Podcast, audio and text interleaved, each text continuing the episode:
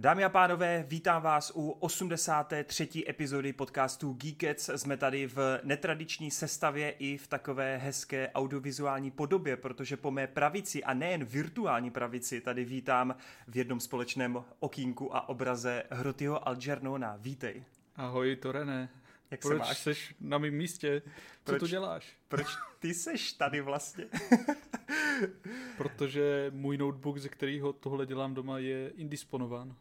Je to moje chyba. Eh, je to moje chyba, pokud dojde k nějakým přeřekům tady a k nějakým, eh, řekněme, audio problémům, tak se dopředu omlouváme, ale snad to bude proveditelné a snad eh, u toho diváci nebudou trpět. Každopádně... bude mít kdo chodit pro pivo. Ano, přesně tak, jsem tvá sluštička. Nebudem tu ale pouze my v jednom krásném okýnku, budou tu i v tradičních jednookýnkových obrázcích i Vejt. Čau Vejde. Čau, čau. Co ty, ty jsi také uvolněný, rozjetý. No tak s váma to nejde jinak, že jo. Půl zase tady tradičně se tapujeme natáčení. Já už to vidím na tři hodiny teďka s těma tématama, tak musím do toho jít pozitivně, jinak bych se z toho zbláznil. to je krásný. No a pokud jste koukali tady za Hrotyho hlavu, pokud koukáte na YouTubeku, tak jste si všimli kytičky a to je takový krásný easter egg na kytičkovou královnu. Vítáme tady Irču. Ahoj Irčo. Ahoj všichni. Jak se stěšila po nějakých pauzičkách? Jo, těšila, výborně. Jo. Dneska to bude jeden kinematografický skvost za druhým, takže a, ah, těšíme se, těšíme se. Tak jo, tak já si myslím, jak tady už uh, Vejt vlastně nadhodil, že to dneska bude dlouhý, tak to nebudeme zdržovat. Máme hromady otázek z Hero Hero, plus teda i spoustu překvapivé filmů a seriálů, takže pojďme na to vlítnout. A jako první věc se podíváme na jeden z těch neočekávanějších seriálů od Netflixu. Jedna z velice důležitých adaptací, kterou Hroty z nějakého důvodu stále neviděl, i když v kanceláři to má skoro jako denní chléb, kdy už se na to sakra podíváš. A je to One Piece, eh, který samozřejmě původně vychází z mangy od Eiichira Ody, který je už eh, přes 20 let v Japonsku číslem jedna, je to jejich poklad, eh, národní dědictví a samozřejmě to má i velice úspěšné anime a spoustu, spoustu filmů, merchandisingu a hypeu. Je to jejich One Piece? Je to jejich One Piece, ano. Uh, já samozřejmě, nebo mě osobně strašně zajímá hlavně ten názor lidí, kteří k tomu vlastně ten vztah nemají. A teď nemyslím, že nemají vztah vyloženě k anime a manze, ale přímo k tomu One Pieceu. Což teda pokud se nepletu, tak je jak Wade, tak Irča.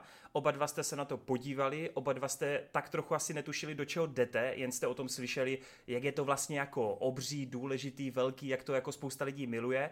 A já jako fakt asi 15 až 18 let zarytej fanoušek téhle franšízy, tak já se prostě musím hned na začátku zeptat právě vás dvou, než se tady zase budu jako rozplývat já. Takže uh, já to hodím asi na Vejda zatím, ať se jako Irča ještě má čas tak nějak jako na to připravit. Vejde, yes. co ty a One Piece. A prosím tě, neopakuj tu větu, že ma- anime a manga adaptace jsou next big thing. Musím to zopakovat, ale ještě předtím tak chci říct, že přesně jak jste to řekl, jako já si se o One Pieceu jako moc nic nevím, ten seriál jsem odmítal vidět, protože to doslova trvá 14 dní dokoukat a ještě to ani není ukončený, ale jelikož uh, se prostě s tebou vídám, tak prostě pokud jste s Toranem v jedné místnosti, tak tohle to úplně nejde minout. Připadám se tady teďka jak na nějakým pohovoru s Irčou, ještě jak jsme každý v jiném okýnku, jak vy tam tak jako sedíte a pozorujete ty své reakce, divím se, že nemáš notes nebo tak něco. Ale každopádně uh, jak se, jak se nadhodil krásně a vkusně, tak anime já považuji za hrozně jako důležitou, důležitou věc v kultuře. Myslím si, že to bude právě ten next big thing po superhrdinovkách. A ten One Piece uh, jsem bral, když už jsem zjistil... OK. Uh, když jsem zjistil, že to bude vycházet, jeden z největších vlastně shonenů, nejvíc kultovních, tak mě bylo jasný, že pokud se to povede, tak to opět může prostě znamenat další krok ku předu, co se týče jako uh, adaptování právě těchto těch anime věcí. Čehož já prostě jsem obrovský fanoušek už od Speed Racera, vidím v tom extrémní potenciál a s čistým srdcem můžu říct, že mám hroznou radost z toho, že se to povedlo. Byť samozřejmě neznám nějaký ty reálie, tak je z toho na mě cítit extrémní jako láska k té předloze. Podepisuje se to hlavně na těch setech, podepisuje se to na trikových sekvencích a podepisuje se to na tom, že i když je to seriál na Netflixu, tak to prostě není natočený jako každý jiný průměrný seriál a jde v tom vidět trošku ta umělecká a autorská invence. Což se projevuje přesně na tom jakoby zpracování toho, jak třeba některé věci fungují v anime a jak prostě fungují v tom originále, jak moc být realistický a jak moc se naopak urvat v některých uh, jako úsecích za řetězu a prodat tam trošku ty anime prvky do toho ta láska k tomu eh, je přenesena ještě jednou jako podstatnou věcí a to je cast. Podobně jako u Stranger Things, tak si myslím, že se jim povedlo s tím castem eh, v podstatě jako uhodit hřebíček na hlavičku a mají tady opět jako další sympatický tým herců, který přesně prodávají i pro mě, který je neobeznámený uh, tou předlohou, esenci těch původních postav. Jo, já jsem pak nakoukával nějaký videa o onanující od uh, ať už Torena, Medojeda a dalších, takže už jsem si tak nějak jako vyzbíral to, co jsem musel. Eh, líbí se mi na One Pieceu, co je vlastně jako úctyhodný s tím, jak je to obrovský, že časem to samozřejmě jako mění náladu a časem se tam asi začnou prokreslovat mnohem jako větší a důležitější témata, a já chci tyhle ty větší a důležitější témata právě v těch mainstreamových uh, blockbusterových franšízách v, mám pocit, že na začátku superhrdinovky tohle to přesně nabízely, jenže s odstupem času, bohužel s tou jako inflací uh, těchto těch jako filmů, tak už se to trošku vytrácí, nějaká jak, jakoby ta tvůrčí činnost a trošku jako ten uh, vítr do, do těch plachet a mám pocit, že právě podobný, podobný adaptace jako One Piece a tak, tak to znova můžou přinést trošku, trošku v jiném žánru. Uh, a už tady koktám, takže to přehodím na Irču a zeptám se jí, jak se jí líbil One Piece.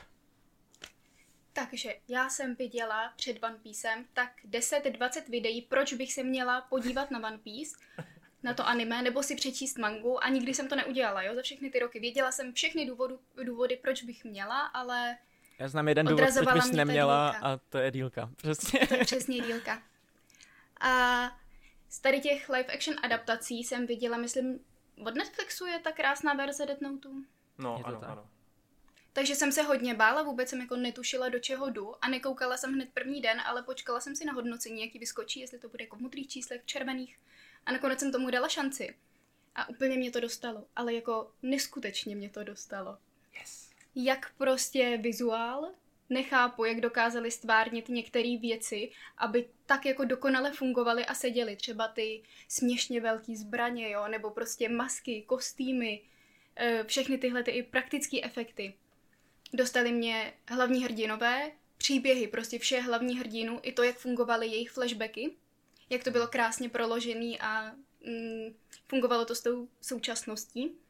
To mě fakt dostalo a stejně jako Vejt musím pochválit herce, protože mi extrémně sedli všichni herci, fakt jako všech hlavních postav. A nalákalo mě to dokonce tak moc, že čtu mangu.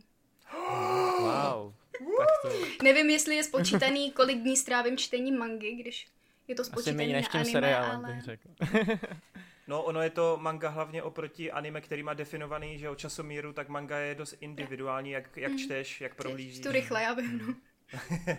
Čtečka to jako umí vypočítat, jo, kolik minut zbývá do konce knihy, ale... Mě tam zaujalo, co řekla Irča a s tím jako souhlasím a podepisu, o čem se chce ještě zmínit, tak to jsou přesně jako zakomponování třeba těch zbraní a kostýmů do toho, aby to jako vypadalo směšně, ale dobře směšně.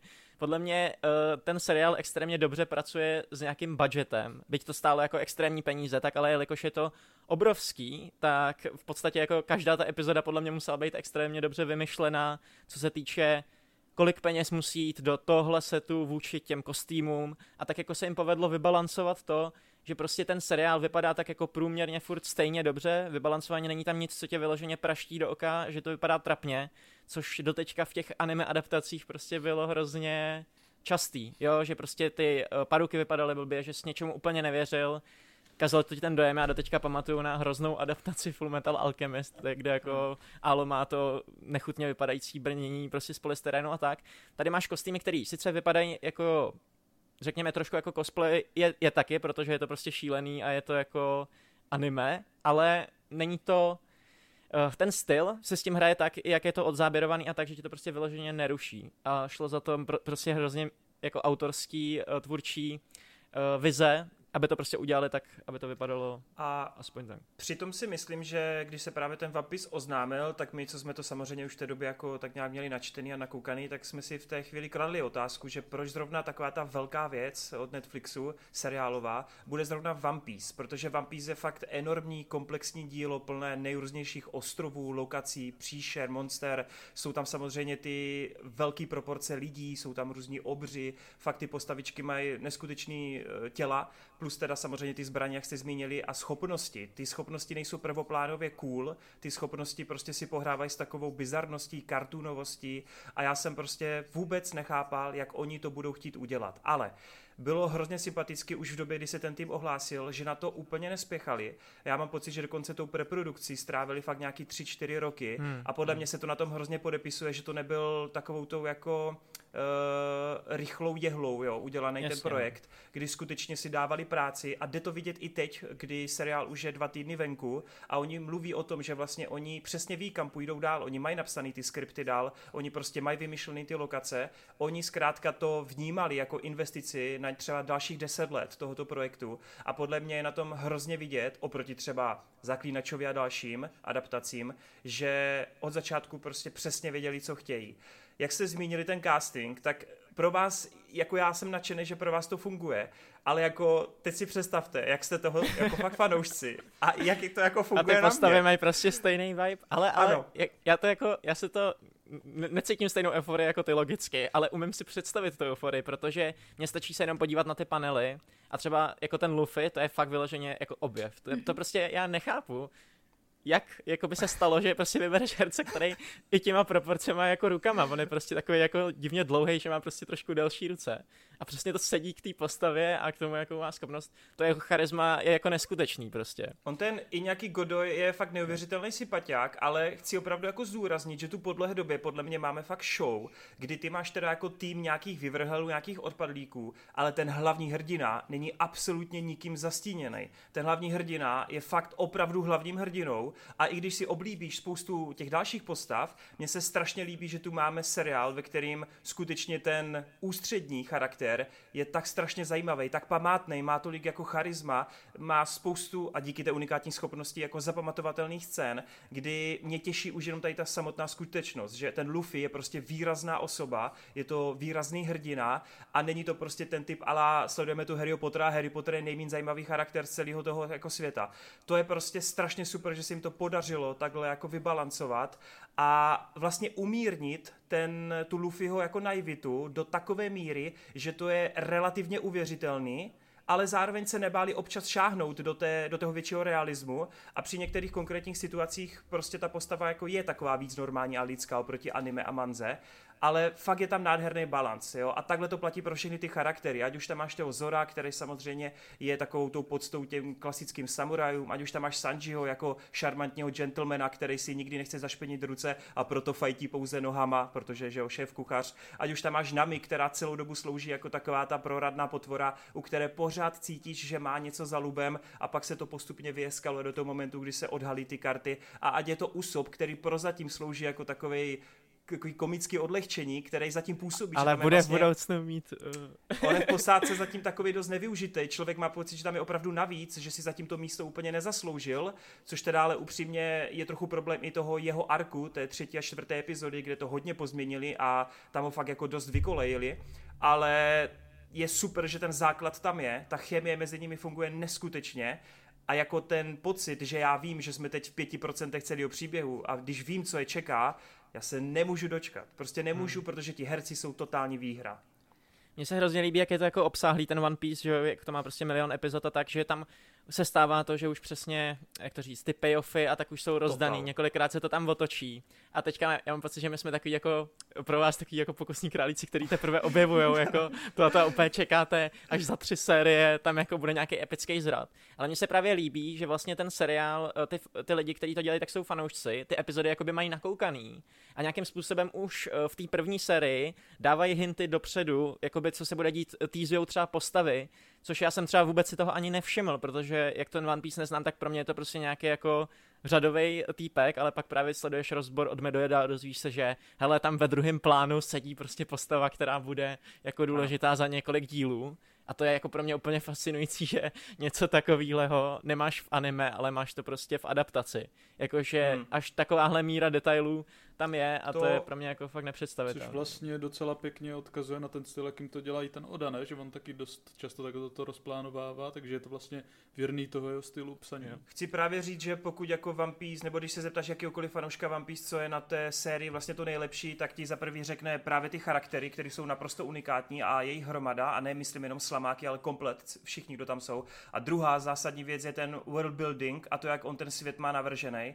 A jako fakt si myslím, že vedle nějaké středozemě a podobně jako velkých světů, tady neexistuje jako universe fikční, který má tak promakanou historii, která tady je zatím pouze naťuknuta, ale my ty budeš zjišťovat, co je stovky let do minulosti a budeš zjišťovat, co je stovky let jako i klidně do budoucnosti. Z tohoto hlediska je prostě fakt ten svět neuvěřitelný a to, že oni podobně jak tvůrci hry o trůny nevynechávají kvůli seriálu některé vedlejší postavy, které později hrajou nějakou roli, třeba takový Sam, který zpočátku mohl působit, že co tam jako dělá s tím Johnem Snowem, ale pak bude strašně zásadní za x sérií dál, tak tohle dělají tvůrci podobně šikovně. Oni ti je představí, i když se může jevit, že zatím nemají co úplně jako dělat v tom příběhu, ale pak se prostě ukáže, že tam ten payoff přijde. A mimochodem, co já hrozně cením, tak navzdory tomu, že ten worldbuilding je skvělý, tak oni ho dokonce povýšili, protože třeba v Manze ty vůbec nesleduješ tu mariňáckou stránku, a mně hmm. se strašně líbí, i když je to trochu kontroverzní, protože se tu představují postavy, který bys měl znát až později, tak mně se strašně líbí, že díky tomu je ten svět vlastně ještě víc komplexnější a více ovlivňuje. To, jak sleduješ Garpa, Kobyho a Helmepa, vlastně jako kadety té mariňácké základny, tak to je hrozně potom příjemný v momentech, kdy oni opravdu ovlivňují co dvě epizody ten děj, který provází slamáky. A mně se líbí, že díky tomu ten svět působí organicky, navzájem se jako odráží hmm. od sebe ty situace.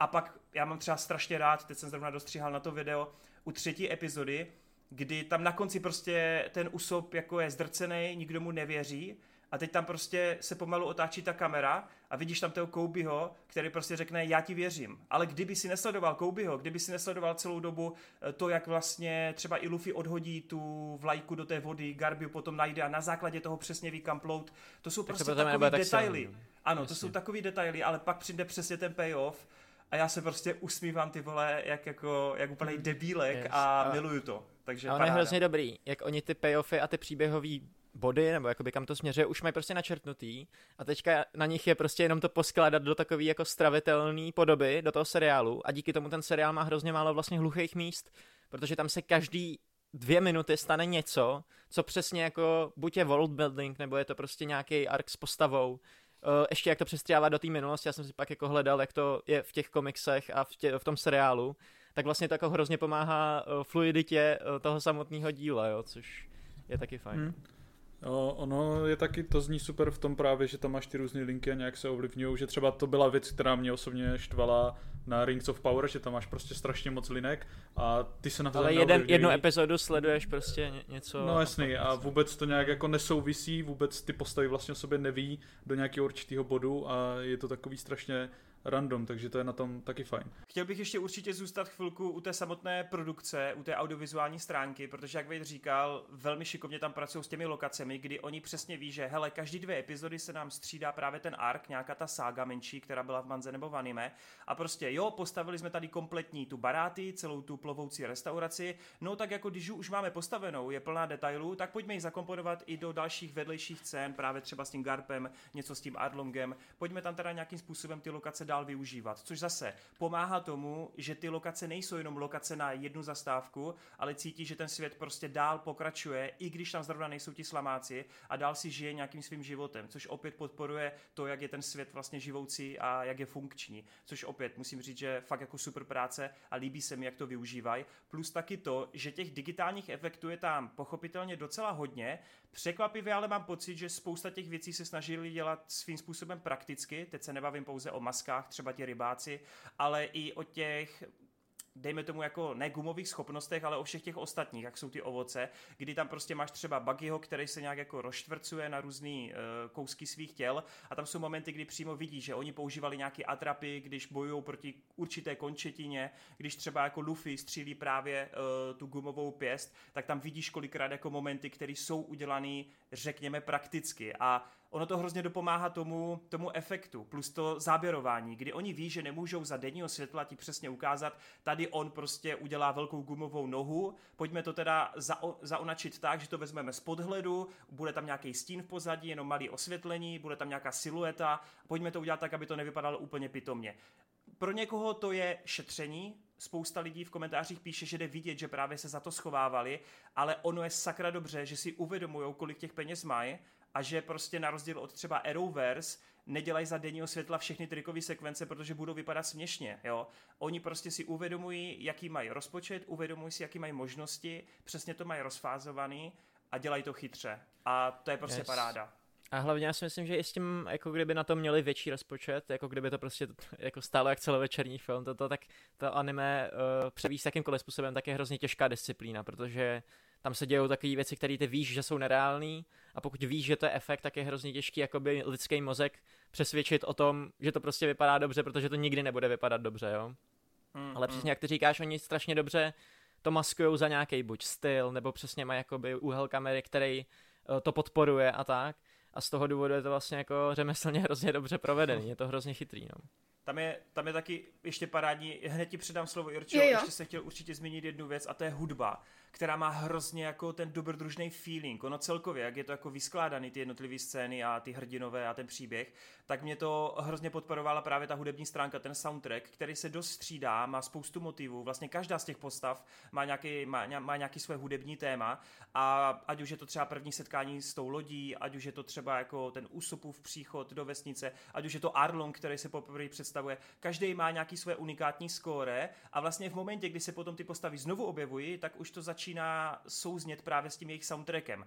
Eh, je to zase věc, která není možná na první dobrou tak jako čitelná, ale hrozně se mi to líbilo a fakt se mi líbí, že právě skladatel Zaklínače tady má po sobě, protože u Zaklínače si na hudbu taky nikdy nestěžuju, eh, ale na všechno ostatní ano, tak uh, u Zaklínače se mně hrozně líbila právě ta hudební stránka a tady je to úplně to stejný, byť dokonce mám pocit, že se ten skladatel ještě překonal protože nekopíruje Piráty z Karibiku, nekopíruje nějaký takový ty typický dobrodružný věci. On tam nechává takovou tu fankovost té, té, té, toho originálního příběhu, nechává tam právě takovou tu pohádkovost, tu kartunovost, ale dokáže to obohatit o ty epické chorály.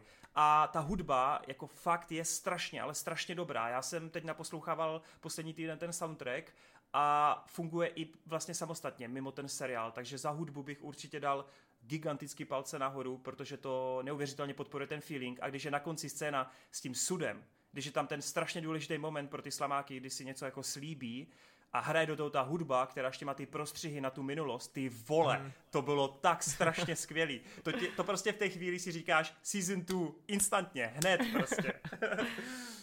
Eh, co si Irčo, povídej.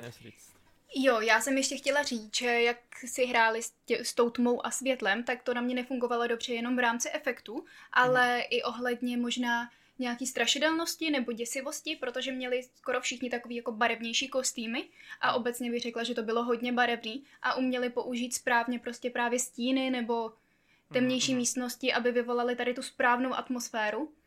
Kdy jindy, teď já nevím, co to bylo za díl, jestli čtyřka nebo pětka, ale jak tam byly ty kočičí lidi, aha, aha. tak normálně by působili prostě extrémně směšně, to samý clown ve dvojce, ale hmm. jak docílili prostě ještě toho šera, tak fakt to na mě fungovalo, v tu chvíli to seplo.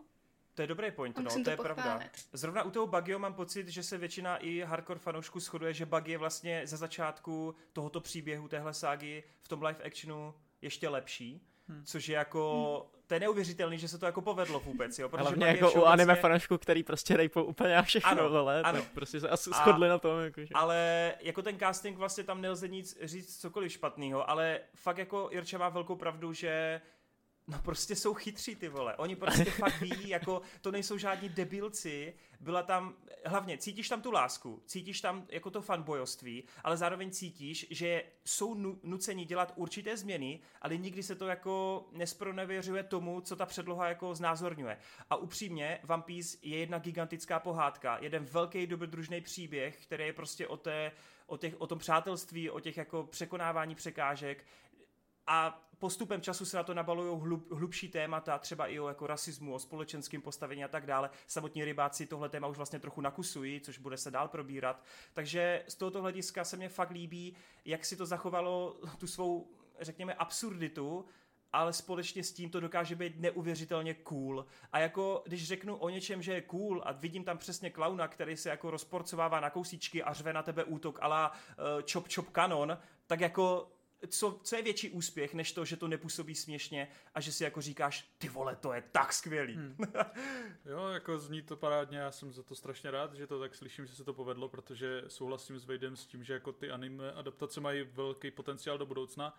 Mám o tom rozplánovaný jedno video, takže pokud nestínu vidět do té doby One Piece, tak jsem určitě chtěl slyšet všechny tyhle věci a asi je tam super, že vlastně se nedrží stoprocentně té předlohy, ale že jako ji chápou, jsou opravdu ti fanoušci a ty změny které dělají, jsou z nějak opodstatněný, mají jako logický důvod a někdy to dokážou i vylepšit, protože třeba jsem viděl nějaký ty scény s tím bugim, tady když to editoval a tak dále a vím, že jako v té manze tam ho poprvé pořádně vidí na nějaký střeše, že jo, kde je to nasvícený ve světle a tak dále a tam to samozřejmě dokresluje ta kresba, která to dokáže přejít z toho komického vzhledu do nějaký uh, strašidelnější atmosféry, kdy ten buggy získá respekt, tak je super, že vlastně oni nad tím tak přemýšlí a dají ho do nějakého cirkusového stanu a tak dále. A hlavně, víš co, celá buggyho linka třeba je v originále ta, že on má obří dělo a jako střílí obří koule a tím ničí města. To samozřejmě nemůže úplně fungovat dobře, protože je to směšný, je to jako divný. A teď prostě ti představí Buggyho, který drží svoje diváky v zajetí jako takový publikum v tom svém cirkusu. A najednou, i když jako je to stejný charakter, tak najednou to funguje v tom live actionu. Najednou si říkáš, ty vole, z něho jde fakt strach a respekt. Mimochodem, uh, jak se vám líbil ten nápad s těma wanted postrama? Mně přišlo hrozně cool, jak tím jako představovali yes. vždycky ty charaktery. Já jsem chtěl víc ještě takových efektů, to bylo mega hmm. cool. No. Vždycky jenom prohra toho, vždycky, když tam představí jako nějaká postava jako pirátů nebo tak, tak ty prostě vidíš jeho wanted level a máš prostě na takovou cool Jasný. grafiku, se kterou oni ještě interagujou, jako, takže to najednou máš fakt jako anime feeling prostě. No, tam třeba vždycky přijde pirát na scénu, teď se mu přilepí na ksich ten plagát s tou odměnou. On se strhne prostě. A je tam nějaká interakce s tím plagátem. Jasný, jo, je to jak ve Spider-Verse, když tam vždycky jazují ty komiksy. Ne? No, trošku. jo, něco trošku, jo, jo, něco takového. Ale tady to yes. přímo nabourává no, jasný, jako chápu. tu scénu. Yes. Ale abych eh, jako zase jenom nechválil, protože... Ale mohl bys. To, mo, mohl, mohl bych, ale samozřejmě uh, mě úplně jasný, jakože do budoucna uh, to anime prostě nabízí hrozně moc jako hlubokých témat a tak.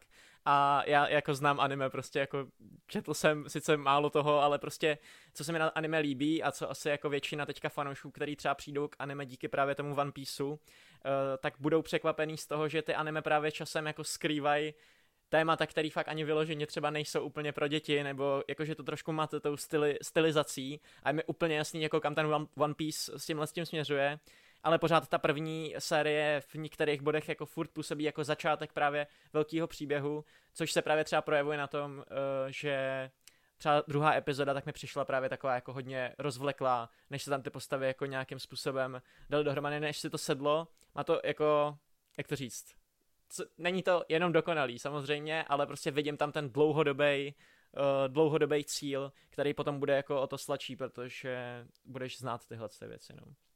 Hmm, Takže asi hmm. takhle. No, jako je to že, prostě paráda. Jenom, co jsem chtěl říct, že přesně vy, když znáte uh, tu předlohu, tak vám je, vy si říkáte úplně, jest, tohle je tenhle moment, tohle je tohle co, ale my s Irčou vidíme jenom, že hej, postava, kterou vidím teďka 40 minut, tak prostě udělá něco a není to pro nás jako tak no. cool, protože Chápu. Uh, ne, no, neznáme ty věci. Hele, já teda yes. taky samozřejmě mám určitě nějaký negativa, a moje největší negativum určitě směřuje právě k flashbackům, který jsou u One Pieceu extrémně důležitý. Oni zabírají hrozně moc času v těch jednotlivých příběh, příběhových obloucích. A to mě třeba, třeba vůbec nepřijde, máš... tohle. Mně na, no hmm. pak flashbacky přišly jako jedny z těch nejlepších. Jako třeba no, když... No, jako třeba uh, já, já souhlasím s Luffym. Yes. Luffyho flashback je podle mě dost akurátní, tam vlastně skoro nic neměnili, měl dostatek prostoru a všechno v pohodě.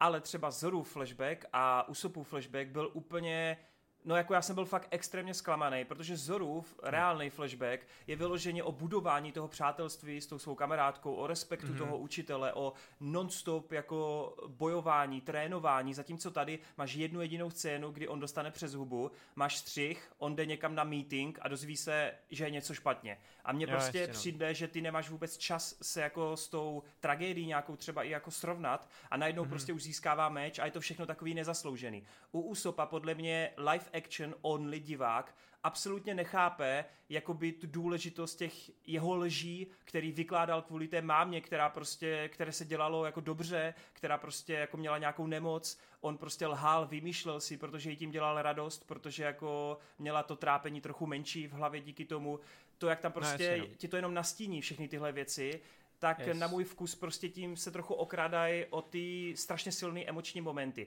U Nami zase třeba mě mrzí, že i když ten moment funguje, tak tam úplně skrečnuli celou situaci s tou vesnicí, kdy ty zase nechápeš tu hloubku toho rozhodnutí a nevíš, že ti vesničané vlastně jako, já to nechci spoilerovat, prostě fakt to jako hodně zkracují, hodně to zkracují. Co, což je samozřejmě logický, protože musí a toho obsahu ano. jakoby tam bude ještě hromada, hromada a tohle je prostě jedna no, z těch ale jako... vejde, já si myslím, že jako těch slamáků zase nebude jo. nekonečné množství té posádky jo, a já jasný. si myslím, že pokud nějaký Že je důležitý flashback... postavit pilíře prostě těm uh, postavám. Dívej, flashbacků bude hromada v tom hmm. příběhu, ale tyhle flashbacky jsou v vozovkách nejdůležitější, protože to jsou flashbacky jo, našich jo. hrdinů a, a jako ty nebudeš sledovat další flashbacky. To nefunguje tímhle způsobem. Jasně, jasně. Ty prostě vidíš jeden flashback a tím to vesmě skončí, kromě jako Lufio. Takže já si myslím, že prostě tady to trochu jako trochu to odflákli, jo, tu práci s těma flashbackama. Jo, jo, U těch jo. ostatních postav, kromě Luffyho. A není možný, že si to třeba schovávají na další série, že to třeba chtěli Můžou. teďka jako odbít to nutný a tím úplně nezdržujou a třeba to ještě někde Jenže... dál, až se to bude víc hodit pro nějakou současnou no, situaci. problém hroty je, že oni ti ukážou začátek toho flashbacku a konec toho flashbacku, takže jedině, že by vyplňovali to mezi a to už nebude no. fungovat, hmm. víš. Chápu. Že jako skipnou spoustu věcí. Ale já to jako chápu, že ty musíš zkracovat, takhle bych mohl hmm. u každého hmm. arku říkat, tady vynechali tohle, tady tohle. Jasně, jasně. Mr- mrzí mě spousta ikonických scén, na který jsem se těšil a bohužel tam nepřišli. O to víc, když potom člověk vidí, že spoustu těch jiných ikonických scén dokážou zreplikovat jedna ku jedné, což je přesně ten sud, což je třeba ta nami s tím jako pomoz mi. To jsou strašně jo. důležité a emoční chvíle a je jich takových víc, ale říkám, jsou to prostě nějaký menší problémy, z druhé strany spoustu těch změn je podle mě k dobru. Jsem nadšený, ty vole, nadšený, že Luffy nenosí jako sandále, jsem nadšený, že Sanji nemá vrtulkový obočí, jsem nadšený, že Usopp nemá Pinokiův nos, jsem prostě nadšený z toho, že to upravují, protože díky tomu to lidi budou brát trochu víc vážněji, navzdory tomu, že to je jedna velká dobrodružná pohádka. Takže yes. pecka. A já mám ještě jednu poznámku. K Usopovi jsem se ještě teda nedočetla. Mm-hmm. Ten je asi až dál, ale souhlasím, že ten na mě třeba nefungoval a nechápala jsem to. Vůbec jsem jako nechápala to jeho lhaní, proč prostě běhal jo. a hlásil, jsou tady piráti. Vůbec mm-hmm. jako by to nedávalo smysl, takže jsem ráda, že to slyším aspoň od tebe, že to jeho mámě pomáhalo. Jo, jo, no právě, že to je taková věc, která, já to úplně vidím, že jako člověk co sleduje a říká, OK, jako chápu asi ten smysl, on teda jako furt lhal kvůli tomu tátovi, který byl pirátem a jako, že se teda jako vrátí, tak si to hmm. naivně říkal, ale to není jako pointa úplně to lhaní, jo. A to stejný s tou Kajou, oni to tam řeknou, jo, Kaja je prostě nemocná, jí se z těch historek dělá jako, je prostě taková, že na to nemyslí, ale je to tam takový prostě jenom, aby se neřeklo, plus teda on v tom arku s tím kurem, s těma černýma kočkama, on tam vlastně vůbec nic neudělá. Přitom doslova tam je důležitý moment, kdy on se poprvé někomu postaví čelem a tam poprvé jakoby je skutečně jako odvážný a on touží být odvážným pirátem. A mě prostě mrzí, že oni ho o to ochudili a najednou ta postava vlastně jako nemá ten důležitý krok ku předu, kdy on se postupem příběhu jako mění v toho odvážného válečníka, navzdory tomu, hmm. že pořád vymýšlí nějaký kejkle, lsti, lži a to jako patří k jeho charakteru, protože on je doslova jeden z mála v celém tom gigantickém nebezpečném světě, který nemá žádné schopnosti speciální a prostě je to jenom člověk z masa a kostí. A podle mě je strašná škoda, že ten základ je u něho zatím takový dost chabej, no. A ještě jeden dotaz, jestli mi vysvětlíš jako pro neznalce předlohy, jak je to s mořskou vodou? A ona jim vadí, nebo proč prostě jo. pokaždý, když spadl do vody, tak málo. V momentě, kdy máš jako mořskou, je to jak kryptonit pro Supermana, mm-hmm. jako mhm. ty v té chvíli, když sníš to ďáblovo ovoce, tak mořská voda, když třeba na, na tebe šplíchne, tak se cítíš jako, že ti jako špatně, nevolno, seš oslabená, když přímo jako tě hodí do vody, ty v ní ani nemůžeš plavat, protože to tělo prostě tě neposlouchá. Mm-hmm. Je to vlastně ten pak s tím ďáblem, že ty získáš schopnost, ale ochudíš se vlastně o to, co u pirátů je strašně důležitý a nemůžeš prostě do moře, jo, takže je to právě většinou, tam se potom budou řešit ty otázky typu, jestli to za to stojí, jestli vlastně, a co vlastně je pointa těch ďáblových ovocí, jako kde se vznikly, kde vznikly, proč se to stalo a tak dále. Čili jo, je to jako takový kryptonit, je to prostě, když někdo je hozen do vody, tak pravděpodobně utone. To platí pro každýho, to neplatí jenom pro Luffyho, je to pro každého, kdo to sní. Jo, hmm. super, děkuju. Protože já nevím, jestli to tam bylo dostatečně vysvětlený, nebo jsem to jenom já nepobrala, ale po každý spadl do vody a já tak neumíš plavat, myslím, ale zpívat to... umíš, ne? Já si myslím, že ono to nebylo jako explicitně řečený, ale že to bylo takový jako, no, jako necháme to tady no. a pak to vysvětlíme třeba o sérii hmm. později, co jako víc. No, ona tam ta makina v tom flashbacku říká, víš Luffy, ďáblovo ovoce. Jo, to, to tam říkají, no. Ale je to jako takový va- jako vágní, jako souhlasím, že to jo. je vágní. No. Jako mě to nepřijde, protože vím, ale rozumím, že, rozumím, yes, že yes. to, no. Tak no hele, a jenom... v pohodě, v pohodě. A na závěr mě zajímá, eh, klidně řekněte z posádky, uh, jaká postava si vás teda kromě toho Luffyho třeba jako získala, nebo je tam nějaký moment, který jste si fakt jako řekli, ty to je cool, nebo třeba záporák nějaký, máte tam něco takového? A takových momentů je jako spoustu, jo, protože uh, jako je to fakt dobrý. Já se omlouvám, že jsme takhle jako rozjeli, ale podle mě jako museli zaznít i jako že to není úplně dokonalý, ale to, ale jako celkově to máte extrémně moc jako silných momentů. Už jenom první fight v první epizodě na konci jsem si říkal, ty vole, to je super. já prostě jako hrozně dlouho chtěl jako takovejhle vibe jako z nějakého live actionu a teďka jsem se prostě dosta- dočkal toho, že t- ty fighty jakoby mají tu anime, uh, jak to říct, tu anime estetiku, ale do toho přesně Uh, nevím, mně to přijde fakt hrozně kine, kinematický, jo, kdy se to prostě odkazuje trošku k těm starým třeba hongkongským jakoby uh, věcem, prostě tygr a drak a podobně. Pak to a rozdělování strašně... políček. Rozdělování políček, nebo když prostě oni tam bojují někde v prvním plánu a ve druhém plánu vidíš, jak Luffy tam někoho vyndává, prostě je to strašně super a co se týče těch emočních momentů, tak přesně jak si vyjmenoval ten moment s nami, tak to byl takový jako první bod, kdy jsem si řekl, teďka už chápu jakoby ten One Piece, že jakoby uh, chápu, že prostě tím, jak znáš ty postavy a jak o ně vlastně, jak je dlouho vidíš a jak se s nima prostě vybuduješ ten vztah, tak potom jsou tyhle momenty přesně jako extrémně, extrémně silný. Hmm. Jirčo, máš k tomu ještě taky Na mě něco? strašně moc zapůsobilo a chvíli jsem byla jako překvapená, protože jsem zapomněla už nějaký detaily, co jsem viděla ve videích, tak poprvé, když se Luffy natáhnu, tak jsem to taková, cože? Jo, jo, on, on se natahuje, jo tak to na mě zapůsobilo hodně a celý tady ten jako úplně první fight, to bylo vynikající. A pak já jsem si osobně hodně oblíbila Zora a mě, mm-hmm. pokládala jsem si mhm. stejnou otázku, proč má tři meče. Takže poprvé, když použil třetí meč, tak yes. úplně, jo, úplně jsem jako byla s Lufim, jo, tam si ho dává. Aha. yes. No mimochodem, jako můj, můj, moje největší mínus je Mihawk versus Zoro, protože po určitým, jakoby, po té gradaci toho souboje, po tom vyvrcholení, tam přijde moment, který jako Piece fanoušci úplně milují. Patří to mezi ten highlight celé Piece ságy, kdy jako Zoro jako něco slíbí a má tam jako silnou emoční scénu a mně přijde, že ten Mekeniu Arata to tam vůbec neprodal v té chvíli. Jakože, jak si jako drží, dá ten meč do vzduchu a říká, už nikdy jako neprohraju, ty vole, to je jako v anime a manze. To nefungovalo zrovna. Fakt jo. Hej, jako já s kýmkoliv, kdo zná One Piece, tak všichni se shodneme, je to skvělá adaptace, ale tahle scéna byla prostě slabá.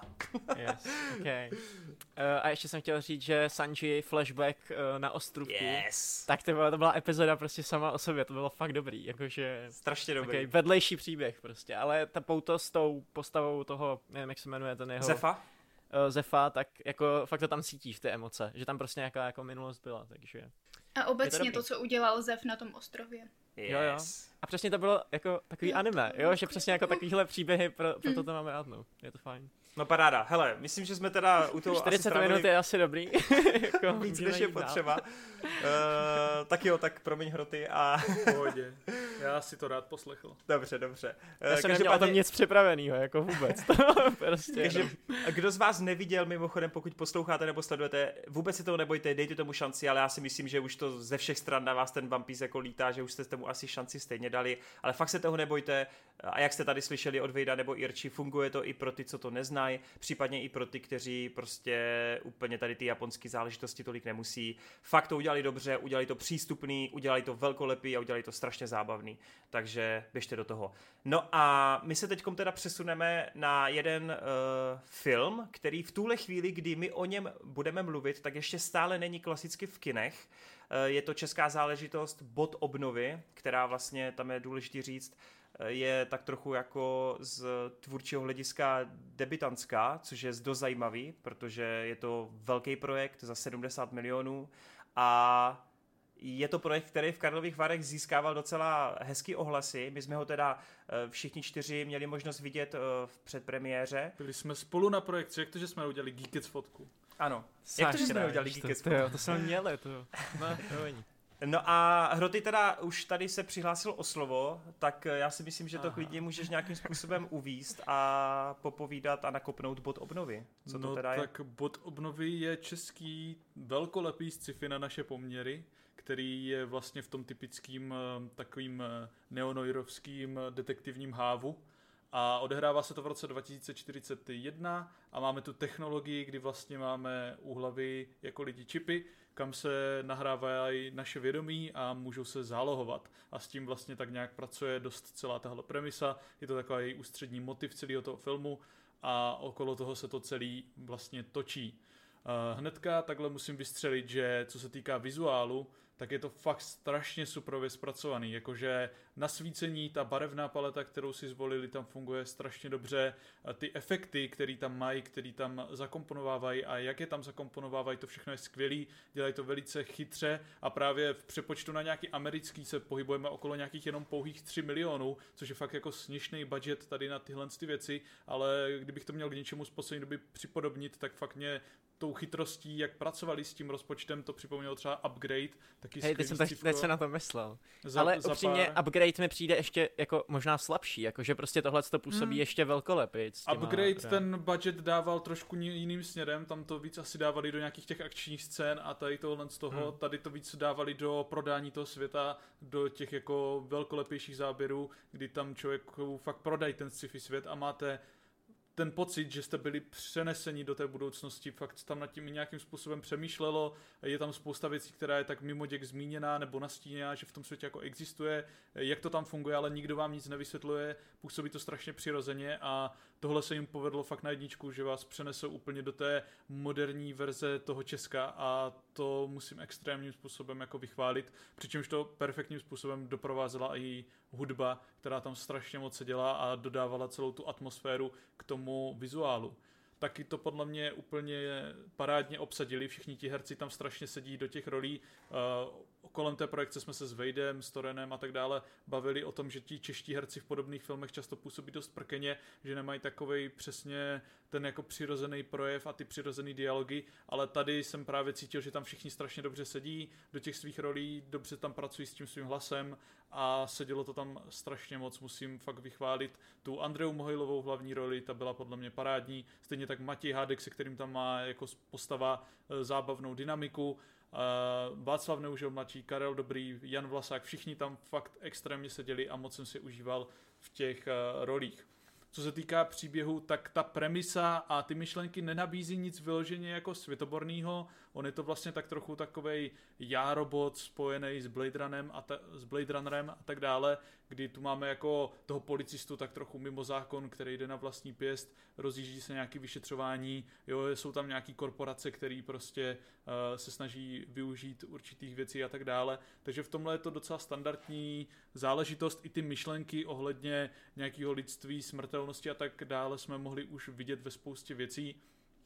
Spoustě lidem to samozřejmě připomene třeba i Altered Carbon z Netflixu, což eh, samotní tvůrci uh, zmiňovali, že bohužel tenhle film byl v přípravě nějakých 9 let od prvního námětu a scénáře a tak dále, takže jako ten Altered Carbon, že se to tak sešlo, je jasný, že se prostě stane, protože v té Americe to dělají rychleji a tak dále, ale myslím si, že dost svým a vlastním způsobem s těma všema premisama a myšlenkama tady pracovali. Líbil se mi třeba strašně moc ten world building v rámci toho, že to zálohování um, funguje na posledních 48 hodin, jakmile se zálohuje, nezálohujete posledních 48 hodin, jste jakoby zase smrtelní. V začátku jsem si říkal, proč tady je tohle pravidlo, ale i to je moc pěkně vysvětlený, krásně se s tím pracuje a myslím si, že tohle se jim opravdu povedlo. A celkově tady ty nějaký časované bomby a napínání tu fungovalo taky dost dobře, kdy tady vždycky se dokázali pohrát s těma určitýma faktorama. Třeba ta postava eh, toho Matěje Hádka je strašně zajímavá v tom, eh, že z nějakého důvodu eh,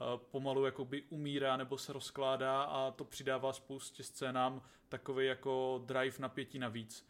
Takže z mýho pohledu se to extrémně povedlo. Není to nic vyloženě převratného v celkové kinematografii, ale pro, tu naš, pro ten náš malý rybníček je to velká věc a strašně rád vidím, že se tady povedl nějaký takovýhle film a že si fakt dobře dokázal zpracovat. Jsou tu určitý nedostatky za mě i třeba ve scénáři nebo v předání nějakých informací, kdy se tu jako věci řeknou na plnou hubu skrz expozici, třeba takový záporák, co tu je, řekne svůj backstory a motivaci tak jako odnikud při jednom setkání a tak dále. Stejně tak se dozvíme, že naše hrdinka nespolupracuje v týmu a není týmová hráčka, ale říká to její šéf jí, ale nikdy nevidíme jako reálně nějaký vztahy s těma kolegama a tak dále. Když to třeba srovnám s Blade Runnerem 2049, tam třeba máš toho Kay, který jde přes tu policejní stanici a vidíme, že on je ten replikant a všichni tam na něj koukají skrz prsty, tak to je skvělý způsob, jak to předat vizuálně a tady bohužel dělali takový určitý zkratky, který potom člověk tolik neprocítí, protože mu to řečeno prostě jenom verbálně. Ale mimo to jsem byl fakt spokojený, nadšený a je to za mě třeba mnohem jako povedenější film na té světové úrovni, než třeba ten Žižka, o kterém jsme se tu bavili před rokem zhruba ve stejnou to Určitě. Tam bych jenom ještě jenom chtěl dodat, než předám slovo, že jak říkáš právě o tom, že to nikdy nevidíme. Já si myslím, že tam byl pokus to udělat hned v té první scéně, kdy ona sama jde do toho mrakodrapu a, Já a teď vím, oni no. ve vysílačce počkej na jako posily a ona ne, jako to už uteče mi to, bla, bla, bla. Jako, ale chápu, že je to takový, jenom aby se neřeklo. No taková... právě, ono to jako funguje spíš na mě v tom, jako že jo, teď je to tady urgentní, tak se zachová hmm. spíš jako chce riskovat a není to takový, jako že není fakt týmová hráčka, že by to fakt chtělo vidět s někým hmm. takhle víc interagovat na té úrovni, ale není to jako vyloženě zásadní problém, no. A třeba se tu strašně pěkně máte, má to zase jako jiný oblouk příběhový, je tady určitý motiv piana, se kterým se strašně moc pěkně pracuje a jsou to jiné věci, které se dají jako vypíchnout. No, Můžete já... tady skočit do toho, není to týmová hráčka, mluvíme o prvním jejím jako neuposlechnutí, jaký šlo o čas a hned na začátku filmu všichni víme, o co jde, jak, jak šla sama do budovy. Chvíli potom je tam její druhý, jakoby, její druhá solová akce, kdy není týmová hráčka a tam to podle mě bylo hezky vidět. A tady hmm. jsem neviděla jediný důvod, proč by vlastně měla tak spěchat. Proč nemohla hmm. počkat 10, 15, 20 minut. Takže jo, no. tady to vidět je. Mm-hmm. No, eh, já, než zapomenu myšlenku, mm. já bych se chtěl ještě v krátkosti vrátit k tomu, jak si vlastně podobně jako u Piece jsme řešili a ty jsi to teď řekli u bod obnovy, jak se tam jako šikovně pracuje s tím budgetem. Mně se prostě líbí, že ty tu máš nějaký ten futuristický svět v uvozovkách a v momentě, kdy oni pochopitelně si nemůžou dovolit nějakou další velkou, uh, nějaký velký celek prostě města nebo nějakou velkou akční sekvenci, tak se rozhodnou zcela jako organicky a přirozeně říct, hele, my teď potřebujeme skrz případ tady jako na 15 minut odjet do nějaké slovenské vesnice, do nějaké díry. Tady ty lidi prostě nechtějí mít žádnou technologii, jsou zase jako zpátky eh, těma prali, pralidma bez té technologie. A mně se líbí, že to nepůsobí jako to vytrhnutí hmm skrz scénář, že jo, teď oni tohle potřebovali. Je to přirozený, dává to v rámci toho světa nějaký smysl, je to určitá skupinka lidí, která takhle žije, která se chce vrátit zpátky k tomu bývalému statusu quo pro lidstvo. A mně se líbí, že vlastně jsem nikdy neměl ten pocit v rámci toho budování toho světa a to, jak šetří ten rozpočet, že to nějak pro mě šustí zbytečně scénářem. Fakt mi to přišlo velice, velice přirozeně naroubovaný to se do toho. mi taky jako dost líbilo i to, že vlastně skrz to jsme měli fakt jako všemožný pohledy na tu technologii, že vlastně tu máš vždycky postavy a nebo skupiny lidí, kteří zastávají nějaký argument pro nebo proti té dané té ústřední technologii, okolo které se ten film točí, což hmm. bylo strašně fajn a vlastně to pomáhá tomu worldbuildingu, že kdykoliv jsme se vydali vlastně mimo to město, který vypadá dost moderně a pěkně, tak to působí, jak kdyby prostě lidi z vesnic úplně utekli v tom světě, že už tam fakt jako nikdo moc nežije a jsou to spíš takový trosky, což jako dejme tomu, že se do nějaké míry děje, že prostě spousta lidí opouští teďka menší vesnice pro hmm. větší města a lepší život ve velkoměstách, takže to působilo taky jako strašně přirozený progres toho světa, bez toho, aniž by ti to někdo jako řekl na plnou hubu. OK, klidně si vemte někdo slovo, kdo chcete. Tak co je, Ričo? já, já si ho vezmu, OK. Uh, dobrý, takže bod obnovy. Uh, už jste to tady všechno zmínili. Podle mě ten film je jako de facto zázrak, jo, protože já řemeslně se tomu v podstatě nedá nic vytknout. Pro mě to fakt vypadá jako ještě líp, jak ten upgrade uh, prostě věci světový jako podobného typu. Byl jsem úplně nadšený z toho, že vidím vlastně ulice, kterými já normálně procházím, ale v Hávu, jakým prostě jsem neměl šanci to vidět.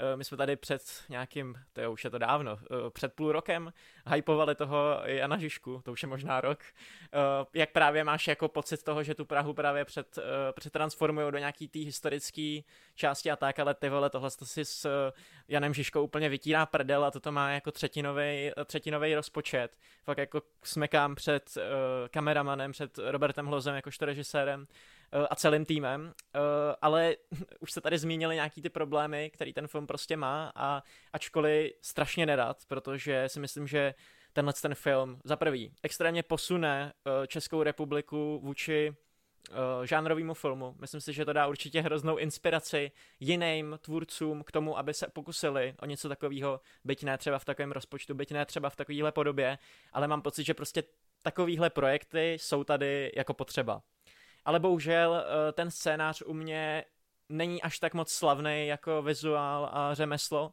Eh, mám, hr- mám hrozný problém jako s chladností a plochostí těch postav. Kdy vy už jste tady mluvili o nějaký jako expozici a, a tomu, že ten film je hodně doslovný, že se tady hodně věcí jako vysvětluje přes dialog a tak.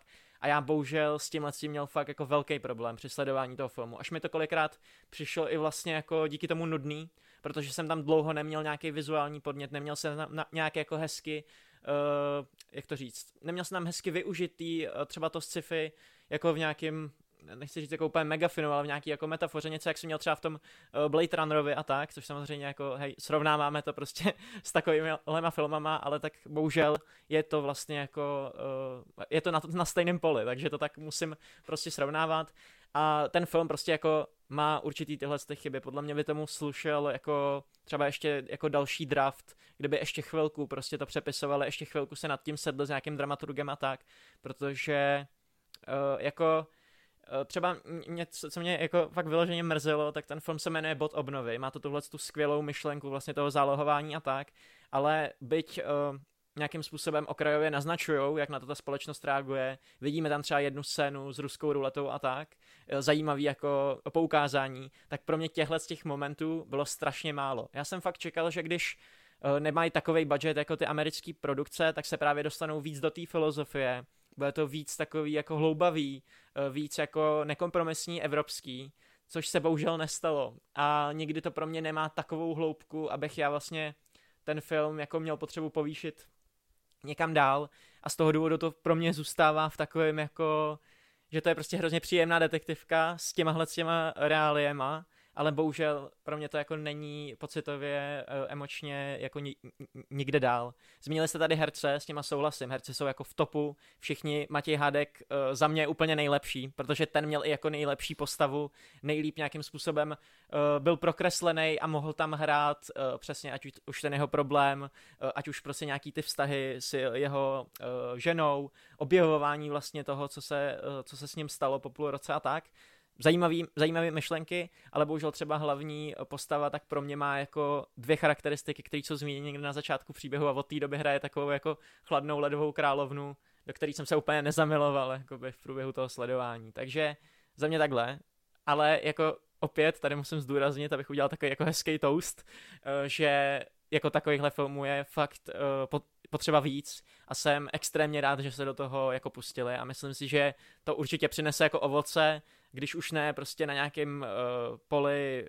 jak to říct, prostě jako cen a jakože to bude prostě něco kultovního a tak, tak si myslím, že to minimálně pomůže dodat kuráž právě uh, dalším tvůrcům a pozvedne to vlastně jako celý český film uh, jinak, no, hmm. asi tak. Jako, já si myslím, že nikdo v té naší čtveřici by asi jako se nebál říct, že oni ty postavy vlastně jsou takový jako archetypy, který si viděl milionkrát a oni vlastně nemají moc jako nějakých povahových rysů zásadních, který by tě měli čím šokovat, ale je teda jako pravdou, že třeba je ten hlavní děj, ten hlavní příběh pro mě velice předvídatelný od momentu, kdy jako přesně jako se objeví určité postavy, tak prostě víš, jakým směrem to půjde. Tak mně se třeba ale líbí, že navzdory tomu dokázali aspoň jakoby třeba právě u postavy Matěja Hádka a ohledně té ženy tam jako rozpracovat jako vedlejší takový oblouček, který jakoby jenom eh, drží pilíře toho hlavního děje, té hlavní záhady, ale vlastně to mě přišlo paradoxně silnější než to hlavní, jo, než to jako, kdo Jo, je teda ten zlej a co tam vlastně, o co tam jde. Takže se mně líbilo, že i když to hlavní je takový prostě kliše totální, který tě napadne instantně, tak aspoň takový ty dílčí menší drobnosti eh, to trochu pro mě jako zlepšovali celý ten výsledek, ale hele jasně, všichni se shodneme, že scenaristicky Yes, yes. Scénář je na tom asi bohužel jako ta nejslabší, nejslabší hmm. záležitost. No. Ale zase si myslím, že oni to schválně dělali tímhle způsobem, aby to bylo jednoduchý, protože i když by tady třeba Wade chtěl nějakou tu velkou filozofárnu, upřímně Ale takhle ani ne, projekt eh, se potřebuje, rozumím. víš co, mainstreamovému publiku dostat. Chápu, chápu, jasně. Já spíš Jo. mám fakt problém s tím, jako jak jsou ty scény postavený. Jo, já prostě Jasný. si myslím, že uh, uh, kdyby to vzal třeba Ridley a tak, tak by tam dokázal vymyslet prostě nějaký jako metafory, nějaký jako připodobnění, který by ti zjednodušili trošku, pochopil by si ten dialog z nějakého, ať už jako oblečení, nebo prostě uh, věc mám prostě, co se týče jako toho fil- filmového nějakého vyjádření, ale to ti tady ten film vlastně nedělá. A já jako uh, asi chápu i z jakého důvodu ono jako potřebuješ to nějak osekat a je to jako, je to fakt fascinující. Tam jako, když si řekneš, kolik práce musel jít nad každým záběru, protože to prostě nemůže být tak drahý jako uh, ty zahraniční projekty, tak je to fakt, uh, jakože prostě tomu nechceš nic Mm, vytýkat, mm. ale bohužel, Ono, no. ono by bylo nejkrásnější, kdyby celý ten film byl jako prošpikovaný nápady, přesně jak je ta asi pětiminutová sekvence v tom technobaru, že jo, v tom undergroundu. Yes, kde přesně, jo. tam to jo. sypou jako jednu Takovýhle scén druhou. jsem chtěl prostě, prostě víc, no. A třeba Yes. nápad se zubama. Jo, top. Jo, jo. Uh, Irčo, Přesně tak. my jsme ti to všechno úplně vzali, co? Uh, skoro jo, no. Já si tady dovolím lehce nesouhlasit s Vadem, protože mě ta Let's go. hlavní hrdinka fakt sedla. Hmm. Mně se vážně líbila, protože jsem možná přikrmená Marvelovkama, komiksárnama plnýma extrémně přesílených, drsných, studených čumáků hlavních hrdinek, který jsou mi často hodně nesympatický a tady jsem chápala její motivace, jednání a byla mi sympatická. A fakt jako samotnou mě to překvapuje, i když to byla taková prvoplánová postava, fakt jako archetyp, s tím souhlasím, ale na mě to fungovalo, i, i tady to její prostě rebelování a všechno. Mě to fakt seplo a tady u té postavy mi to sedělo. Já musím tak jako napůl souhlasit, že mi vlastně přijde třeba aspoň fajn to backstory, se kterým se tam pracuje. Jsou tam právě vstyčený fajn paralely s tím Matějem Hádkem a vlastně ty jejich dvě postavy se krásně jako doplňují a dobře se spolu jako hrajou a to strašně pomáhá všem těm jednotlivým momentům a scénkám a to se mi na tom dost líbilo. Yes, je tam výborná uh, jako scéna v autě, kdy oni si povídají o nějaký smrti něco a je tam právě jako uh, zmiňovaný uh, číslo 50, nechci spoilerovat, ale to, to, jako takovýhle momenty se mi líbily. Jakože má to fakt jako svoje, Yes, uh, yes, má to svoje yes. momenty. No. To bylo, to bylo super a celkově no, okolo té technologie si myslím, že udělali jako dost práce. Samozřejmě určitě jsou tvůrci, kteří by to dokázali vyšťavit ještě víc, ale fakt jako spousta otázek, co by tě napadla u toho, tak ten film zodpovídá, hraje se s tím, ať už jsme viděli třeba tu ruskou ruletu nebo to vysvětlování na začátku s těma dětma a tak dále. Mhm, mhm. A nebo právě to, že tady máš tu specifickou postavu, která je vlastně je zálohovaná půl roku zpátky, čili je vlastně úplně jiná osoba, než byla a je fajn vidět třeba, jak moc se může v životě jednoho člověka změnit za toho půl roku a až Jasně. vlastně nepoznáváš svůj vlastní život. A ještě se mi tam, eh, když se vrátím jako k té řemeslní stránce, tak, tak se mi celkem líbila architektura toho filmu. Že to je vlastně, mě, mě to hrozně připomnělo právě třeba Karla Čapka a takový jakoby ten český styl sci-fi, když to tak řeknu úplně jako těch, ten tradiční, eh, někdy prostě z minulého století.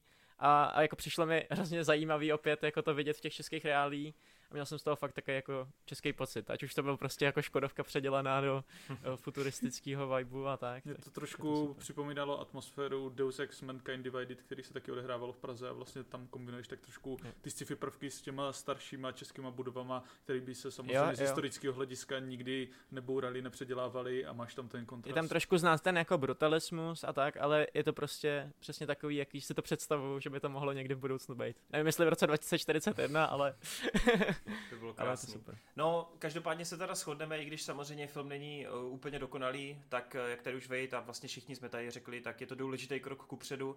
Je to vlastně takový to žánrový vybočení z toho, co tu běžně se natáčí. Jde tady hrozně cítit v posledních letech i díky Bengru a dalším, že tu máš takovou tu vlnu těch třicátníků, těch režisérů, kteří prostě jako fakt uh, přemýšlejí trochu jinak, snaží se ty věci dělat jinak, mají tu trpělivost, mají jako fakt takový to, uh, takovou tu jako hlavu, která naráží do té zdi, ale prostě jdou si za svým a to se mi fakt na tom líbí, jak se snaží být progresivnější a mají ty inspirace právě díky těm eh, kultovním dílům, i těm jako projektu moderním. Takže z tohoto hlediska mám z toho velkou radost, nabíjí mě to fakt optimismem. Už nejsem v takové té fázi, že si říkám, Wade to tady musí zachránit. Už jsem ve fázi, že si Ne, říkám, ne, ne. že Wade se k ním jenom připojí. ne, to ne. Uh, ne, a, ne, ale fakt jsem rád, že to zmiňuješ, protože jsou to jako neskuteční borci, ať už Robert Loss, nebo třeba jsem tady mluvil i o uh, Tomáši Vinským a jako hranicím lásky a tak. To jsou projekty přesně, na který se čekalo několik let a několik let byly jako v preprodukci a fakt je to jako náročný. Tady něco takového udělat, tak je fakt jako de facto jako nemožný. A je to hrozně super, že ty lidi si prostě jdou za tím svým snem a jsou to vlastně jako takový, uh, takový hrdinové, že to dokážou. Velký no. respekt pro ně, že dokážou prostě 9 let tady lobovat za jeden projekt a dotáhnout to do konce, protože Jo. Já Jo. nedokážu někdy ani lobovat dva, dva týdny za nějaký svoje video, aniž bych Jasně. propadl depresím a, a tak Jako dále. ta dedikce je neuvěřitelná. Takže je skvělý jako- a pokud chcete, aby se tady v Česku dělali zajímavý jiný filmy, tak to běžte co nejvíc podpořit. Yes. Vemte na to, vole, všechny kamarády, mamky, taťky. Myslím si, že se to Jede. může zalíbit dost lidem právě skrz ten detektivní, stereotypnější příběh. Hmm, hmm. Navíc eh, měli jsme možnost teda chvilku pobít s těma se, se samotnými autory, nebo teda minimálně s režisérem, se skladatelem a právě s producentem a asi se shodneme, že mě strašně mile překvapilo, jak to jsou prostě úplně normální lidi, jak to jsou úplně pohodáři, jak jako byli eh, velice jako otevření. Eh, Dokonce skladatel mi potom i vla- vlastně na Instagramu zpětně ještě psal a děkoval za nějaký moderování, což je hrozně jako krásný a jde vidět, že jim taky na tom záleží, jaká je ta odezva, že jim záleží na tom, jak se o tom bude mluvit a jsou rádi, když to lidi probírají, takže eh, třeba pokud náhodou nás tady ještě jako sledujete v Kikecu, tak eh, my děkujeme za tuhle experience a těšíme se na případné pokračování, které by eh, určitě tvůrci chtěli, ale uvidíme, jak to dopadne. Když jsme nakousli ty pokračování, tak právě v kinech najdeme již třetí díl nové série Herkulesa Poirota. ne, pardon. Hercule Poirot. Uh, Kenneth Branagh se Skoro. vrací a po uh, Orient Expressu a po Smrti na Nilu, což přeci jen se shodneme, byly ty známější příběhy, ty známější uh, případy tohoto slavného detektiva od Agáty Christie, tak uh, ten třetí případ, uh, Přízraky v Benátkách, je to tak? V češtině? Jo. Jo. Tak Jo, eh, ty teda naštěstí už se rozhodli zadaptovat, řekněme, ne tak známý dílo, ne tak známý příběh. A já musím říct, eh, že mě to velice potěšilo z toho důvodu, že právě jsem úplně neznal ty niance, neznal jsem ten samotný případ, neznal jsem, jakým způsobem se to bude vyvíjet. A velice mě na první dobrou potěšilo, že oproti Smrti na Nilu, která byla takovým detektivním blockbusterem, který se nebal využívat green screenů, velkých jako expozicí a fakt jako toho audiovizuálu, tak eh, tohle byl až jako překvapující návrat k nějaké komornosti, k nějaké jako základní premise obyčejných detektivních příběhů, kdy máte jednu lokaci, jedno místo a tam prostě jako rozehrajete nějakou šarádu, kdy skoro každý je podezřelým a hlavní hrdina se to snaží vyřešit. Velice mile mě taky potěšilo to, že po tom blockbusteru se rozhodl Kenneth Branagh i jako režisér uh, vyzkoušet, řekněme, hororovější žánr. Pokusil se vlastně s Erkilem uh, jít trošku do jiných žánrů. A tohle mi přišlo fakt sympatický, protože já jsem měl pocit, že ta série začíná trochu přešlapovat po tom druhém díle. Přišlo mi, že to chce nějaký nový svěží vítr a tady mám pocit, že se mu to povedlo. Nicméně, my než se do toho s Hrotým pustíme, tak uh, Irča je ta, která to na rozdíl od nás četla, je to tak?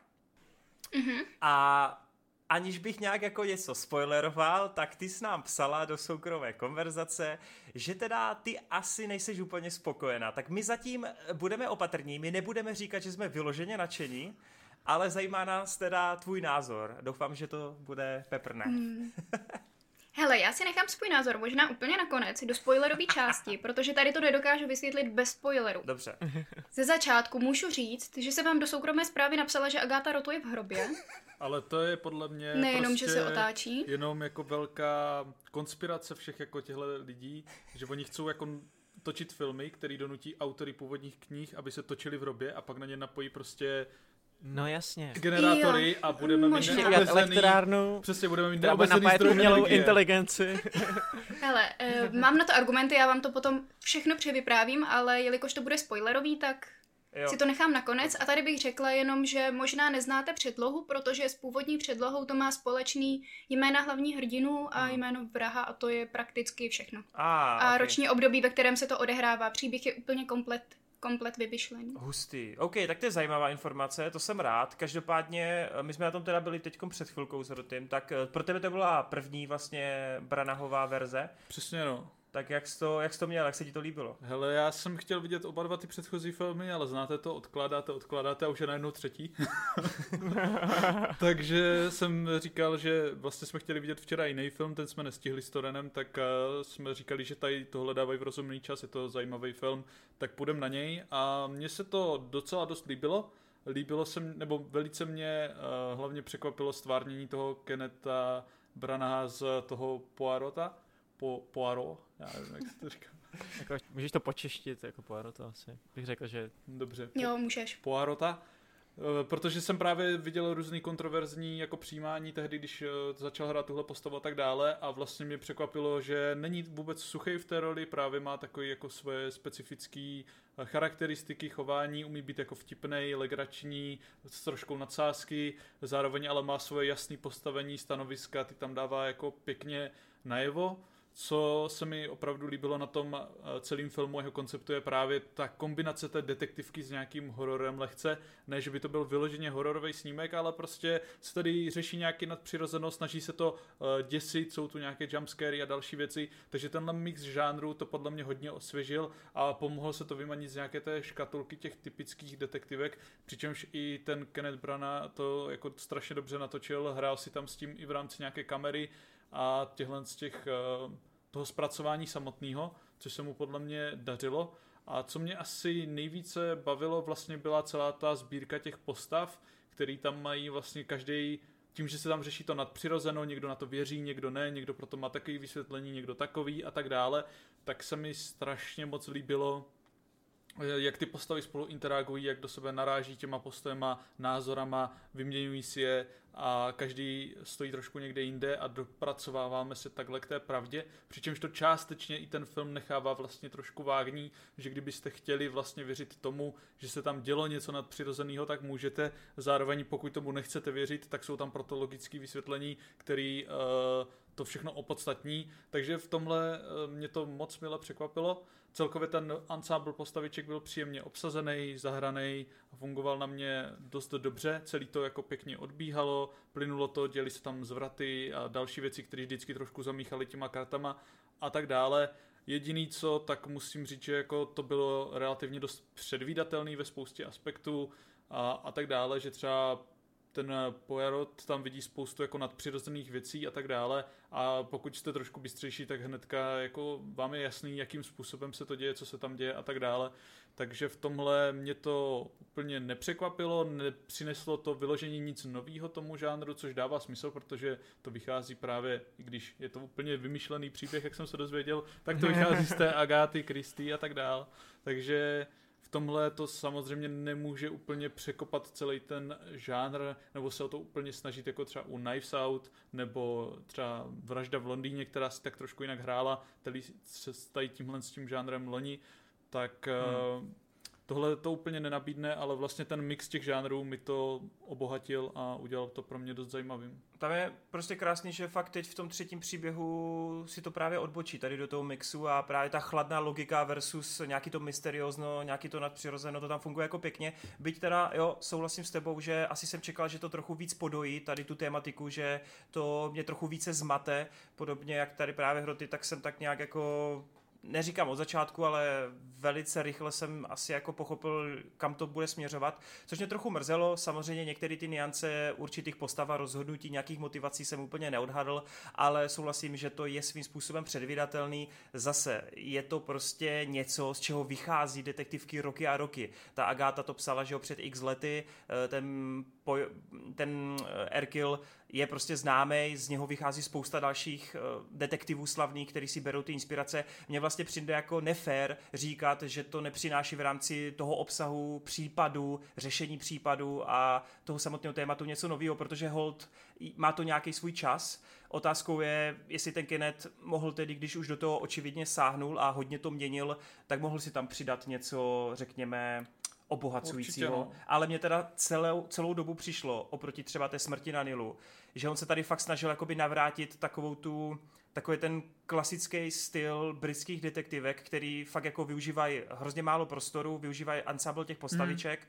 A opět jsou to nějaké archetypy, ale že se nesnažil vyloženě vybočovat. A to je vlastně jako docela, mě to přijde sympaticky. Někdy mám rád, když je něco, co jako moc dobře znám, co mě asi nechce úplně jako šíleně nějak jako uh, odtáhnout trenky, ale musím říct, že, to se mnou, že se to se mnou trochu bije. No. Je to takový, že chtěl bych asi trochu experimentů víc. Z druhé strany si říkám, že mi přijde pěkně, jak je to takový staromilský, jak je to takový retro, takový oldschoolový. A trochu se to ve mně bije, že sám vlastně nemám ještě pořádně rozhodnutý. Hmm. Viděli jsme to tři hodiny zpátky, jestli teda jako se mě to líbilo víc než ty předchozí, nebo naopak méně než ty předchozí. Ale z jistotou můžu říct, že oproti smrti na Nilu jsem hrozně ocenil, jak to nemá zbytečně dlouhou expozici, jak to není zbytečně rozvleklý, vlastně hned se tam instantně něco děje děje, hned tě to vtáhne a zbytečně se to jako v něčem, v něčem uh, hmm. nebabrá, takže to mi přišlo asi fajn, ale zase z druhé strany škoda, že hlavní hrdina tady není tolik pod tím drobnohledem, není tolik jako zkoumán z různých perspektiv, třeba jako v tom předchozím díle, kde se mi strašně líbilo, jak to šlo do té osobní roviny, kde byl zkoumán z pozice té války, kde byl zkoumán z pozice té lásky. Tohle všechno najednou pro tu postavu, o které jsme tolik nevěděli, tak znamenalo spoustu a já jsem byl velice překvapen jako nečtenář, co dokáže vlastně ten charakter nabízet a jakou, jaký má background, jakou má minulost. Čili tady mě mrzí, že Poirot je vlastně tak trochu ta figurka v té šachovnici, nepřišel mi kolikrát ani tak moc aktivní, spíš se tak nějak jako vezl a ty různé indicie mu padaly do klína a vlastně vlastně jako mě až překvapilo, že není, víš, jako takovou tu kruciální esencí, která by to celý rozlouskla. Je to taky zvláštní, fakt se to ve mně bije. Není to Poirot, viď? Že co? Není to Poirot, viď? No, já vlastně nevím, jak, jakého Poirot chci, no, ale Jasný. tak to se dozvím. já jenom rozvinu, že co se týká té standardní zápletky a toho, jak to vypráví, že to nenabízí nic nového, to jsem spíš tak jako zmínil, abych to rozvinul pro diváky. Samozřejmě já mám taky moc rád tady tyhle standardní příběhy a myslím si, že tam není vyloženě nic špatného, byť ta předvídatelnost samozřejmě tomu trošku ubírá síly, ale jinak souhlasím, že se mi moc líbilo, jak se tam pracovalo s tím prostorem omezeným, jak to tam střídali, vždycky to, to nějakým způsobem uživili, oživili a neměl jsem pocit, že se to táhne, že by se nic dlouho nedělo a tak dále, takže v tomhle aspektu se mi to líbilo moc. Strašně, strašně tam byly netradiční fakty záběry, nebo kompozičně, kdy máš postavu úplně, že ho někde jako schovanou, teď úplně vidíš ten celek, který zabírá celý ten prostor. Hmm. Bylo to tak trochu jako Mr. Robot Severance, takový ten styl show, který se snaží zdůraznit nějakou tu velikost hmm. těch objektů, nebo jo, těch, určitě. to bylo fakt super. Místama tam byly takový trošku jako nesourodý záběry, nebo trošku divně za, zabraný, který navozovali takovou tu nadpřirozenou atmosféru. Přičemž si právě myslím, že to, že se tady uh, Poirotovi něco děje a vidí nějaký nadpřirozený věci, tak trošku zabránilo tomu, aby se šlo nějak víc do hloubky té, hmm. té samotné postavě a tak. No. A ta intimnost záběru zblízka je fakt super. A jak to střídá právě s těmi gigalokacemi, které jsou úplný starožitnictví a nějakých jako obskurních uh, designů a tak. No každopádně Fate už je určitě nervózní, tak vyjde, řekni k tomu něco. Ne, vůbec nejsem nervózní. Hele, mně to přišlo super, ty vole, já jsem úplně, jako ne, nejsem jako úplně nadšený, že bych tady skákal dva metry do vzduchu, ale prostě uh, můj vztah s předlohou je takový, že já jsem uh, nepolíben předlohou, uh, jsem tady stejně nevzdělán jako, jako vy dva. Od Agaty Christie jsem naposledy na maturitu četl 10 malých černoušků, takže znám tu estetiku, uh, miluju ten, ten seriál a i ty filmy se Sušetem. Nice. Mám jako nakoukáno spoustu dílů, protože vždycky u babičky, tak to byla taková prostě jako... To zase moje mamka, no, takže jsem to si Jo, jo. Takže Co? prostě takový pekíč, prostě Columbo. přijde k babičce, dáš kako a tam přesně Kolumbo, to je vražda napsala, Poirot a, a, a tak. Eh, Každopádně eh, přízraky, přízraky v Benátkách eh, jsem vůbec neznal, ale vždycky ten Kenneth vlastně těch adaptací tak mě se líbilo, že v podstatě jako zaktualizoval uh, trošku tu postavu Poirot v, do nové generace, byť tam teda v posledních jako dvou dílech trošku ulítává s tím vizuálem a z toho důvodu mi to nepřijde právě tak silný, jak třeba ten Sušet, protože eh, když si podívám třeba na starou vraždu v Orient Expressu, tak tam mnohem víc cítíš ty reálie, ty zimy. Fakt jako by z toho máš prostě nějaký jako uh, svíravý pocity, zatímco tím, jak ten Kenneth Branagh trošku jako flexí s tím vizuálem, trošku tam jako přidává některé jako třeba digitální, uh, digitální dovědky, tak to prostě na tebe tak jako podle mě nemá tu atmosféru, kterou já jsem na to měl rád, ale i tak uh, vlastně nabídnul skvělý řemeslo, ta detektivní zápletka tam vždycky fungovala dobře. Kenneth Branagh je expert uh, na divadelní hry uh, mys- uh, a na jakoby stavění těchto podobných příběhů. Myslím si, že to je člověk prostě jako nejpovolanější na to, aby vlastně dělal něco takového a mám pocit, že té značce dává uh, v podstatě jako dobrou poctu a jsem rád, že se toho chopil zrovna on a to i v tom třetím díle, uh, protože já jsem třeba tu smrt na Nilu, mně se líbilo ještě víc než, uh, než, ta, uh, než ten Fakt? Hustý. než ten Orient Express. Eh, Mně právě naopak přišlo, že byť tam máš jako ty blockbusterový nějaký reálie a tak, tak ale toho fakt soustředí na tu detektivní storku, která mi přišla jako mega dobrá. Byl jsem z toho tehdy úplně odvařený a hrozně mě mrzelo, že jsem to neviděl v kině, ale viděl jsem to až na HBO a že ten film potkal osud, který ho potkal. A to, že to teda jako brutálně pohořelo, což se projevuje na tom třetím díle, právě proto to říkám, protože ten třetí díl má jako výrazně nižší rozpočet a ten Kenneth Branagh tady právě jako zkouší uh, trošku jako jiný způsob, uh, víc mi to přijde jako takový televizní, ale vlastně v dobrém slova smyslu, protože se to právě navrací do té komornosti, víc tam pracuje eh, se samotným stavením záběru a soustředí se fakt jako na tu hereckou akci jenom, nevymýšlí tam žádný jako složitý komplexnosti, díky tomu eh, to právě má mnohem větší atmosféru než ty předchozí dva eh, filmy u něj. Eh, Prodává tam přesně nějakou tu žánrovou odchylku, byť eh, na mě třeba ty některé hororové prvky nebyly tak dobře vystavený, protože tam byly takový na, mou, na můj vkus jako docela levný jumpscary, který jako taky působily do staromilsky a trošku jak nějaký italský horory ze sedmdesátek, ale vlastně, vlastně mi to přišlo dobrý. Eh, Přišlo mi fajn, jak tam pracuje třeba s prolínačkama, kdy prostě fakt jako ta estetika toho filmu, jak kdyby vypadla právě z nějakého toho starého seriálu a tak. A v podstatě mě to jako dělalo takovou jako konfi náladu, kde já jsem se trošku vrátil eh, jako minimálně tím pocitem k tomu Poirotovi. Eh, Co se týče té tý hlavní zápletky, Divím se, že vám to přišlo předvídatelný. Já jsem odhadl jeden z těch hlavních jakoby pilířů, když to tak řeknu, který se odhalí těsně před tím koncem, ale jsem jako to samotný uh, gro toho, nebo jakoby co se tam potom řeší dál s těma jednotlivými motivacema postav a tak, tak to jsem prostě neměl šanci odhadnout a myslím si, že to je tam jako dobře skrytý. Plus s čím jako hodně nesouhlasím a jsem taky překvapený, eh, že říkáte, že se tady netestuje tak moc ta samotná osobnost toho Poirota, protože mně přijde, že tyjo, se tady jako nejvíc na to soustředějí, že tam nejvíc probírají ty jeho vě- věci z té války. Chápu, že třeba v té smrti na Nilu máme ten skvělý flashback a origin jako mustáše a tak, ale tady v tomhle filmu mám pocit, že jako vidíme ten emoční dopad na něj. Jako Jo. celý ten film je v podstatě o posttraumatických stresech, o Jako, nějakých ale mně jako přijde- z války a tak. Mně přijde, že to tam je hrozně jako povrchově, že ty to tam všechno jako vidíš, že se to jako děje, že o tom všichni mluví, ale zároveň já vůbec jako necítím, že se to tím Jo. jako, třeba když srovnám tu smrt na Nilu, kde se řeší ta láska, to s tou Catherine, a jako Mhm. mm-hmm. on si tam jako dovoluje někomu otevírat, to mi přišlo tisíckrát údernější, než tohle, který jako, mně to přišlo jak taky prázdný, jakoby prázdný filozofování nad ničím, nevím, fakt, Fakt? Jako Na mě, mě- na, na mě to teda fungovalo. Já jsem neviděl jako... tu smrt na Nilu, ale jako na mě se líbilo to, ta výzva vůči němu těm jeho přesvědčením a těmhle věcem, to si myslím, že tam Mhm, jako funguje dobře. A vlastně se mi líbí i ten malý mini oblouk, který tam vlastně má skrz celý ten film, kdy vlastně vidíme nějaký začátek, konec, dojde tam k nějaké změně, když si uvědomí vlastně, že jo, co tou prací furt může dosahovat a tak dále. A to bylo jako super, ale souhlasím i s tím, že se to tam podle mě moc neprožívá z jeho strany jako ty věci. Že jsem to Jako podle mě to není jako postavě. emocionální, je to jenom jako čistě intelektuální, ale to intelektuální, jak asi ten Poirot má být a Hmm. přesně podle mě to jde úplně v kontrastu s tím, jak to naráží právě na to, že ten intelekt bojuje trošku s nějakým ošálením Jasně, no. toho, že Ono, jako, ono tam bude asi právě problém v tom, že stejně jako ty, tenhle aspekt, to je to, co, o čem jsi mluvil, že jsi odhadl a tím, že já jsem to měl taky odhadnutý, tak jsem tam vlastně necítil asi to vnitřní praní, protože jsem jako viděl to logické vysvětlení, proč se. Hele, v těch spoilerech to, mu to asi můžeme v klidu potom vypálit, no, No, jasně, ale no. takže jako vlastně jsme spokojení, někteří trochu více, někteří trochu méně, ale tak jako vesměs, vesměs jo, krom teda Irči, která četla tu předlohu a ta je teda vyrošeně nasraná Takže když znáte předlohu, nechoďte na to. a vole. Irča nám to teď v takovém krátkém spoilerovém úseku vysvětlí. Jo, ale Já dám svoji tam... poslední bezspoilerovou větu. Aha. Kdyby si to nehrálo na Irkila Poirota a byl to třetí díl na nože, tak tomu napálím čtyři hvězdičky a jsem extrémně spokojená. Nice. Toxic to na Irča, nože, tak hashtag tomu- Toxic Irča, let's go. kdyby to bylo na nože, tak jsem zklamaný, že to právě nepřináší do té zápletky A detektivní. Mně se A to líbilo víc než Glass Onion A tohle. já chci jenom... Jo, to určitě, je to jako milionkrát lepší film než Glass. Sorry, Marťas, sorry.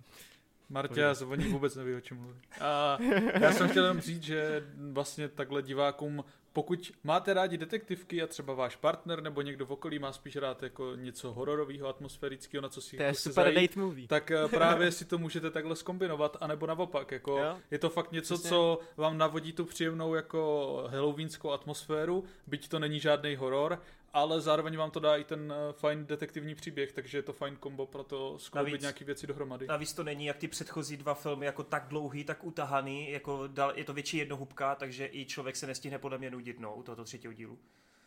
Takže jo, takže běžte do kina, protože je to fajn, ale teď pojďme teda na tu Irču, protože já jsem Já zvědav, si to proč nechoďte.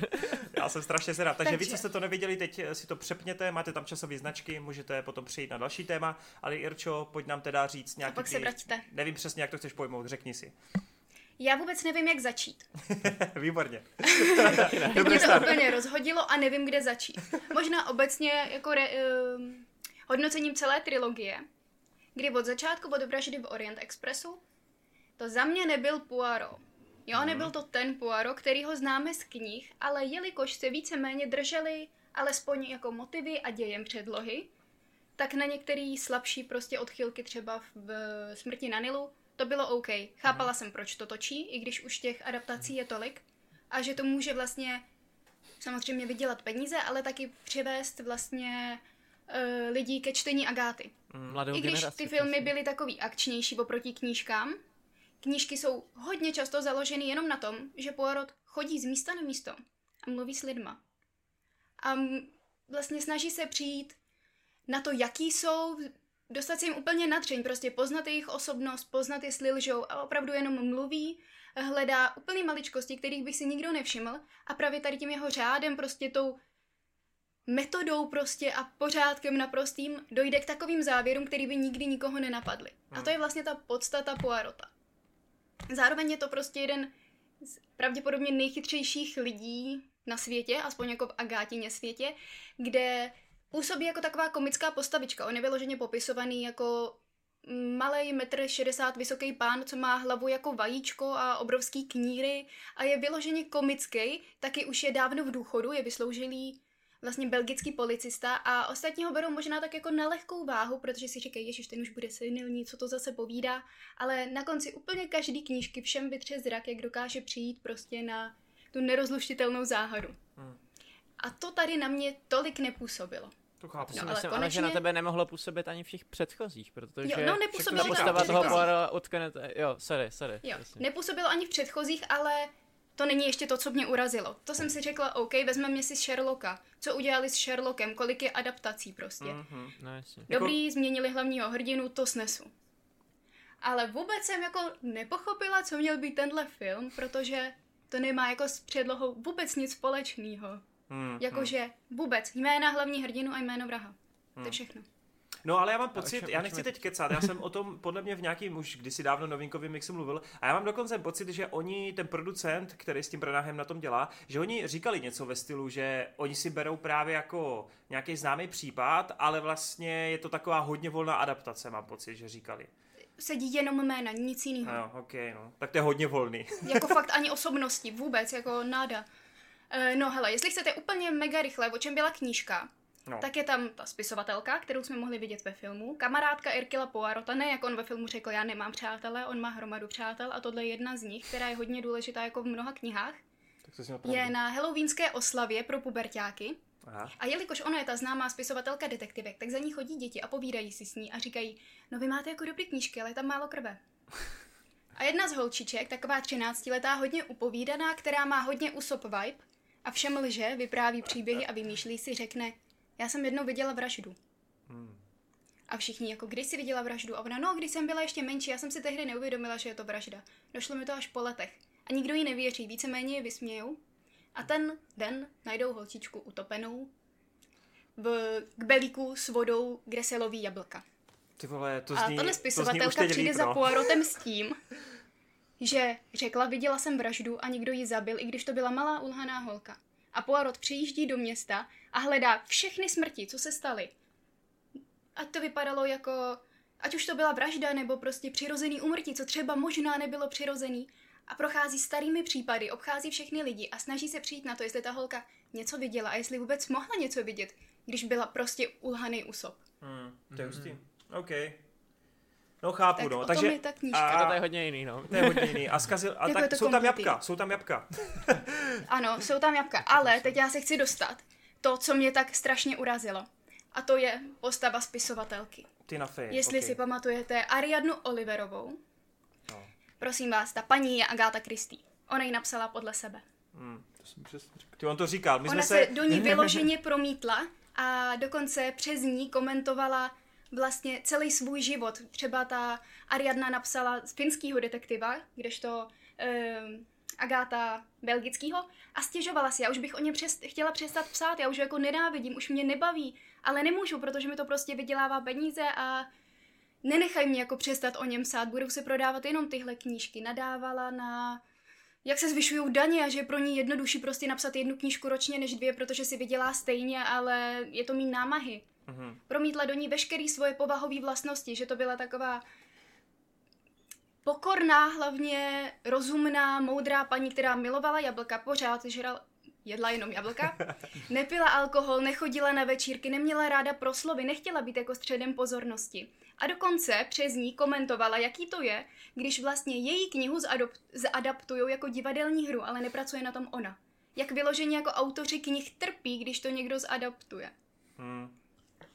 A ta jako, fakt je to jedna z úplně hlavních postav celý tady tý, nevím, jestli to můžeme nazvat série, prostě tady toho světa.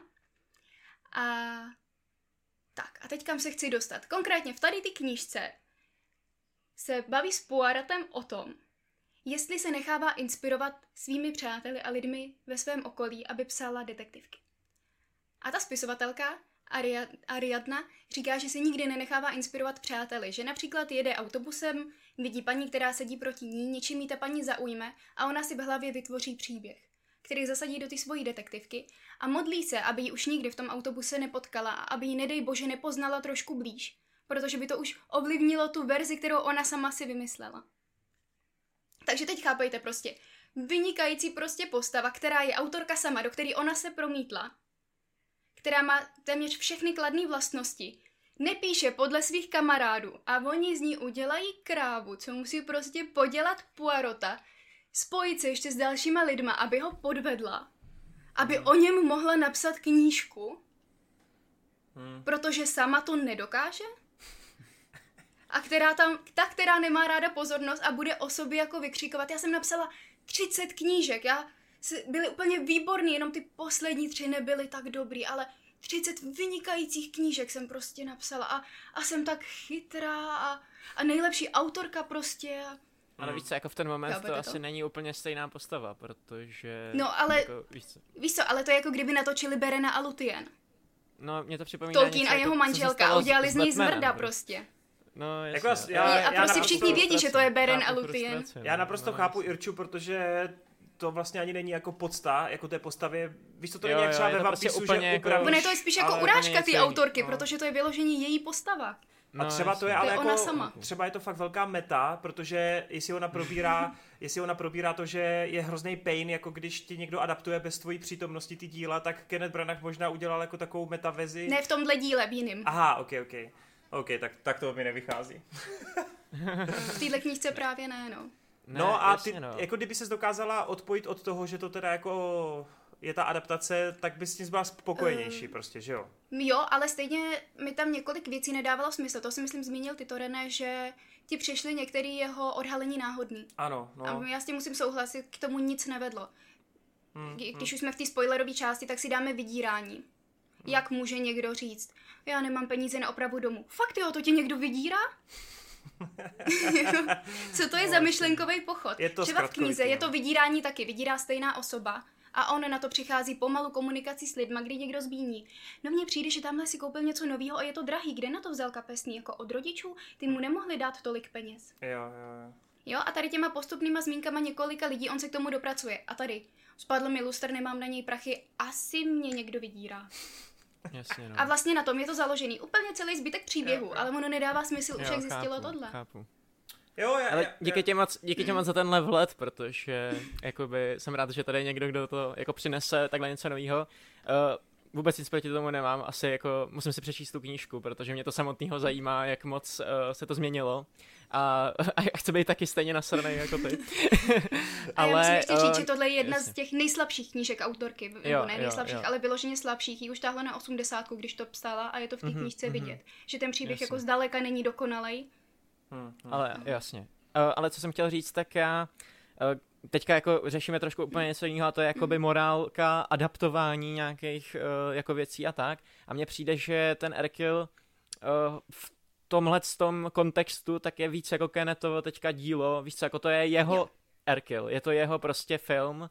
A podle mě prostě pokud eh, vyloženě tam jako neříká, hej Agatha Christie je prostě vole to a to. A vyloženě jako nedělá tý uh, nedělá tý značce nějakou jako ostudu, nebo vyložení nedělá jako to, tak podle mě si s tím můžeš udělat jako co chceš, protože třeba díky tomuhle máme jako postavu Batmana, to jsem dal jako příklad, protože díky tomu je Batman tam, kde teďka je, jako co, co, co byl poprvé, jako, tak to bylo úplně diametrálně odlišná postava od toho, jaký známe dnes a jenom díky lidem, který postupně přepisovali, přepisovali, eh, tak jsme dostali zajímavý příběhy jako Sový město a tak, který prostě ano, s původní třeba charakteristikou Batmana nemá nic společného, Batman občas zabíjí, občas ne, ale vlastně je to prostě novej, uh, novej pohled. A, a přesně jak ty jsi zmínila toho Sherlocka. Každý Sherlock je v podstatě jako jiný. Mm-hmm. Máš tam prostě základní jako aspekty, ale ne každý je závislák prostě na kokainu a na pro, a je, jako chápeš, není to ten originální. A boxuje ve Jo, já, já tomu rozumím, no. Přesně. Jo. Ale oproti prvním dílům, tak třeba tenhle podle Jo, mě jako jo. nepřivede čtenáře tolik ke čtení, nebo alespoň vlastně budou zklamaný. Pokud budou čekat něco jako hororovějšího, akčnějšího, budou zklamaný, protože Poirot vyloženě jako chodí Yes. z místa na místo. No ty si, ty si Takže říkala, u těch že... dvou filmů jsem to chápala, že je to třeba může přivíst, ale tohle je něco jako kompletně jiného. Že vlastně Jasně, no, jmenovat jasně. se jinak než Poirot, tak je to vynikající film, ale tohle Hmm, s tím fakt nemá nic společného. Mně přijde, že to je ale vlastně jakoby možnost, jak přes slavnou značku nebo tak dostat do kin zpátky to jako si žánr detektivek, jo. což jako Jo. je pro mě hrozně super, protože tyhle ty filmy v dnešní době absolutně nevznikají a já, jako, já jsem za to jako smutný, protože je to jeden z těch uh, nejlepších žánrů jako detektivek a v podstatě tyhle ty staromilský, nemyslím jako na nože a tak, který se z toho dělají tak trošku prdel, ale fakt jako staromilský detektivky, tak to fakt dělá jenom teďka ten já jsem, Branagh, jako. já jsem v únoru minulého roku na to dělal video, takže... Přesně, jo, to jde na to má super, uh, super video. Takže já s váma takže, souhlasím no. s těma detektivkama. A vlastně jsme to říkali to, když jsme odcházeli z kina, že díky bohu, že tu aspoň máme toho Erkila, který jo, bude možná rotovat tou kvalitou, ale aspoň Mm, chodím do mm. kina na nějakou sérii kriminále, detektivek, který prostě mají tu pořád tu stejnou postavu a jenom Určitě, se no. mění ten ensemble. No. Jasně, no. A já chci jenom Jasně. ještě dodat, že vlastně si nemyslím nutně, že byť chápu, že to tak člověk může vnímat, že by jako ten Kenneth Branagh chtěl nějak urazit Agátu Christie, spíš jako využil existenci té postavy a jako ty A změny, dali které jinou charakteristiku, no. ty změny, které udělal, jako, že- sloužily, že jo, to tomu příběhu, že jako vlastně i tomu oblouku, Hej. který tam má Jako- Erkil v tomhle filmu, Jasně, takže no. jako chápu, že tuhle postavu takhle narouboval na ten příběh, Mm, ale mm. zároveň chápu, jako, že to člověka může naštvat. Jediný, co mi přijde fakt nešťastný u téhle postavy, co zmínila Irča, je, že ona má i v tomhle filmu trošku podobné charakteristiky s Agatou Christie, vys to, že se vyzná v jedech a, a takovéhle věci, že je spisovatelka, která píše finského detektiva a tohle takže ono to, uh, ono to k tomu tak jako implikuje, byť je to prostě podle mě, to ten autor nechce říct, protože, ale jestli někdo miluje Erkila a jestli někdo miluje divadlo a všechny jakoby eh, knížky, detektivky a tak, tak je to Kenneth Branagh. Jako, eh, chápeš? Jo, já tady mám prostě Nemyslím tu hranici jako jinde. ublížit. Každý Eh, máme prostě hranici jinde, co jasně, jako no. by se mělo ctít a co se může překročit. Yes, yes. A za mě je tohle prostě fakt jako Beren a Lutien. To se jde překračovat. Jo, jo. Hustý. Mm. Jo, jako já to, já to chápu, dokážu to pochopit. Úplně respektuju, respektuju, jako no. respektuju. Jo, hele, Poirota změnili, OK, beru, ale, ale Ariadnu ať, jasně, chápu. Rozumím, chápu. rozumím. Jo, to je, to je pochopitelné. Tak jo. no. Tak Taky- to bylo super, taky máme nějaký... jako za tuhle debatu. To Taky bylo. máme určitě postavy, u kterých bychom jako... Yes. Ale vlastně Vejt ne, Vejdovi vůbec nevadí, co se děje s novou sněhurkou. Jdeme dál. Ty vole, tak teďka, ale Burn. Je úplně vytržený z kontextu, to je úplně vytržený z kontextu. A je sorry. Uh, pojďme teda dál a pojďme skočit uh, k Talk to Me a pak teda hádám v návaznosti na to i k druhému hororu, kde teda si vezmou slovo teďkom hádám kluci, takže uh, Hroty, Let's go. můžeš to vykopnout. Ne, ať vykopne Já se na Vejt, to já, mega jsem, těším. já jsem vykopával teďka všechno, takže nechci Ok, zase Vejdovi vystřílet Jasně, věci jasně. a ať se do toho pustí on. Hele, Talk to Me je totální, totální banger. Jakože já jsem byl úplně konsternovaný, uh, vysvětlím divákům, o co se jedná. Uh, už jsme to chtěli recenzovat předtím, bohužel kina byly uh, plný kazmy a museli jsme jít na jiné věci, nebylo na to, uh, nebyl na to čas.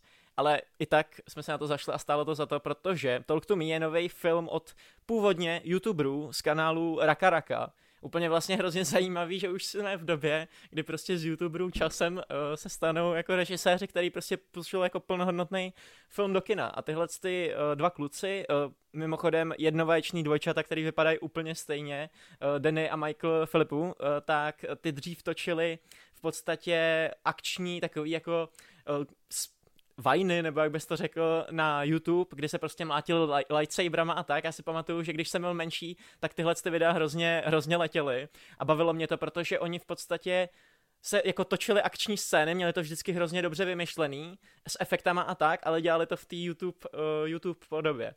No a uh, podstatě teďka si řekli, že jako natočej celovečerní film, uh, dostali prachy od studia A24, který jim dalo v podstatě úplnou volnost uh, na to dělat si, co chtějí. Mluví o tom, uh, by the way, i na mém oblíbeném ka- kanále Corridor Crew, kde s nimi jako o tom rozhovory, zajímavý jako vhled do zákulisí. No ale jako, co od nich lidi očekávali, tak přesně, že to bude nějaká rádoby jako vtipná věc a tak, což úplně nepřišlo, eh, protože natočili velice seriózní, dospělou věc a to je psychologický horor Talk to Me, který vlastně uh, vypráví má takovou jakoby uh, hororovou berličku, kdy uh, vypráví o partě lidí, kteří mají takovou jakoby satanskou ruku, nebo jak bys to pojmenoval.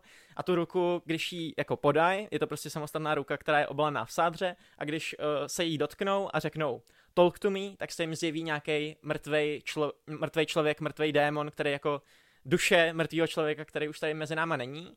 A oni jako pustí do sebe a tím vlastně jako nechají toho démona ovládat, uh, ovládat na 90 vteřin jejich chování. Což je pro ně takový euforický vztah a celý tohleto tak je vlastně taková jako metafora pro braní dr- drog a pro zneužívání drog, což se tady extrémně řeší. Ten film, na to, že to je horor, tak nabízí strašně moc výborně psychologicky pro šetřených témat. Je strašně cítit z tohoto, že ten Danny, který psal scénář, tak vychází z nějaký jako životní situace, kdy prostě on tam fakt promítá jako věci, které, byť je to prostě horor, tak jsou pro tebe hrozně real. A vůbec vlastně na tom nejseš uh, zvyklý v tomhle tom žánru. Když my jsme zvyklí na to, že horory většinou, bohužel v dnešní době jsou takový jako jednoduchý eh, zábavy, kde prostě jde o to, že tam je nějaký uh, vrah, který tě prostě jako chaseuje a tak, bojíš se u toho, pak to skončí. Ale tohle je horor, který využívá ten žánr k tomu, aby odvyprávěl fakt si myslím jako důležitý příběh a dělá to úplně fakt skvělou formou.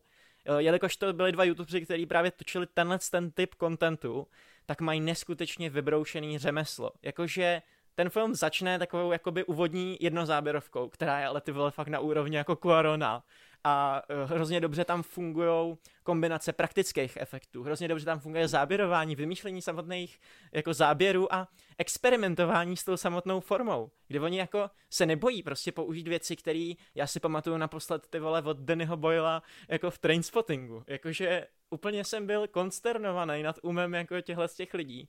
A je super, že vlastně ten jejich um pozvedá fakt věc, která je podle mě jako hodnotná a nabízí v tom žánru něco, co je v dnešní době hrozně nevýdaný. Moc mi to připomnělo třeba horor z 60. let uh, Hnus od Polanského, o kterém tady mluvím uh, neustále v podstatě, pokud sledujete Geekets zpět dozadu, je to jeden z mých nejoblíbenějších hororů.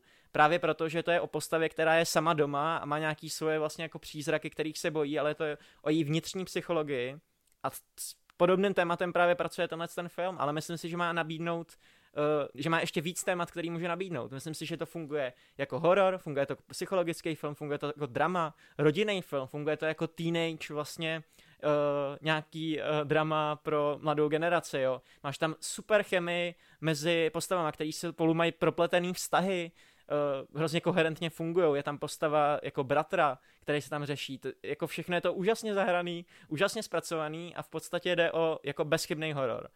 Uh, to tempo je tak vražedný a v podstatě jako ty beaty jsou tak dobře promyšlený, že na konci jediný, co tomu můžu vytknout, tak je, že pomalu, myslím před koncem těsně, podle mě trošku se šlápnou z plynu, asi na dvě minuty, ale pak začne konec jako samotný což je jeden z nejgeniálnějších a nejžánrovějších konců, jako který jsem kdy viděl. A fakt ty vole, když to skončilo, jak jsem si říkal jako wow, tak to je fakt jako, tak to je dílo prostě. Uh, No, sorry, teďka jsem byl úplně v takovém jako transu, kde jsem prostě zase musel... Jsi byl úplně posednutý na 90 yes. sekund. Vytáhni tu ruku. Nějakým démonem. Je. Ale je to, je to fakt dobrý, ty vole. Jako až mě to úplně jako překvapilo. Já, moc mi to připomnělo stylem Duo Daniels, který v minul, uh, minulý rok točili Everything, je to vlastně úplně podobný případ, kdy máš prostě dva uh, tvůrce, k, uh, bráchy v tomhle tom případě a prostě přesně jakoby ten jejich dravý styl, to jak prostě mají nakoukáno, jak dokážou pracovat uh, s tím řemeslem a s tím filmovým uh, materiálem, to je jako fakt jo, fascinující. Trochu to působí, že podobně jak se zvedá česká kinematografie s mladými a progresivními tvůrci, to stejné se děje v Hollywoodu. je, to, je to tak. Tak Roty, no, pojď. tak Roty, tak mi řekni, jaký na to máš pocit. Hele, já to cítím dost podobně, jakože mě to naprosto odvařilo. Je to za mě fakt jeden z nejpovedenějších hororů, co jsem viděl takhle za poslední dobu, který je fakt jako děsivej, hrůzu nahánějící, dostane se člověk jako pod kůži, řeší jako Ještě, že jsi to řekl, to vážný... jako se nezmínil, že to je jako fakt jeden z nejděsivějších filmů, jako co jsem viděl. Je, jako... Umí to být fakt jako extrémně nepříjemný, děsivý, těma tématama a tím zpracováním se to právě dostává perfektně pod kůži ty postavy jsou tam parádní, je skvělý, že člověka to namlsá v úvodu tím, že se něco děje, ale potom tě to hodí do nového prostředí, představí ti to postavy, dá si to na čas s něma, pěkně se tam postupně budují ty jednotlivé vztahy a věci a motivy a tak dále. A potom se to hodí do toho víru, který ze začátku tak pomalu našlapuje, ale potom od jednoho bodového zlomu tě to absolutně jako sejme, jakože fakt ta jedna scéna je tam tak ty vole, ty vole brutální a je tak drsná a hlavně následuje po takové scéně, která právě je takový to užívání si té zábavy. Hej, oni přesně, to, oni tak... to mají jako strašnou švandu, víš, z začátku, že ty si nejdřív říkáš, tak pičo jsou retardi, že tady prostě máš nějaký jako démony a potom si je posedneš, ale pak zjistíš, že jako to je strašně skvělý pocit pro ty lidi a zároveň oni to mají strašnou prdel to jako sledovat a natáčet si ho, uh-huh. co ten člověk dělá. Jako kdybys byl právě s těma kámošema a potom jste si jako natáčeli jako jo, ten se požral a dělá tyhle pičoviny a ten tohle ha ha ha. No, Jenom, že pak se jim to právě... začne vymýkat jasně. z těch rukou uh-huh. a jde to úplně silným spádem pryč a je to strašně kreativně natočený, provedený, ten nápad je podle mě skvělý, je to fakt duchařský film, který úplně kreativitou prostě fakt otvírá nový dveře, když člověk fakt neviděl strašně dlouho u tohoto duchařského žánru něco tak originálního, zajímavého, co by mělo ještě takhle silné metafory. Byl to pro mě tak trošku jako anti-Evil Dead Rise film, vole, kdy prostě ty věci, které yes. na mě v Evil Dead Rise nefungovaly, tak tady úplně jako skvěle se trefily. Jako ty momenty, kdy jsou ty postavy posedlí, kdy to fakt jako umí být uh, creepy a i když se těm posedlým postavám jak kdyby něco děje, nebo oni dělají něco fakt jako nepříjemného, tak jsem tam cítil tu bolest vnitřně těch postav, na kterých mi záleželo a který byli nějak bohatý, který mi byli sympatický a tak dále. Zároveň je přijde mi strašně dobrý ten název Talk to Me, který podle mě je takový jako dvojvýznamný, kdy vlastně ta hlavní hmm. hrdinka má určitý problém s komunikací, kdy vlastně ona se vypořádává s nějakým traumatem z minulosti a tohle je pro ní tak trošku úleva, jako nějaká úleva drog a alkoholu a vlastně tam je strašně komunikační bariéra s jejím tátou, kdy ona kdykoliv jako spolu mají o něčem mluvit, tak je nepřístupná a nechce se k tomu dostat a tyhle motivy se tam taky vrací. Takže v tomhle je to za mě taky extrémně silný a to, že to má hodinku a půl, ukazuje to to, co to má být, to je na tom skvělý. Strašně moc mě bavily všechny ty záběry eh, s deštěm a vodou, který tam dělají, kdy třeba teče jako voda přes sklo a promítá se to na obličej těch postav a tak dále. Jak říkal Vejt, je to technicky strašně skvěle zpracovaný, akorát teda já oproti Vejdovi necítím tak silný uspokojení z toho konce, na mě to bylo možná trošku urychlený, možná trošku antiklimatický, ale dokážu si představit, proč na tebe to naopak působilo, protože hmm, hmm. ten konec je strašně úderný ve své podstatě, akorát na mě to v tom moment prostě nezafungovalo tak, jak bych chtěl, úplně jo, mi to nesepnulo, dalo mi rozumím. to takovou tu katarzi, kdy vlastně člověk tak nějak, tam ta hrdinka dochází k určitým rozhodnutím, které jsou třeba na začátku nějak uh, naznačený něčím, co potkají jako na cestě hmm. a vlastně to dobře bude pro to, jak ona si obkecává ty své vlastní činy, že ji člověk chápe, ale vlastně tam pro mě byla spíš taková cesta do pekel, což mě možná u té postavy přišlo trošku smutný hmm. a vlastně tragický, ale, ale svým způsobem jasný. to právě podtrhuje určitě tu pointu. Hej, protože já jsem tu postavu bral celou dobu jako, že to je hrozná metafora jako na schizofrenii. Já jsem se s tím teda jako někdy oso- jako osobně nepotkal, hmm. mám spoustu kamarádů, se kterými jsem bohužel jako tyhle ty věci musel řešit. A to, co v tom filmu je jakoby znázorněný hmm. pomocí těch démonů a pomocí toho, jak ta postava funguje, tak vlastně jako ty díky tomu tyhle ty lidi tak trošku jako pochopíš a úplně no, si jako představíš, jaký peklo to jakoby musí být.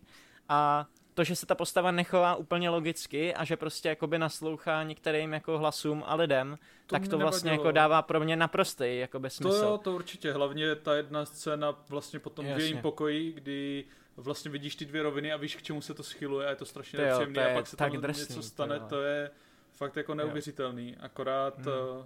No, teď jsem ztratil trošku niť, ale ta Jasně. hrdinka čekal jsem trošku, trošku jiný vyústění. Jiný konec. Ale je jasně. vlastně fajn, jak si tam s ní pohrávají ty démoni a ukazují něco trošku, hmm, trošku hmm. jiného a jako mně se to strašně líbilo. Jo. Já jsem ještě jednou chtěl říct, jako, jako hlavně to říkám Torenovi, protože já jsem si v životě ne, jakoby nevybudoval takovýhle vztah k postavám v hororu. To se mi fakt jako ještě nestalo. Ty postavy jsou fakt tak dobře napsaný.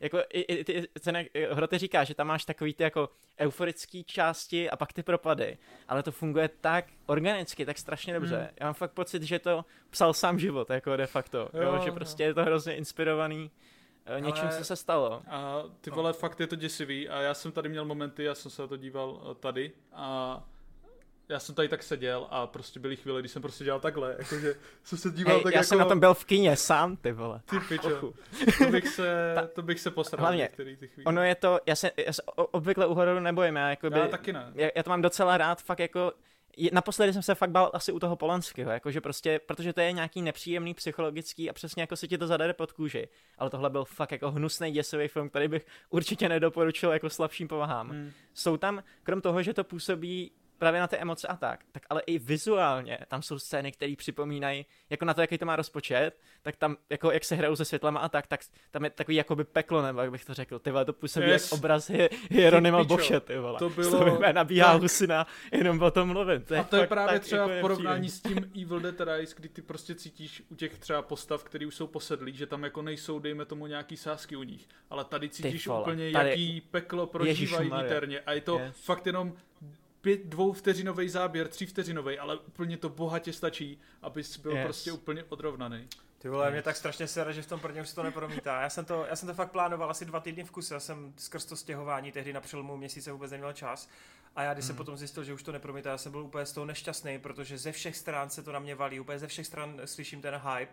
Teď samozřejmě i Hroty teda už říkal, že se na to podíval. Mně se to prostě nechtělo zatím jako obstarávat jiným způsobem. Jasně no. Ale jako v momentě, jak to bude někde na streamingu, uh, tak určitě si to hned jako dám, až to budu mít na nějakým to placeným. Plus doufám hmm. furt, že to v tom artu nebo někde u nás ještě budou promítat, ale jako, jako, i když jste mě samozřejmě ještě víc nahypili, tak já jsem vlastně jako v uvozovkách nepotřeboval hypit, protože já tuším, že to bude skvělý. To jasně. Ale, ale hlavně já mám prostě radost, že A24 tady zase jako prostě natočilo takovou pecku, navíc je to i finanční granát pro ně, ty vole, překonalo hmm. to teď i Heredity, takže je to pro ně nejúspěšnější horor celé historie. Boží. Bude dvojka, oni chtějí pokračovat dál ti tvůrci v tom jako jsem prostě rád. Upřímně nevím moc jak, ale jako těším se ale, na to. hele, sami tvůrci řekli, že prostě hned do toho jdou, takže tak z toho podle mě to půjdou stylem, že zase možná, že ta ruka se dostane Jinou někam jinam a hmm. udělá se to jiným stylem. I ten konec jako jo. naznačuje to radost, určitým no. způsobem, že těchhle z těch způsobů té komunikace je vlastně víc na světě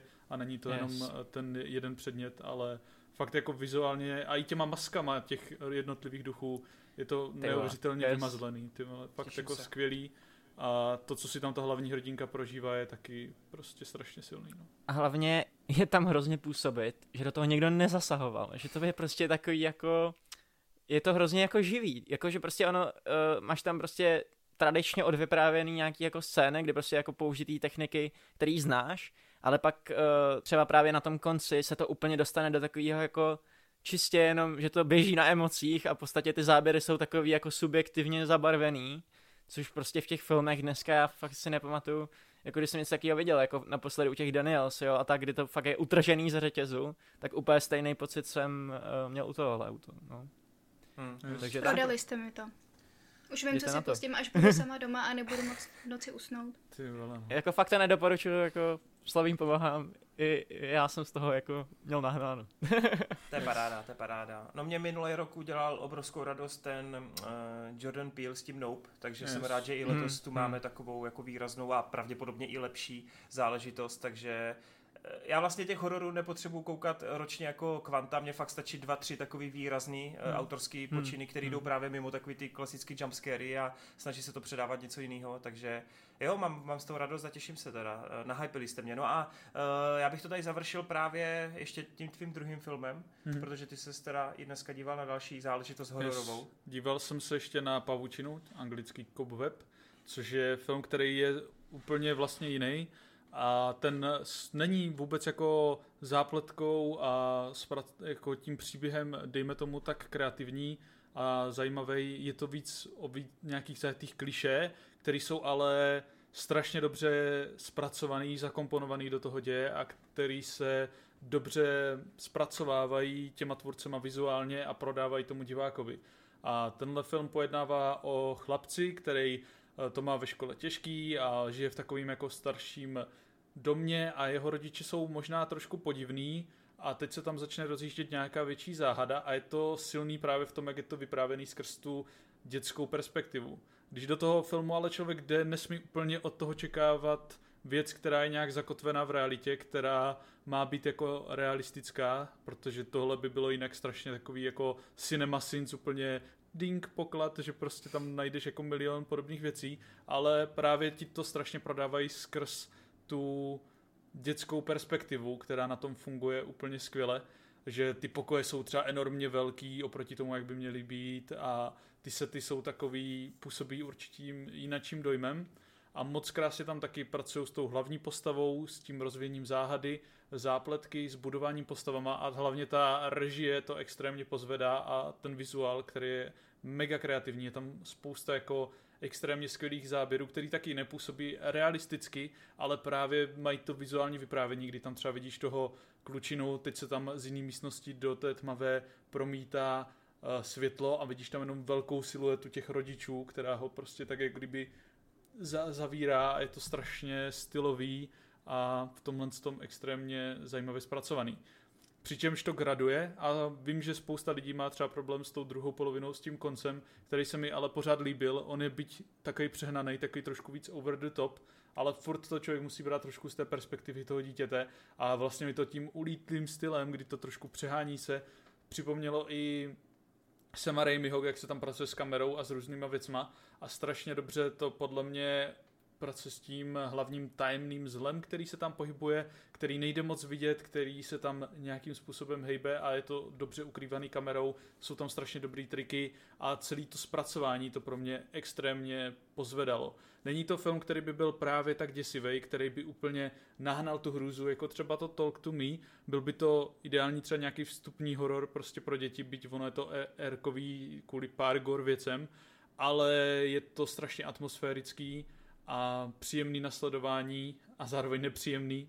A doporučuji si to pustit nějak kolem toho Halloweenu, protože tam strašně moc dýní, odehrává se to nějaký týden před Halloweenem a funguje to skvěle. Hlavně i skrz to obsazení a to, jak se tam s těma hercema pracuje, jak tam do toho zapadají a jak to na diváka působí a jakou cestou si to vlastně celý ten film projde, protože jak říkám, jsou tam ty zajetý kliše, ale ty kliše se staly klišem z nějakého důvodu, protože prostě když jsou dobře zakomponovaný, dobře zpracovaný, tak jsou efektivní, dává to jako smysl a je radost to sledovat právě v rukou někoho zkušeného, kdo s tím umí pracovat a odvyprávět něco, kde úplně taky netušíš, jakým směrem se to ubere, jak se to dopracuje a co vlastně tam na konci uvidíš. Takže v tomhle to bylo super a má to i parádní výstavbu ve spoustě věcí, které tam potom do sebe nakonec zapadnou.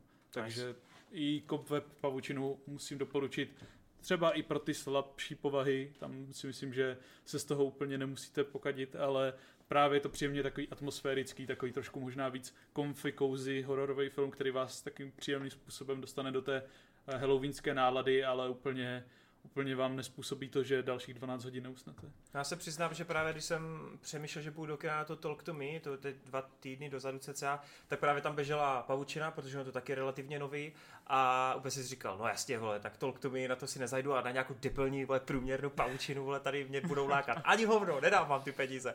Hele, ale hraje tam Anthony Starr, to by tady určitě mělo zaznít, eh, jako Homelander a uh, já jsem vždycky rád, že někde Anthony Starr, takže... Je tam skvělý. Je, je, je tam právě jako skvěle, skvěle obsazený, protože si člověk nejdřív říká, ty vole, nevím, jestli právě tady toho herce můžu brát jako nějakýho prostě tady příjemného tačku, co je milej, ale pak tam právě se začnou dít nějaké věci a člověku to začne jiným stylem šrotovat, takže cool. tam funguje skvěle a hraje to opět parádně, protože tam přechází z určitých poloh a v tom to funguje prostě skvostně.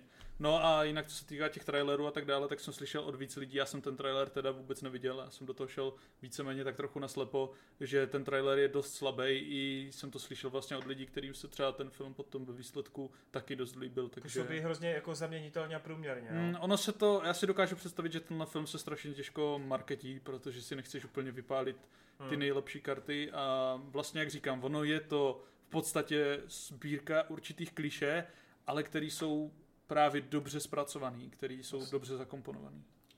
A teď se podíváme na český horor, který nám běží v televizi, a to je Eliška a Damian.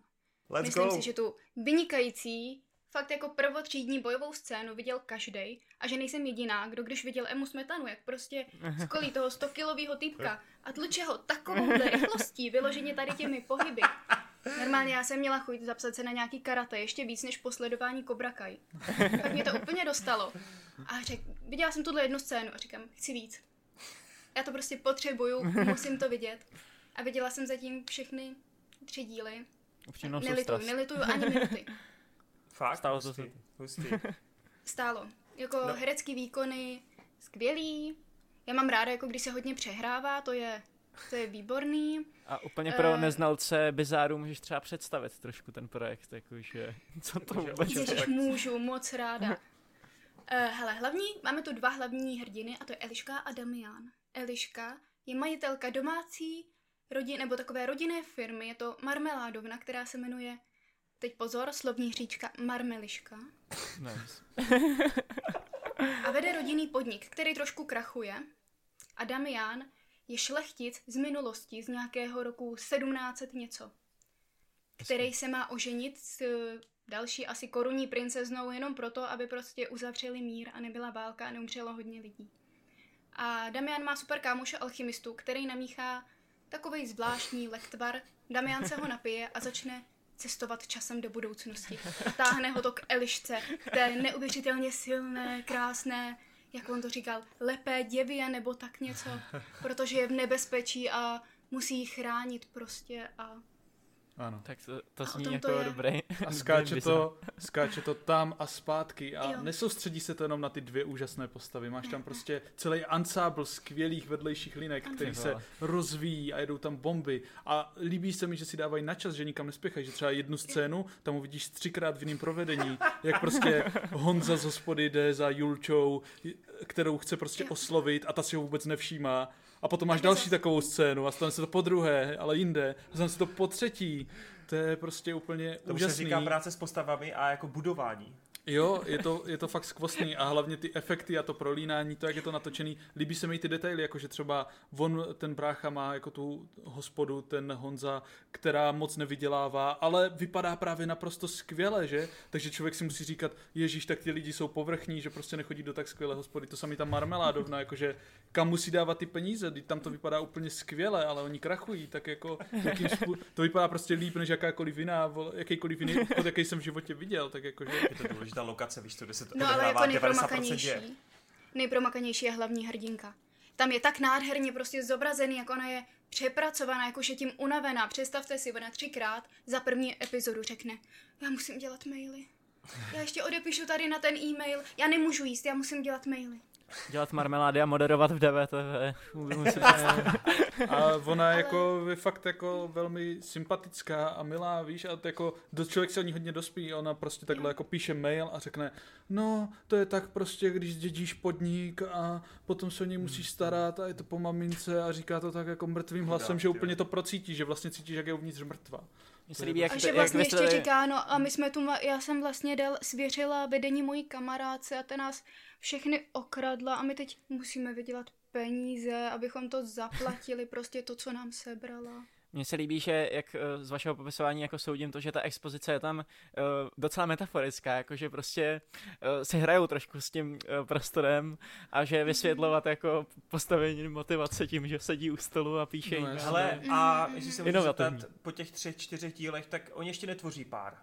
Ne, ne, ne. To On, tam on, ale on je do ní dokoukán, jako. Na, Oni tam jako ty Oni první tři lidi se navzájem jako nazývají spíš pošuky a divnými lidmi, A- ale teďka v tom jednom díle tam jako ta Eliška uklouzla a on ji tak jako zachytil na poslední chvíli a Oh. tam proběhla jako jiskra, což mi přišlo strašně jako silný moment a fakt jako originální Hele, a podle mě tam ale větší fajn. chemie mezi nimi, než v tom filmu Ghosted. to nevím teda, ty vole. No. Ale- A teď vlastně, jak jsme u toho přepracování, já nevím, jestli jsi všiml, bylo to myslím ve třetím díle, tam byla tak, tak zaměstnaná prací, že když jí donesli risotto, tak nemohla vstát od toho počítače pro příbor a papla si to rukou. To já nevím, si jestli jsi všiml, ale ten, ten záběr, jak si takhle chyňapne do toho risota. Ne, to jsem To je neviděl. geniální. To je, Ale- to je nasazení pracovní prostě. A jsou to tam neznám. strašně jako surrealistické scény, kdy třeba tam z nějakého důvodu dva vpadouši jdou prostě do té marmeládovny, to tam celý fotit, prostě v noci, protože proč ne? Tak tam prostě chodí s mobilem a jakože mačkají na mobil a ty slyšíš zvuky jak ze starého foťáku, prostě to je nějaký a někdy ty zvuky zní prostě i když třeba jako neklikají na ten mobil, takže je to strašně fakt jako surrealistický v tomhle. Mimochodem, nevím, jestli si Irča všimla, ale Hroty mě tady ukazoval jednu scénu, kdy tam byl pán, který byl jako inkognito schován za umělým knírem a nikdo Jo, si toho prej neměl všimnout. Tak všimla si Jak Hercule říkali. Poirot. Karel Roten, ne? Ježiš, já se stydím, že si to pamatuju. Ne, a ještě, ten typek vypadá trošku jak ten kritik z Ratatouille bez toho knírku a paruky. Ego. on začal mluvit trošku hlubším hlasem a byl to jiný člověk. Ale ještě se mi líbilo, jak fotili potají tu marmeládovnu, tak tam byla jedna zaměstnankyně, která musela pracovat v noci, protože nestíhala. A najednou jí jako viděli, že tam je. A co budeme dělat? A ten jeden takhle, takhle vytáhl kudličku. A že se jí zbaví. Ach jo. Prostě jako reálně, když něco nafotit a zapíchnul bys tam člověka. A to ještě jste neslyšeli nic z té linky v historii, kdy tam ten Matouš musí furt vymýšlet udělá výmluvy prostě takhle. za toho a řeší tam jako další věci, jako musí vymýšlet věci a pak je tam správce toho sídla, který se chce zbavit toho alchymisty, vlastně nevím ani proč, ale No to mě prostě překvapilo, se ho chce to mě zbavit. překvapilo, že on není jako zakotven v té naší současnosti, on se furt vrací do minulosti. Jo, jo, jo. To Ale prodlužují prostě- se mu intervaly, kdy je v přítomnosti. Mně se líbí jako, jako a nějaký jako časoprostorový kontinuum, nebo jakým způsobem to tam funguje. Hej, ty vole, tam je třeba úplně geniální moment, kdy on prostě jde do hospody, ten Damian v současnosti a zjistí, že se platí bankovkama, tak se vrátí do minulosti a řekne, že musí zavíst bankovky, aby měl peníze do toho, tak oni zavřou bankovky a on si vezme ty starožitné bankovky do přítomnosti a chce s nima platit. Takže ho za to samozřejmě zmlátí, úplně epická scéna. Ta, ale říkáš si, ty vole, tak to by se změnily věci, tak takhle ten prostě čas asi nefunguje, že se ty věci nemůžou ovlivňovat. Ale pak potřebuje znát rodokmen Elišky, tak nechá se psat prostě týpka celý rodokmen a ten zachová někde ve, ve stěně, ve schránce a to si potom vyzvedne. Takže Jo, jako, takže po- takže, to, takže ten čas je tam prostě, tam není jsou pravidla, to je jak v Doktoru Jak Doktoru prostě bibli, bobli, bibli, blo. Takže jde vidět, že to má prostě silný inspirace jako všude a že tady fakt jako se nad tím zamýšleli. Hmm. A myslím si, že nás to ještě naučilo, jak prostě správně bojovat, že když proti tobě běží typka, která si sundá boty a zařve pojď sem ty hajzle, tak prostě první, co děláš je, že jí sundáváš ramínko. No jasný. Žádný prostě jí zastavit nebo cokoliv, ne. Sundáváš A- oblečení. Akčních scén tam je dostatek, jako skoro No pozor. v každém díle. A jako ta, co pronikla všem jako na oči, tak je to jako ten největší bizár, anebo byste řekli, že v tom seriálu už to dokázala nějaká scéna překonat? Ne, je to asi ten největší bizar. Hmm. Jo, okay. A Jakože reálně to je většinu času strašně nudné. Hmm. jakože Nepůsobí to z toho vyprávění. Já, ale je to jako vtipný, když to Působí takhle to, že se popíšeš, to jako ale... užíváte, jako že to je taková vaše guilty pleasure. Já mám ráda, když Tak oni natáčí na Instagram a říkají vždycky zdravíme marmelišky a marmeliščáky, to je, to je moje oblíbené. A mimochodem já jsem viděl teda už čtvrtý díl, který i vyšel a tam je ještě No, jedna vojo. boží sablinka, ten Honza, jak balí tu Julču, tak oni potřebují prostě na socky nějakého milého dědečka a žádný z těch dětků, co si najmou, to nezvládne, tak oni nalíčí tady toho a ta Julča si toho nevšimne a ona si právě povídá s tím dědečkem a to je jediný moment, kdy ona ho vnímá, takže on se teďka začíná převlíkat za toho dědečka, aby s ním mohl trávit čas. To je prostě tak skvělá Hroty, romance. hroty, nemám čas koukat na první dva díly Arkela Poirot, also hroty. Viděl jsem čtyři epizody, Elišky. To je hrozně To jsou čtyři krásné hodiny. Ty Jo, vole, to má To má hodinový hodinový? epizody. Ne. Yes. ne. To je si děláš. nekoneč- Já si, a hlavně to nemá žádnou jako strukturu, víš, ono to vždycky prostě úplně si říká, že jo, tak tady bude asi konec epizody a potom úplně, pičo, ještě 20 minut zbývá, vole, tak to dojde na ten konec opět, pičo, teď jsme v půlce něčeho, vole, proč to tady utírají teďka? To je David Lynch. Ale je to prostě i pro lidi, co mají IQ 6, protože je tam vypravěč, který, pokud jste si náhodou něčeho nevšimli, tak on to zopakuje. Jo, a hlavně, hlavně tam je třeba ten záporák, vole, který se tam prostě v druhém díle nějak objeví a po něčem strašně jde, je tam tajemně točený jako přes rameno, nevidíš mu až do konce epizody do obličeje. A ten tam najednou chodí, převlíká se, chodím tam po baráku s tím knírkem a tak dále. A potom prostě najednou ten vypravěč ze sebe dostane. No a tenhle pánek, ten, tenhle pán, ten se jmenuje takhle a jeho motivace je, že on z nějakého důvodu ví, že se Damian cestuje časem a chce zjistit, co to způsobuje. A to ti tam takhle řekne vypravěč a najednou pokračuje scéna. Ty vole, udělej, Jo, a on si sedne do auta a řekne, co tady děláš, Damiáne, víš, co tam pro sebe. musíš rychle udělat to video, nebo ti to vydrejla spolu vole, vezmou. Dělej, Yes, maky. musím. Tak hele, já jdu dělat video, užijte si. No hele, uh, krásný. Skoro bych až řekl, že na téhle notě jsme mohli celý ty dojmy a recenze ukončit, ale pojď teda ještě hroty před tou dotazovou sekcí to utnout závěrečnými dojmy. Ano, budu mluvit o našem oblíbeném tématu na české scéně LGBTQ+. Takže, viděl jsem druhou sérii Srdcerváčů a zároveň nový film od Amazonu Červená, bílá a královsky modrá. A rád bych tyhle dvě věci rozebral tak trochu společně, protože se dotýkají podobných témat a mám k tomu tak nějak co říct.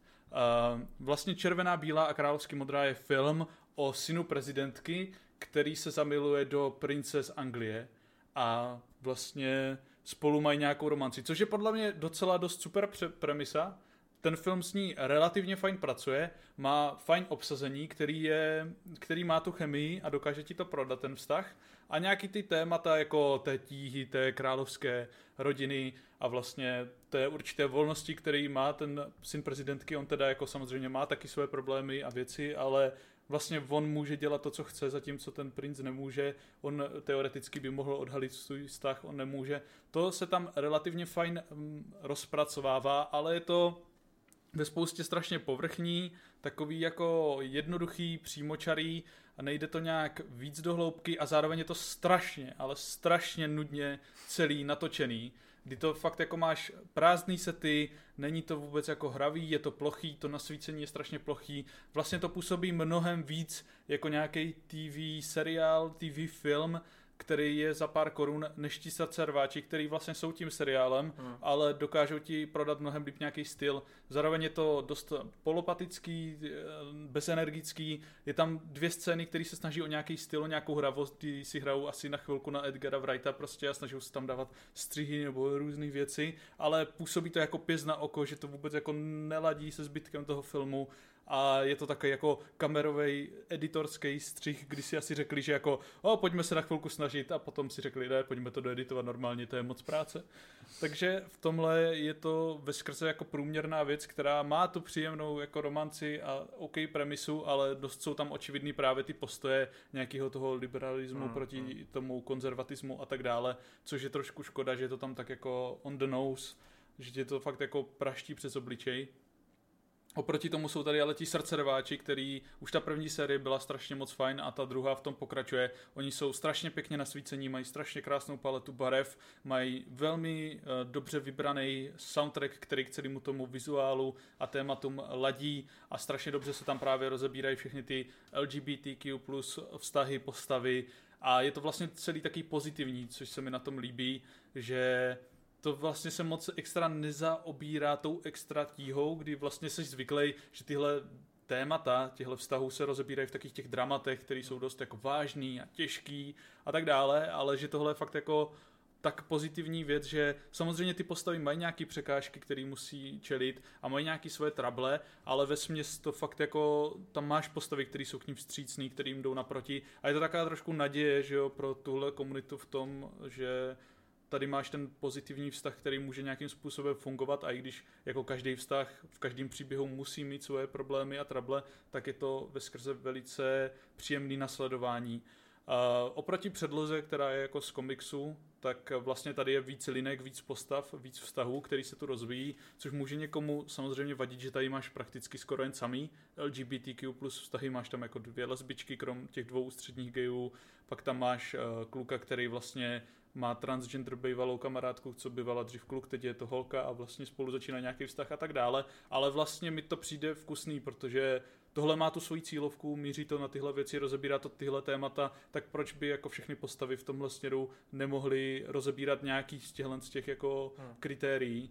A je strašně fajn, že vlastně si v tom najdeš i určitý své věci, že vlastně tam neřešíš jenom to, že vlastně tam vůbec neřeší, že o, ta moje kamarádka vlastně dřív bývala kluk, spíš je to taky, že o, ona je moje kamarádka, je mi s ní strašně fajn a nechci o ní přijít, takže to o něco, s čím se může spousta lidí stotožnit, že máš třeba kamarádku, se kterou ti fakt dobře, ale bojíš se, že když jako přejdeš na tu další metu, tak to nedopadne a jsou tam určitý tyhle stragly. Takže v tomhle je to superová věc, která je extrémně příjemná, dobře natočená, dobře provedená a dost mě baví oproti třeba té červené, bílé, hmm. královské modré, která má v sobě sice fajn prvky, ale je to vlastně plochá záležitost a až se divím, že takhle vlastně ten film oproti tomu seriálu působí tak jako ploše a bez nápadu a bez energie. Že to vlastně velmi dobře funguje jako romantika. Ano, ano.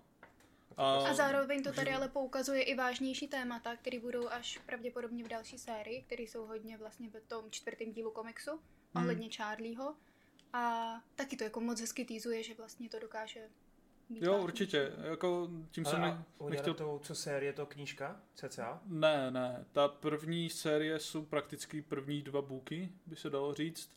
A ta třetí je vlastně, ta, ta druhá série je vlastně ten třetí book, tím, že oni tam mají rozvinutých víc těch postav, víc těch linek, jo. tak si můžou dovolit jako se tam dostávat víc do hloubky, ale vlastně to nepůsobí, jako kdyby tam jo. bylo ani něco navíc, protože vlastně ona na tom spolupracuje, ta autorka těch komiksů, ta Alice Osmanová a ona vlastně ty postavy třeba měla načrtnutý v tom komiksu, ale nedala jim tam takový prostor, takovou hloubku. Tady má, jasně. Tady má jako možnost, One Piece.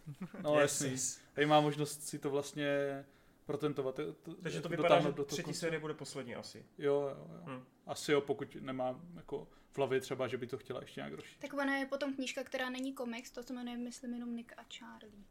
Takže hmm. je možný, že kdyby to mělo velký úspěch, že možná. A tebe se to taky, Irčo, teda líbí? Jo, mně se to líbilo moc. Už jako první série i, i komiks můžu doporučit všechno. Je to hrozně miloučký Hmm. a úplně mě to vrátilo prostě, když mi bylo 15 a culila jsem se u toho. Je to fakt oddychový a hrozně milý. Mhm. Cool. Je to fakt strašně příjemný a jako velice vkusně to zpracovává všechny ty témata. A jak říkám, a jak i Irča poznamenala, že to má jako nějaký ty vážnější věci, které se tam jako rozebírají a je tam dost překážek, který nějak překonávají, ale ve je to fakt taky jako pozitivní, že tam nikdy neupadneš do vyloženě té jako deprese nebo jak je všechno beznadějný, nebo že se v tomhle světě takhle nedá žít. A už je to na té příjemnější vlně. No to musím Jo, říct, naopak, že ty vážnější věci mají prostě naději na to, že to bude dobrý. že to působí fakt osvěžujícím dojmem, mm-hmm. protože přesně většinou je to zatížený nějakou, nějakou tou vážností, důležitostí, dramatičností Mhm. a toto je super, no. Mm, Okay, Takhle podobně na mě působilo, jak jsme probírali minule ta Anna is Missing. To bylo hrozně super, Mhm. jak tam měli právě nějaký ten non-binary charakter a prostě bylo to tam úplně organický, to bylo úplně super.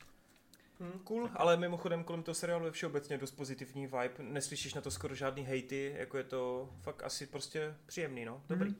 Paráda, no tak jo, příjemně je i to, že jsme se dostali eh, na konec tohoto segmentu, takže máme po cca dvou a něco hodinkách, vejde těž se na edit. Eh, Máme hotovson, takže já jsem s tím velice spokojen, nakonec teda jsme toho opravdu probrali hodně, tak teď to pojďme uzavřít v cca, doufejme, závěrečné hodince, kde se podíváme na dotazovou sekci. Jako vždycky platí, že na začátku velikánské, opravdu velikánské díky za veškerou podporu. Eh, My jsme pročítali, teda nevím jak ostatní, já jsem pročítal spoustu těch eh, dotazů, nebo spíš těch připomínek k té poslední epizodě.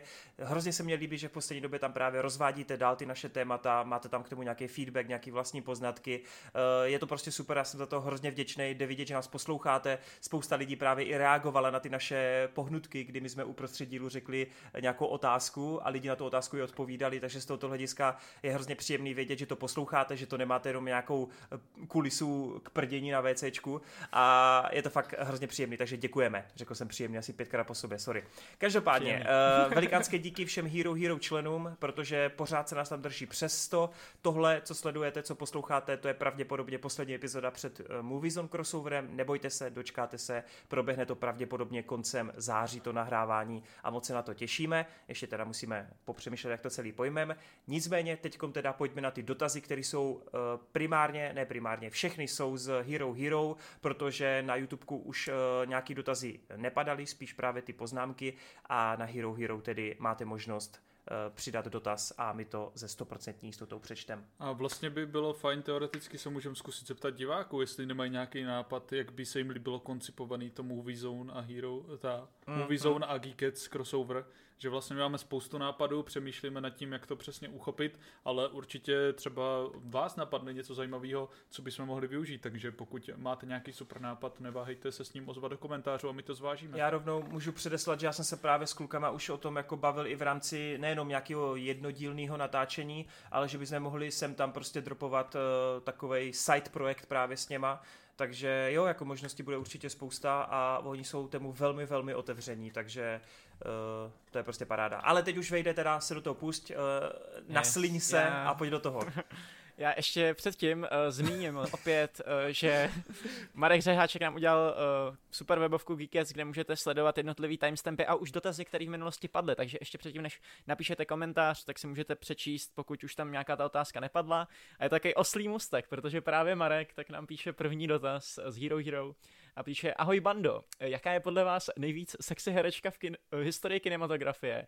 A máte nějaké doporučení na film, ve kterém vás nejvíce zaujala? Pro Irču ten samý dotaz, jen záměna za nejvíc sexy herce. Já si myslím, že my s klukama můžeme odpovědět klidně na obě. Nám to vůbec nevadí. Počkej, Ale- já, ty, já ty kluky nemám vypsaný, abych se přiznal. já jsem tu nechtěl být za, za klasického Torera. Jasně. Ale to, eh, nevím, kdo chce začít, tak já se toho chopím, když už to čtu. Já jako obvykle tyhle ty věci jako až tak moc neřeším. Mě jakoby na ženách většinou zajímá nějaký jako charisma, který v, ať už jako jejich chováním nebo prostě jejím stylem jako nějakým způsobem vyza, vyja, vyzařujou.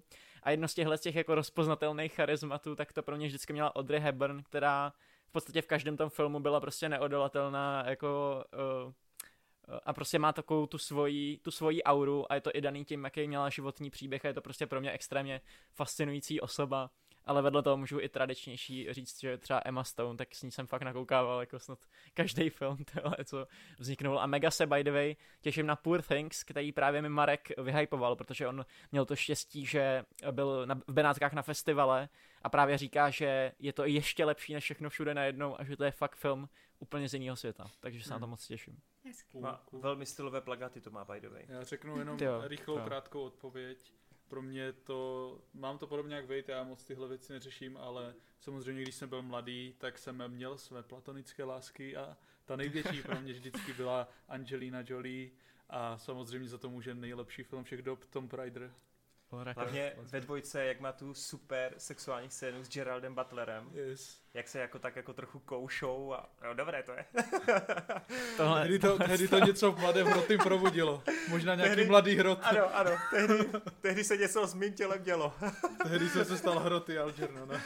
Hele, uh, my teď trošku jako tu Vejdovu intelektuální rovinu schazujeme, my si to uvědomujeme, ale Irča to určitě na konci nějak zachrání. Každopádně já tady v té pubertální notě budu pokračovat, protože já teda bohužel nemám jako jeden nějaký svůj objev, nějaký vzor, já tady nechci říkat, kdo je nejvíc sexy herečka a podobně, protože za prvý si myslím, že se to nedá nějak jako určit a za druhý mě se to i docela to často... To úplně, takový, da, já celkově nehodnotím ženy, takže mě je to prostě jedno. Dá se to úplně snadno. Dobře, a Jolie a Jolie. Ale mám tady vybraný spíš nějaký scény, které mě hodně utkvěly v hlavě, takže já to v rychlosti projedu. Aha, myslím, že Connery... Fajnšmekr. myslím si, že Connery ze mě bude mít radost. Salma Hayek ve filmu Desperado a Od soumraku do úsvitu. Guys, Moc dobrá ta, scéna. ten taneček, je to, to je legendární to je prostě A ta legendární. Proměna. Ano, tam, tam je ona v top formě, tam je podle mě úplně nejlepší, to je esence sex idolu podle mě. A v Desperádu, já naprosto miluji Desperáda s Antonio Banderasem, je to fakt jeden z mých oblíbených filmů a tam ta chemie mezi nimi je skvostná, takže tam jsem si, tu, tam jsem si Salmu hrozně užíval. Dál, to už jsem tady zmiňoval, ale uh, Kate, Kate Beckinsale v dvojce Underworldu, jak má ten latexový obleček, píchá tam s velkodlakem, kámo, pojď mi. to je prostě nejlepší, takže miluju to. Uh, Scarlett Johansson v Matchpointu, kde si to rozdává s Jonathanem Rysem Myersem v tom kukuřičném poliči, co to je, do toho tam prší, takže ona má tu bluzičku namokřalou top scéna. Jako, jako puberták jsem nečekal, to, to jsem nečekal, že on jako to, ren, jako to vezme až takhle, jak to říct? Jsi takhle rozvášníš. Poctivě. Já se poctivě. omlouvám, ale mé pubertání já se projevuje. Mimochodem všechny ty filmy jsou na přelomu nového tisíciletí, což značí o tom, že to... právě... Byl ve věku, že jsi ještě nevěděl, že existuje porno. to teďka nevím. Uh, a už to zkrátím, nebojte. Zoe Saldana v Parchantech, kdy je s Jeffrey D. Morganem, opět skvělá sexuální scéna, kdy se točí, on je na židli a ona jakoby na něho skočí a točí se spolu ta kamera jako kolem nich, zatímco oni se vyslíkají, strašně jako nápadní, to je hrozně cool. Ten film Losers v angličtině není jako úplně objemný, je tam třeba Chris Evans, ale jako mě to bavilo tehdy a Zoe Saldana se mi tam tehdy hrozně moc prodala a od té doby vlastně mě dost baví jako v jakýmkoliv filmu. Uh, předposlední je Charlie Steron, protože to už jsem tady taky zmiňoval, já na ní mám docela velkou slabost a v Atomic Blonde, kde už teda má jako na nadstandardní věk, tak tam teda, když rozjíždí lesbickou scénu ze Sofí Butela, ty vole, tak jdu do kolen. A na závěr, abych udělala radost i Adisovi, tak Jimbo a Nadia, ty vole, prci, prci, prcičky, miluju. Já se omlouvám. Irčo, pokračuj, předávám slovo. Já mám dvě takové prvoplánové odpovědi, víc jsem se nad tím nezamýšlela, ale... Aragorn první... a Faramir. Jedním se strefil, hele, první Henry Cavill. Vždycky všude, kdekoliv, Vždycky všude, kde A hlavně u tebe doma a na posteli. Vždycky všude najednou prostě. A druhý je Aragorn, protože myslím, že neexistuje jako víc sexy filmová scéna, než když eh, přejde do Helmova žlebu, úplně jako špinavý, unavený a takhle těma rukama rozrazí ty obrovský těžký dveře.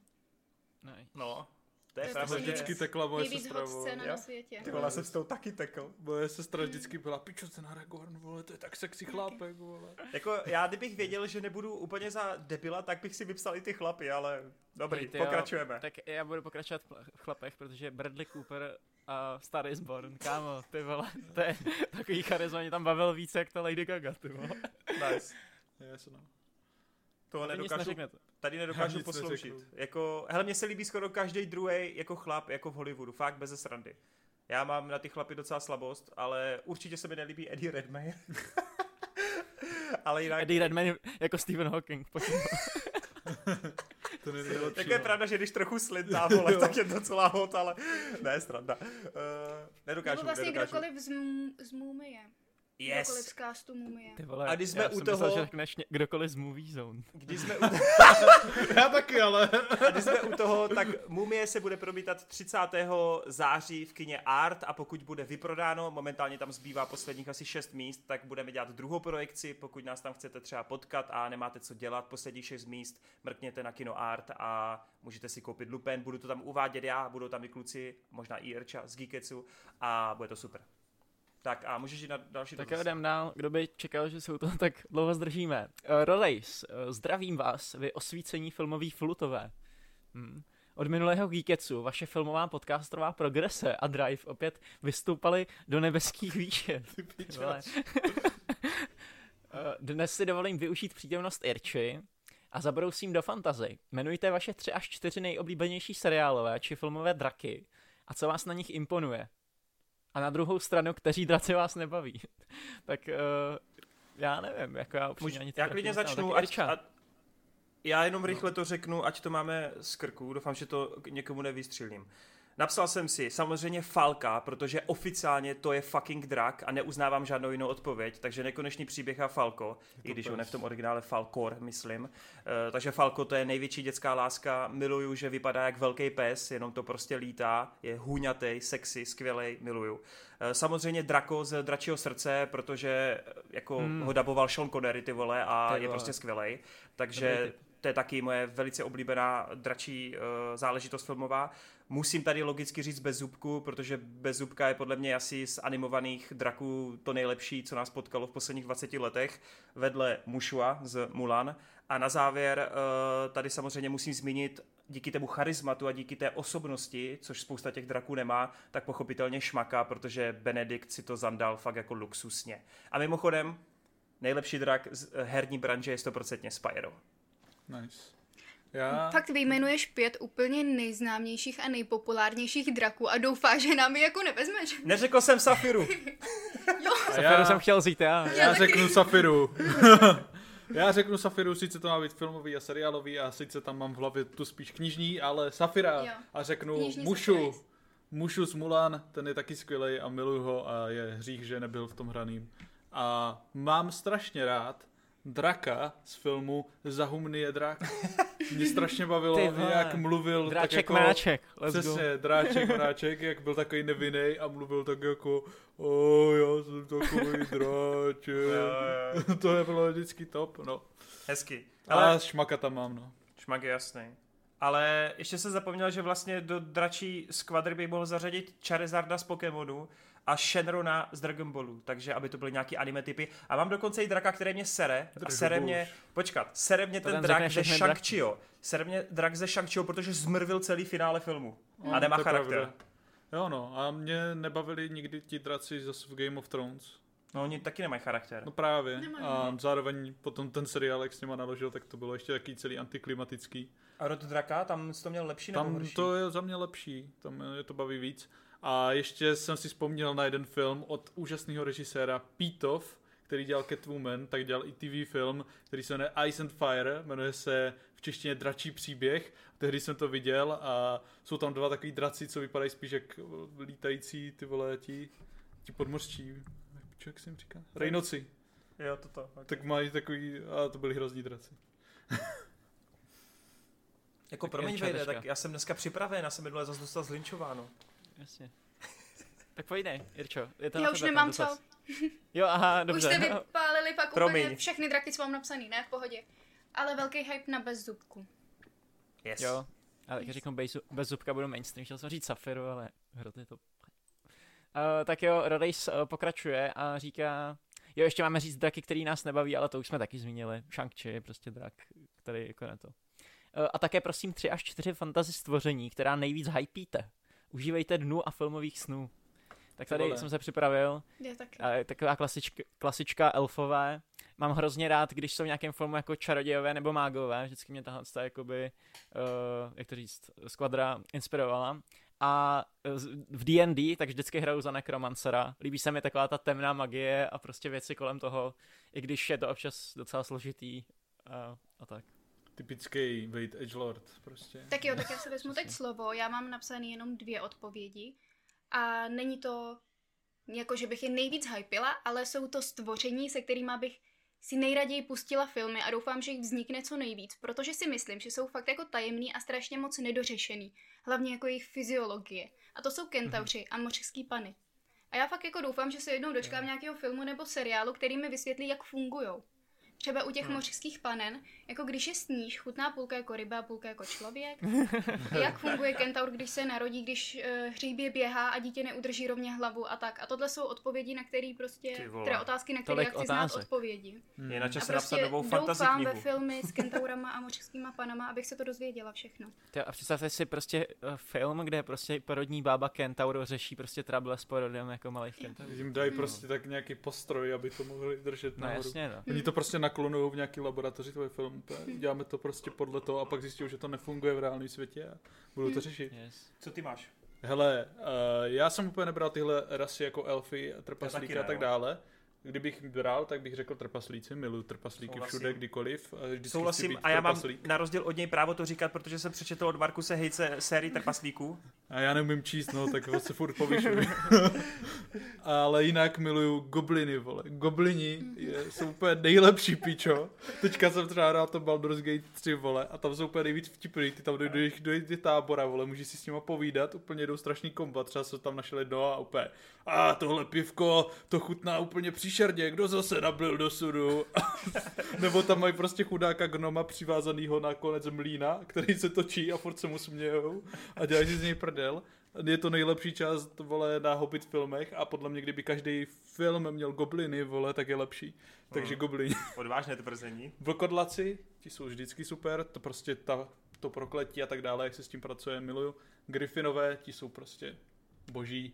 A Sfingy, což je mm. takový netradiční volba, ale třeba Hezky. ve Vox Machině druhé, pokud jste viděli, tak jsou strašně zajímavý a dá se s nimi extrémně dobře pracovat a hlavně, když se tam zakomponovávají nějaký ty proroctví a tyhle věci.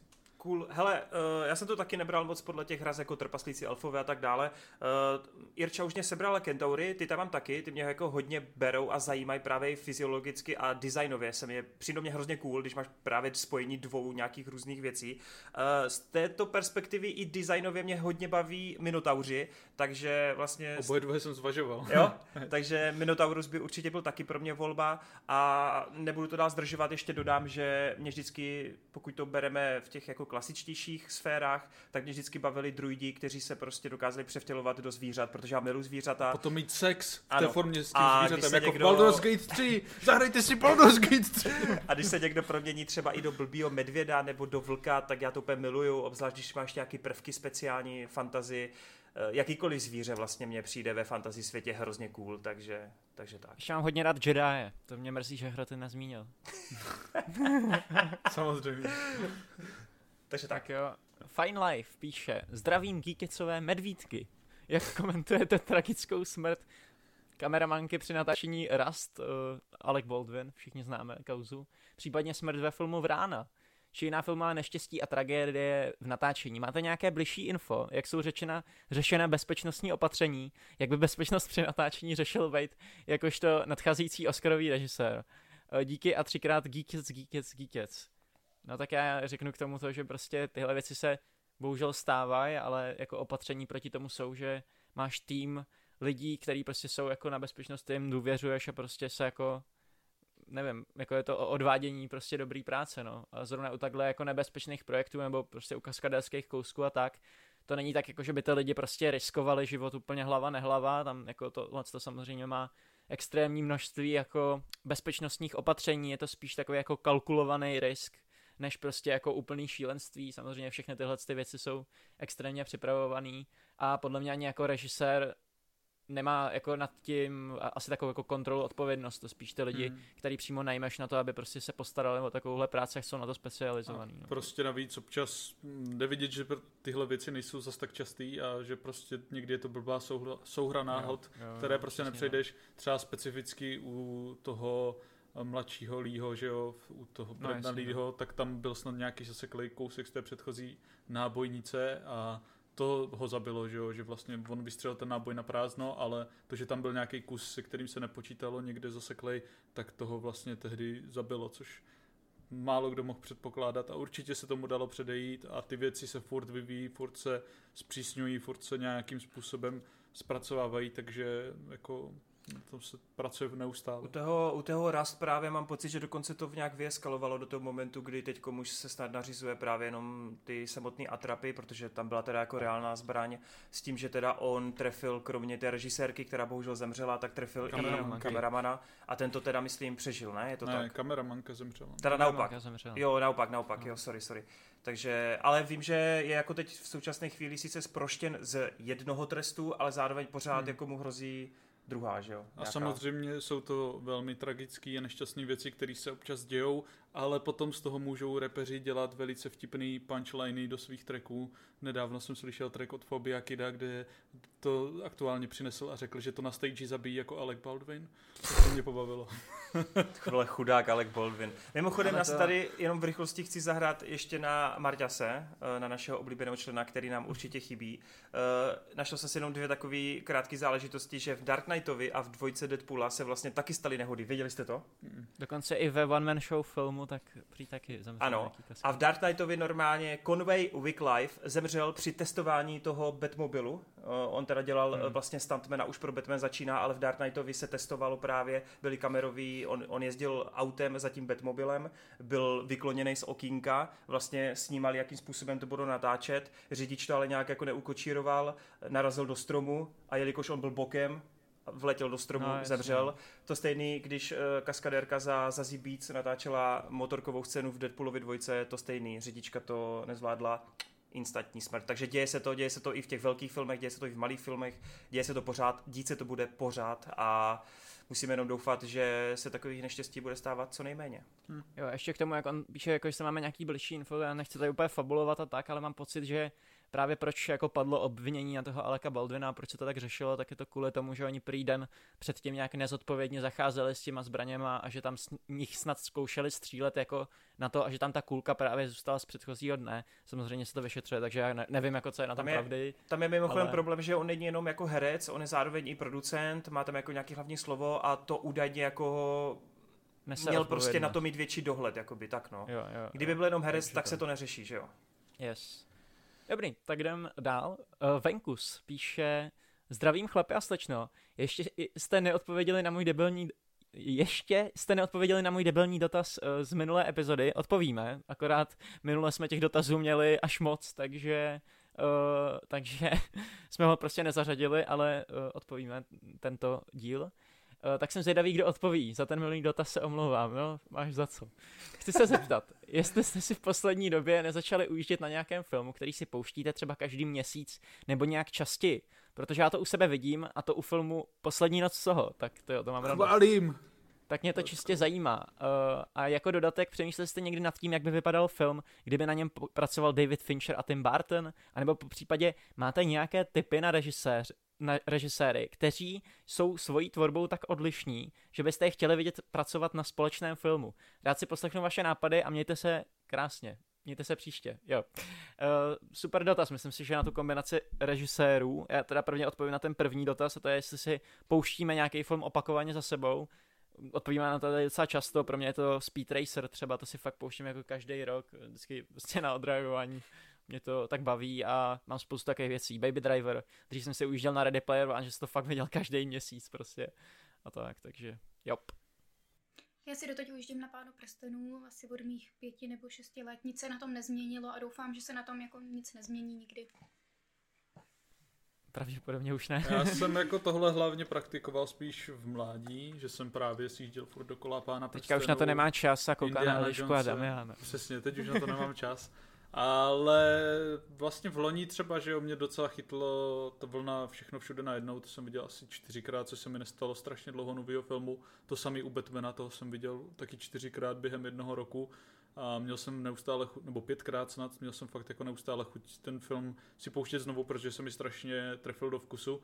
No a letos jsem nejvíckrát viděl asi Dungeons and Dragons, viděl jsem to třikrát, což nebylo úplně nutně plánovaný, jo, ale nějak se to sešlo a vlastně to je film, který si dokážu představit, že bych si klidně za měsíc pustil jako znovu, kdybych to mohl ukázat někomu novému, že mě vlastně na tom filmu baví, jak je přístupný a vlastně je to taková pohodová věc, co si nemáš problém pustit kdykoliv. No, já tady velice často říkám, že já vlastně nekoukám moc uh, vlastně na filmy znovu, dělal jsem to asi taky dřív, když jsem byl mladší, ale jako reálně si myslím, že kdybych zabrouzdal do historie a třeba mluvil o filmech po roce 2010 až do teď, tak podle mě jsem žádný z těch filmů neviděl třeba víc jak dvakrát, třikrát. A to bylo spíš kvůli tomu, že jsem to někomu ukazoval, ale já prostě vždycky dám přednost něčemu novému, což teda už je tady dost kontroverzní pro někoho, ale je to tak. Nekoukám na filmy znovu. Velice často ale dělám to, že si na YouTubeku často jako promítám konkrétní scény, nějaký sestřihy, nějaký jako tributes a takový, nebo amazing shots a tohle často jako dělám místo toho, abych si pustil celý film. V poslední době to dělám hodně u After Sun právě, na který se taky chystám v rámci nějakého videa a takže z tohoto hlediska spíš to mám takhle. No a byly tam ty kombinace těch režisérů, kdy já se u toho nebudu zdržovat, je docela vtipný, že teď jsme tu měli ten Barbenheimer, že jo, takže tam se úplně jako nabízí, že člověk by řekl Christopher Nolan společně s Gretou Gerwig, jak by to vypadalo. Ty, to mě nenapadlo. mě to skrz ten Barbenheimer, ale pak jsem si tady spíš jako udělal srandu, že bych chtěl, aby Quentin Tarantino spolupracoval s Davidem Yatesem, aby do týdne nejpozději toho Yatese zabil, protože nikdo netočí tak nudně, jak on. nice. Uh, já, Představ co se týká si s ním tajku. A nebo Adam Sandler a Martin Scorsese. Podle mě... Ty to by byl Oscarový film. yes. Jakože mě tyhle kombinace moc nenapadají, protože mám rád strašně, že jo, ty tvůrčí vize těch lidí a jsem radši, když si dělají svoje projekty a tak dále, ale když ta otázka padla, tak mě napadlo kombo, který není sice tak rozdílný, ale myslím si, že by vznikla dost dobrá šílenost a to je Edgar Wright a Sam Raimi. Let's go. Mm, nice, to já jsem přemýšlel nad Wrightem a Tarantinem, že by to byla ultimátní nerdovina, prostě natřískaná yes. odkazama. Ale říkal jsem si, že bych to vlastně ani nechtěl vidět, jakože si myslím, že už by to bylo jako... No, že by jako, se moc radši viděl ty filmy separátně, no. Ale uh, já jsem tu otázku jako pojmul spíš způsobem jako, ne, že jsou odlišní, ale že by spolu krásně korespondovali. A mám tady Michelle Gondry a uh, Ben Stiller, jo, prostě uh, ta, ta, taková ta melancholická filozofická věc s natřískaným vizuálem od Michela Gondryho, to si myslím, že by bylo super. Gretu Gerwig jsem uh, při, přidal k někomu, ale přidal jsem ji k Sofii Coppola, protože si myslím, že by hrozně dobře fungovala ta ženská dynamika a myslím si, že Sofia Coppola by jí trošku uzemnila, tu Gretu Gerwig, a jako v dobrém, že by vlastně mohlo to být trošku třeba víc artovější, trošku uh, jinak podaný. Pak mám dvakrát duo Daniels, jednou s Vachovskýma, protože bych fakt chtěl vidět nějaký LSD fakt jako trip s nima. To by byl a, dobrý úlet, no. A ještě duo Daniels mám uh, s bratrama Coenama, jako nějakou čtveřici, oh, wow. kde by mě třeba hrozně bavilo, kdyby se Coeni podíleli jenom na scénáři a Daniels to potom jako odrežíroval. To by bylo super. A já bych si dala nějaký praštěný, vtipný, strašně krvavý horor od Tajky Waititiho třeba v kombinaci s Raymim. A vidím mm, mm. Takže pokračování, co děláme v tom notách. S Evil Dead. to je hustý, no. A nebo teď si představte, kdybyste fakt vzali nějakého mega kvalitního scenáristu a dali tomu fakt tu režii ten vizuál toho Snydera. Kámo, to by bylo konečně dobrý. to bylo, já to, to musel říct, já se omlouvám. Jenom, že žádný kvalitní prostě... scenárista by nespolupracoval s... Ne, jinak. Zack Snyder by nikdy nedovolil, aby mu někdo jiný psal scénář. Kecal. Protože nikdo neumí psát líp scénáře než Zack ano. Snyder. a nebo kdyby prostě někdo točil s tím Zackem Snyderem a prostě ho vůbec neposlouchal.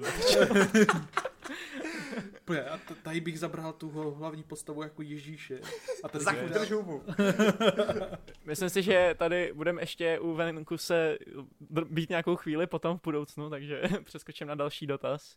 A ten je od Bubly. Joha, posádko Geeketsu. Jelikož tu není Marty, tak upustím od referencí na červený, červenýho trpaslíka, teda kromě pozdravu. Ale příště se vyřádím. Každopádně, zajímalo by mě, jestli jste díky nějakému traileru přišli na song, nebo interpreta, kterého jste pak následně začali poslouchat. Já objevil skupinu Shinedown eh, v traileru na Expendables 1 a do dneška jsou to mý oblíbenci. V direktorskatu filmu je stejná skladba z traileru v pozadí závěrečné přestřelky. Díky za odpověď a mějte se. Mě napadlo v poslední době uh, Elementals, tak tam hraje v traileru uh, Helen Beck a to se docela často pouštím, tu písničku, jakože to právě znám jako přesně z toho traileru, že mě to utkilo v paměti, no. Takže tak. No, uh, chceš, nebo Irča? Mně nic nenapadá. Já jsem měl uh, u Logana, když tam byl Johnny Cash, vlastně Johnny Cash jsem jako znal, věděl jsem, že existuje, nikdy jsem pořádně nic neslyšel a tehdy jsem dostal takovou úplně vlnu, tak jsem to strašně jel Batman vlastně, jak měl Nirvánu, tak ne, že bych Nirvánu předtím neznal, ale spíš mě to vrátilo tak o 10-15 let zpátky, když jsem to hodně poslouchal a znovu jsem si to jako zažil. Uh, Ready Player One a Van Halen, to bylo jo. skvělý, to mě k tomu mega, mega dostalo. A Malignant, tam si upřímně nejsem jistý, jak to bylo u traileru, já jsem ho možná ani nikdy neviděl, ale v tom filmu je remix Pixies, Where is my mind? Yes, Where is my mind, to jo. To, to jsem si pak jel strašně moc, no. To už jsem eh, znal ještě, než jsem to Já jsem to někde. taky znal, ale jako yes. zase mi to připomněli. A ještě jsme nesmínili filmy Jamesa Gana, který vždycky v tom traileru propálej tu ústřední melodii, takže to je... Já bych, no, já bych ještě dodal za sebe teda, že nevím teda, jestli to bylo v traileru, ale i když jsem samozřejmě znal Daft Punk, tak díky Tron Legacy jsem se do nich úplně zamiloval. To jako pamatuju, že jsem prostě to jel asi rok v kuse a doteďka si je vlastně dost pouštím. Uh, ale vybral jsem přesto takový spíš netradičnější volby, ne úplně ty známý, známý skladatele, nebo jak pro koho známý. Když jsem viděl Voltra Mityho, tak jsem jako instantně se zamiloval do Dirty Po a Joseho Gonzálese. Yes, yes. Tak to taky poslouchám. Ty, ty Alba, ty vole, furt jako jsem sjížděl rok co rok, mm, i doteďka mm, si je hmm. pouštím. Mm, to stejný mimochodem no. platí pro uh, některé hry, to se omluvám, že jdu mimo filmy, ale třeba když jsem Life is Strange nebo Walking Dead od Telltale, tak jsem začal poslouchat Sid Matters a Anadel, to jsou všechno takové hodně jako melancholické záležitosti, ale ty, ty Alba jsem jako si fakt jako obstaral hmm. a vlastně do teďka to poslouchám, když nad tím tak uvažuju. A čistě z traileru, já tady často pletu Blue Monday song, uh, že to vždycky... No jako order, yes. No, že to často za, z něco jako, ne, ne, ne, Blue Monday je ten song, který hrál od Sebastiana Bohna v Wonder Woman traileru. No ale a... Ne, uh, Ta variace, jakoby remix, jakoby. No jasně, a to je remix, ale jako originálně je to písnička od no, Já vím, já vím, ale mně se fakt líbí specificky ten remix a ten jsem jo, třeba jo. jako dost blbnutí po tom traileru. On ten, on ten remix uh, v podstatě uh, New Order mají nějakou originální, jakoby, to myslím, že to vzniklo někde v roce 83 a pak mají hrozně moc jejich písniček ještě sami zremixovaný a ta písnička, co je v Wonder Woman, tak vychází z nějakého toho remixu právě od někoho asi okay. z 90. A... Jak, jako No Order to je moje nejoblíbenější kapela all the time, to poslouchám okay, furt. Joy Division, a... který byly předtím. Ty jsi to neměl u Assassin's Creedu traileru, že třeba Woodkit mě úplně, jako do té doby jsem ho vůbec neznal a Run Boy Run a tak dále, tak to mě... Ty jo, Run Boy Run, ty jo, to, je, to, to, mám zase z Umbrella Academy. Uh... Yes, yes, yes. No, takže jako bylo by toho spousta, já to mám velice často tohle, na to, jak hudbě nerozumím, tak tomuhle propadávám dost často, no. Jo. Tak jdem dál. Uh, Martin Hruška, zdarec. Tak konečně jsem vám to tady taky odklepnul, až se stydím, jak jsem dlouho váhal. No, tak to je super, že se stydíš. Nicméně, když je tam možnost být jedním z hrdinů, zde je můj dotaz. Nyní běží nová série Futurámy a za dveřmi je další pokračování Disenchantment. Uh, no a Simpsonovi, tu jsou snad pořád. Proto mě napadá, jak jste na tom s těmihle Groningovkami, kterou máte nejradši a kterou postavu z nich Eh, děkuji, jste špička. PS Futurama eh, větší než Simpsonovi. Eh, souhlasím. Já to mám tak, že Disenchantment jsem viděl jenom asi prvních šest epizod, potom jsem to nějak nenakoukával. Futuramu jsem viděl první asi tři série a Simpsonů jsem jako viděl nejvíc epizod, ale nikdy jsem na to nekoukal kontinuálně. Ale nejvíc mě baví Futurama, to jako mi přijde nejlepší a moje oblíbená postava je Fry. Ale za mě jako nejlepší určitě byly raní Simpsonovi, jako fakt těch prvních třeba 5-10 sérií, to je plný top, ale když to vezmu jako celek, tak ti Simpsonovi se prostě strašně ohráli, ne, nebaví mě vůbec jako sledovat ty nové díly a tak dále. Takže bych řekl Futurama, tam mě kontinuálně bavila nejvíc. Taky jsem ji ale bohužel nikdy neviděl celou v kuse, teď mám rozkoukanou právě i kvůli Neviděl té nové sérii. Novou sérii, no. Že bych si to chtěl právě najet celý, takže teďka jsem někdy na první sérii a užívám si to. A co se týká Disenchantment, tak to mě teda upřímně vůbec nebavilo, to mě jako dost vlastně zklamalo. Přišlo mi, že tam je navíc i to, jak tam mají ty 30-minutový díly a moc nevy, to, nevy, nevy, nevydojili ten potenciál toho fantazy pro mě a byl tam jediný fakt skvělý vtip a to bylo v první epizodě, když tam byly jména těch elfů. To jsem fakt chcípal, ale pak jsem to skončil někdy na začátku druhé série, protože mi to nepřišlo prostě dost adekvátní k mému k hodnotě mého času. Radši se koukám na Elišku Adamiana. Irča? Uh, já to mám vlastně podobně a souhlasím se všema vašima názorama. Rozčarování je to česky ten Jo, jo. Jo. Jo, rozčarování jsem viděla asi díl nebo dva, nechytlo mě to a nějak jsem neměla potřebu to dál nakoukávat. A celkově všechny díly Futuramy jsou podle mě lepší než všechny díly Simpsonových, ale první série Simpsonových jsou srdcovka. A kdybych měla vybrat postavu, tak buď Fráje, protože je takový blbeček, anebo Zoidberga, protože je prostě strašně vtipný. Zoidberg, yes, let's go. Uh, jenom film Simpsonovi jsem chtěl zmínit, že Simpsonovi ve filmu jsou top. Yes. S tím souhlasím. Uh, jako podle toho, co jsem tady poslouchal, tak to teď působí, že jsem největší fanoušek rozčarování, protože jsem viděl čtyři série, ale tak tomu úplně není. Já jsem pořád tomu dával další a další šance, protože jsem chtěl vědět, jako jestli se to zlepší, jestli to právě bude dobrý. Souhlasím s tím, že oni vůbec nedokážou ten fantasy svět jako prodat. Oni tam sem tam mají takový skeče, takový jako random příběhy na pozadí, které jsou zábavný, ale ta hlavní zápletka je úplně extrémně nudná, úplně zbytečně natahovaná. A v momentě, kdy oni ještě nestihnou ti ani představit celý ten fantasy svět, tak už ti tam rvou ty vole steampunkový svět, rvou ti tam další světy, teď tam bylo něco s vodou. Jako já si říkám, ty vole, ty ještě jako mě nepodchytíš v tom základu, v tom základním světě a už mě tady jakoby hypíš na další světy, protože oni Hmm. pak začínají cestovat jakoby mimo ten fantasy svět a je to takový jako multiverzální, jo. Hmm. Ale jako tam se, tam si nevytvoří žádný pouto, byť teda uznávám, že třeba eh, ten démonek malej, tak eh, ten byl docela Ten je zábavný. vtipný. Jo, ten je fajn. A vlastně i ten elfo mě přišel docela, docela funny občas. U toho démonka je fajn, že on má i takový ty epizody v pekle a tak dále a tam mě třeba přijde, když jako eh, leveluje v tom démonství, tak to má docela jako zajímavou premisu. Ale jinak je to teda, i ta Bean, ta hlavní hrdinka mě přijde hmm. extrémně nezajímavá. Fakt mě jako nebaví jo ani sledovat, ani vizuálně mě přijde taková divná. Hmm. Nebaví mě. Eh, Co se týče Simpsonu, schodu se se všema, pořád si ale myslím, že nejlepší epizoda je stejně úplně ta první. Protože jak vezmou z Počkej, pasit... Ty myslíš Spasitele. vánoční epizodu se Spasitelem. Ano, Ale ano, ano. to bych se s tebou hádal, že to není první epizoda. No, ne. No jako Ne, protože- jsou tam ještě ta původní série, která Jo, byla jo, taková divná, ale přesně, ta přesně. nepočítá. Nikdo to nepočítá, vejde, ne, neflexi. Tady ze sebe chytráka. Ty. Uh, strašně, strašně mě mrzí, že vlastně Simpsoni jako odešli od těch myšlenek, od těch témat důležitých a už to jenom rotuje v tom, aby jako popkulturně dokázali bavit. Je to prostě škoda, že už to jsou jenom ty parodie na různé záležitosti. Ale už jsem tady říkal, že Káťa sleduje pořád Simpsony, pořád kouká ty nový a teď mě nedávno taky říkala o nějaké té epizodě a pořád to asi má sem tam výkyvy jako kvalitní, ale už to není ono. Futurama, všude na to slyším chválu, viděl jsem dohromady asi pět dílů, bavilo mě to, Jako fakt? ale, Wow. ale ne natolik, Málo. abych se tehdy podíval na, na všechno. To jo. Jinak já jsem neřekl nějakou tu oblíbenou postavu a ty jo nevím, asi taky ten Fry.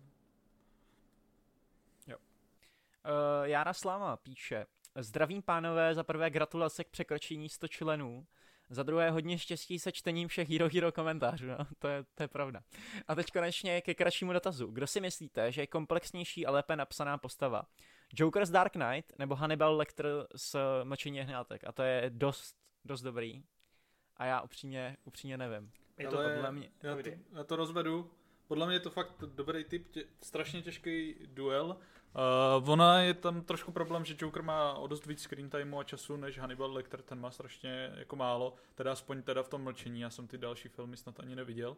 A tam je zajímavější u toho Hannibala Lectera vlastně to, jak je tak trochu jasněji vykreslený, že člověk ho víc jako asi dokáže vnímat jako nějakou osobnost, která na určitým principu funguje. Na druhou stranu zase ten Joker má za sebou víc to tajemno, ale člověk zase vnímá jeho cíle, motivace, odkud vychází, co ho prostě pohání a to je tam v celku jasnější a možná proto řeknu i ten Joker, že tam prostě doplňuje tak nějak celek toho filmu a vlastně je takovej uh, jak to říct, víc kórovej, víc jako podstatný pro vyznění celého toho snímku. Já mám prostě s tímhle problém, že mlčení jehňátek jsem viděl asi v 15, v 16, což eh, optikou mého staré, starého já je 15 let dozadu. Před půlkou života. Takže bohužel já z toho filmu si samozřejmě pamatuju nějaký ty momenty důležitý, ale já nejsem asi dost jako vhodný na to, abych to teď porovnal, protože jsem to fakt viděl dávno. A já mám opačný problém, já jsem četla knížky od uh, Tomase Harrise, takže já jsem ovlivněna ještě těma knížkama a vím jako ty spojitosti zatím a vlastně vývoj v dalších, v dalších knihách, takže taky to nedokážu vůbec jako objektivně posoudit. Hmm. Tak jo, tak jdem dál. promiň, Járo, promiň. David Kršiak. Skopte se, jsem tady jediný, kdo tady kurva odpovídá. David Kršiak. Tak já si odpovím první na tuhle. Dobře. Jo, tak já to, já to s dovolením teda prvně přečtu. Ne, nebudeš to číst už. Dobře, tak odpovídejte. Další výborný díl samozřejmě jako vždy. A mám pro vás jeden dotaz. Když musíte, když byste museli být zavražděni nějakým hororovým charakterem, který byste si zvolili. Já jsem nad tímhle přemýšlel a pak jsem si uvědomil, že to je vlastně jenom o tom, že tě prostě ubodají. Takže je to, chce to někdo, kdo aspoň umí prostě tě zabít rychle. A Já jsem nad tím přemýšlela a přišla jsem na to, chceš Hannibala Lectra. Protože když to bude dobrovolně, tak si uděláte prostě hezký večer, on uvaří něco dobrýho k jídlu, potom Jasně. si domluvíte, aby to bylo jako bezbolestný. A vlastně uspí, potom to, to má i nějaký účel, že on si tě sní, takže ta smrt nebyla jasně, zbytečná. Jasně. A není to prostě umučení ani, ani nic nepříjemného. Já nad tím už očividně přemýšlel. nad tím, já jsem nad tím Hannibalem přemýšlel, ale dospěl jsem k názoru, že pro mě by to bylo moc psychický jakože náročný, Týrání. prostě vědět, že mě někdo sežere, připadal bych si dost, dost zvláštně, no. A určitě vím, jaký smrti bych nechtěl. Nechtěl bych tu třeba z Nene loňskýho, to bylo fakt strašlivý. Hmm. Nebo Freddyho Krugera, který si s tebou prostě pohrává ve snech Freddyho Krugera bych spát. fakt nechtěl. No. Ale došlo mi, že ne vždycky, ale Michael Myers často prostě tak přijde a bodne tě a přišpendlí tě ke dveřím a je to v celku v pohodě, že si s tebou za stolik nehraje, takže ten by mi tolik nevadil a ani Jack Torrance ze Shining by mi nevadil. Hmm. Ten nice. taky On i jako Pennywise vypadá, nebo působí tak, že to vlastně není bolestivý. Že ale no, zase s tebou vyjebává týden předtím. ale pak má tvoji duši, on, se no. on se živí tvým no. strachem, no. takže jako vyloženě to je prostě, musíš projít tím největším dramatem. Hele, já jsem si vybral velice prozaický medvídka z krve a medu, protože, moment, moment, já to dovysvětlím, protože to takovej dement, vole, že by byla velká pravděpodobnost, že by mě nezvládl zabít, vole. Takže já chci žít. tak to beru teda toho Lenochoda, vole, z nového hororového. Lenochod. Let's go. Myslíš Slaughterhouse? Ano. to je pravý moderní horor, ne žádné to. Ty musíš dělat to, ten mem, jakože myslíš Slaughterhouse a ty. Mimochodem teďka pro diváky na Spotify, tak to předvádí rychlíka za Bleska. Bleska. Uh, tak jo, Majuška píše, ahoj členové Geeketsu, mám jednu otázku. Eh, kdybyste si měli vybrat jeden film, který byste mohli sledovat který, celý život, tak který by to byl, už jsme tady odpovídali v podstatě na podobnou otázku, u Majušky je to teda Lotr, protože je to srdcová záležitost, myslím Můžu si, že nebudeš od... sama. Můžu odpovědět za Irču, je to Lotr? yes. Takže tak já asi upřímně, jako kdybych si měl vybrat jeden film, na který můžu koukat do smrti, tak potom asi nebudu jako koukat moc na filmy. Ale vybral bych si asi toho Voltra Mittyho, protože mě to vždycky nabije takovou vnitřní filozofii a já bych to nemusel vidět, jako abych to pustil jednou za 20 let a prostě bych byl spokojený s tím, co mi ten film dá. Jasný, no. Uh, já bych řekl Lotra, ale zas, když by to měl být jenom jeden film, tak bych si nedokázal vybrat který a cítil bych se vždycky strašně smutný, že jsem to neviděl ty další. Jako jeden. No, dobře, ale já to tak nepočítám. Takže, Který Lotra, musíš říct ještě. Takže uh, pro mě třeba je film, který si pouštím skoro každý rok, je Sedm. To strašně hmm. miluju a vždycky si v tom najdu něco nového, ale asi by mě z toho začalo hrabat, jak je to depresivní. ono to teda má docela pozitivní konec ve své podstatě, ale ale je to depresivní film po všech stránkách. Samozřejmě bych řekl loňský všechno všude najednou, protože to podobně jak ten Walter Mitty má tak jako pozitivní furt, no. životní filozofie, že tě to prostě nabije tím správným pohledem na život a tím nového. pořád v tom nacházíš něco nového a je tam ten smysl toho všeho jako krásně podaný, že mě to vždycky tak jako obohatí a donutí milovat život. A nebo bych prostě asi dal Indiana Jonese, který ho můžu sledovat už od mládí furt a nikdy se mi to neohraje. Hmm. A to Ren. No jako já, se, já bych si držel toho pána prstenů, protože tam asi... A který díl teda byste vybrali? Hele, no. já bych dal asi návrat krále, protože nejdelší. Hmm, já mám nejradši dvojku, dvě věže. Já mám taky hodně rád dvojku a ty dvojka mi přijde hodně underrated, jakože... Hmm. No, ona se jako asi vš- ze všeobecného hlediska bych řekl, že dvě věže jsou nejméně populární, No, ale ono to znamená, že nejsou prostě 12 z 10, ale jenom 11 z 10, jo. A přitom je tam ta scéna, jak Aragorn otevírá ty No. dveře? To chápu, že, že to jako... Odvod víc to vidět. Uh, Richmond píše, zdravím Geekets, podcast tak osvědčující, jako je limonáda z čerstvých pomerančů. Paddington by ti podepsal tu větu. Uh, kdybyste měli možnost uh, prožít jakoukoliv filmovou nebo seriálovou scénu na vlastní kůži, která by to byla? Hele, tohle se vlastně dost kryje u mě s tou první otázkou uh, tohoto dílu, kdy jsme měli jmenovat nějaký ty sexy herečky a sexuální scény. Doslova si vem všechno, co jsem odpověděl. Salma Hayek, Kate Beckinsale, všechny tady ty zázračné ty jsi scény. podvedl svoji přítelkyni. No, ne, tak tady se bavíme o tom, jako kdybych měl něco Jasně. prožít a to znamená, že nejsem vůbec ničím vázaný a chápeš, že to prostě čistý štít, tak v té chvíli v té chvíli bych si chtěl užít cokoliv z toho, co jsem tam jmenoval. Yes, a já mám něco podobného. Já mám uh, sex scénu z pana paní Smithovi, když tam po sobě střílí, vole, likvidou se s Bradem Pittem To a potom, a potom si to tam pořádně rozdají, vole, zničují tam druhou půlku baráku, to. A nebo by se mi líbilo vypití lektvaru štěstí v Harry Potterovi, protože by mě zajímalo, jaký to je kurva To je pocit, dobrý. protože ten Harry Stačí- tam stačí vypadal si dát- strašně šťastný, vole, a světej, vole. Podle mě si stačí dát drogy. A jo. Co, Irča má nějakou scénu? Jako já nechci být trapná a v každé otázce odpovědět lotr, jo, ale já bych si dala třeba Bilbovu oslavu. Hmm. Já jsem Hmm. čekal, že bys chtěla nebo- být jako první u stolu, která vidí, že Aragorn otevírá dveře.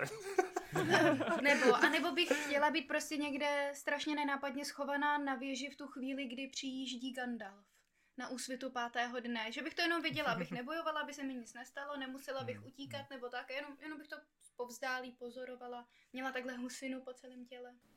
Já jsem jako Mm. trapný. Ale já tam by ti si- nehrála ta epická hudba, Irčo. Jo, hráli. Já bych ji tam broukala pro všechny. Jasně, ano, by se to pamatovala. Uh, já jsem trapný, já jsem se na tenhle dotaz bohužel moc nepřipravil, takže jako teďka tady nějak přemýšlím. Hroty dal dobrý tip, že vlastně jako bych si vybral nějakou scénu, která ti způsobí nějakou látkou hrozně euforický pocit.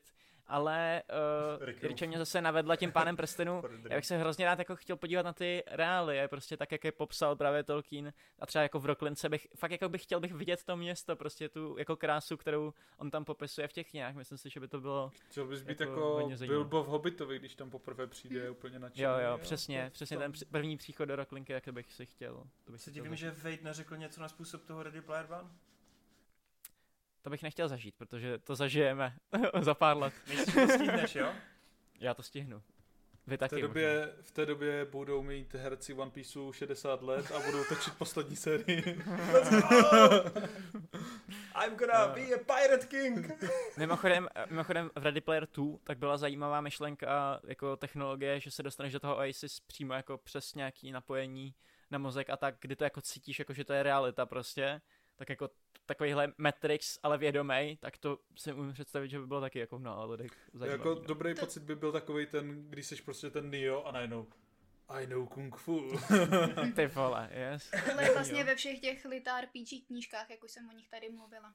Že tam Mm, mají mm, jako mm. vymyšlený takový technologie, že cítí bolest a, a veškeré, vlastně veškeré Jasně. pocity. jo no, a, ne, a nebo takový ten moment v těch filmech, kdy prostě ten kung fu mistr nebo někdo najde ten vnitřní klid. Vnitřní klid. Zem. Vnitřní klik v Ku- Kung Fu Pandovi, to bych chtěl. Yes, yes. V Trojce. Jak Prostě tam, zažít ten pocit. Ve, ve dvojce, jo, jak tam otáčí ty, klidu. ty. Yes, yes. To je, to je mega dobrý. Kterou z těchto bratrských dvojicí máte raději? James Gunn a Sean Gunn, nebo Sam Raimi a Ted Raimi? Jako, jako co se týče jako na plátně, nebo prostě jako to, tak mám radši Jamesa Gunna a Seana Gunna, ale Sama Raimiho cením uh, víc. Já to, mám jed, já to mám jednoduchý, protože Ted Raimi jako, sice samozřejmě jsem nějaký kamea s ním viděl a to, ale jako Nemá tak výraznou... no, tady vyhrává Sean Gunn, protože doslova jako dělal motion capture pro jednu z nejlepších digitálních postav všech dob, což je Rocket. Dělal tyho s Gunnem na spoustu jako projektech, takže tam... Já myslel, že Weasel, nebo jak se jmenuje. nebo, Jo, jakože ti dva jsou skvělí a právě jako z toho tvůrčího hlediska A bral jako víc je, ale já strašně miluju tu dynamiku Sema Raimiho a teda Raimiho, kdy prostě Sam Raimi si nemůže pomoct a musí svého bráchu furt někde zabíjet v těch filmech, nebo mu způsobovat nějakou bolest. Irča? Já No, to souhlasím asi s Gunem. Nice. Tak, a teďka jdeme zpátky na Venkuse a na ten jeho zabijácký dotaz, který jsme nepřečetli uh, v minulý epizodě. Jdem na to. Píčo. Yes. Nazdar chábři. A chá, chábrně. Jsem zvědavý, jak moc se budete držet pravidla, že čtete a odpovídáte na všechny otázky, protože mám dotaz, sice trochu debilní a zároveň asi nemožný, ale stejně se zeptám. Váš oblíbený film od každého filmového studia, které znám. Určitě tady nejsou všechny, ale snažil jsem se jich tu co nejvíc a zároveň uh, rozepsat a zároveň dát uh, jenom ty známé. Zde jsem vám je i napsal. Tak a uh, on tam na konci píše, po tom, co výjmenuje všechny ty studia, který si teďka projedem, že kdo odpoví na všechny, vyhrává zlatého bludíšťáka, hashtag Duna Hype. Tak ať něco řeknu. Já jsem nad tímhle dotazem před tímhle dílem strávil fakt půl hodiny a dělal jsem si poctivý jako uh, research všech těch jako studií a co natočili. A řeknu jenom disclaimer.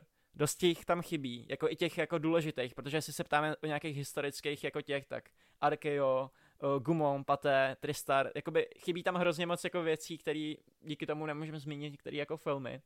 Potom uh, je to hodně debilní na určení, protože některé ty společnosti jsou třeba ceřiný společnosti těch jako stejných firm. Vy Sony, a ty tam zmiňuješ Columbia Pictures, Sony Pictures Home Entertainment a Legendary Pictures, což je vlastně jako stejná firma, ale různý podstudia. To znamená, všechny tyhle tři studia mají jako hodně podobné filmy, některý třeba nedělali jedno, ale prostě můžeš zmínit u všech třech prostě uh, některé filmy. Plus bylo hodně filmů v koprodukci, kde třeba Warneri něco koprodukovali s jiným studiem, takže to může zmínit pod obouma studiema.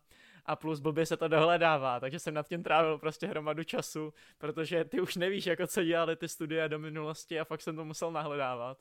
Ale něco tady mám, musí se to brát hodně s rezervou a napsal jsi tam, že chceš nejoblíbenější filmy, uh, který jako od nás je, takže brát na paměť, že to nejsou asi nejlepší filmy toho studia, ale jsou to spíš jako nejoblíbenější.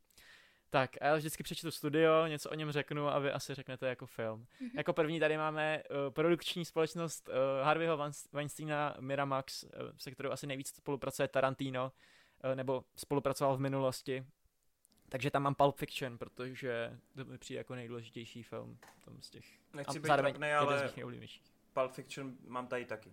Yes. Já jsem věděla, že budete mít Pulp Fiction, takže jsem si napsala, tahle země není pro starý. A Nice. potom jako takovou poznámečku pod čarou, protože ten film fakt miluju, Asterix a Obelix mise Kleopatra. Hezky. hezky, hezky. Ty to mám moc rád, Asterixa. Hmm. Tak A kdo ty? já, já řeknu taky Pulp Fiction. Tak jo. Další tady máme. Lionsgate. Uh, no, tady už je hodně právě těch koprodukcí a tak, ale vybral jsem La La Land.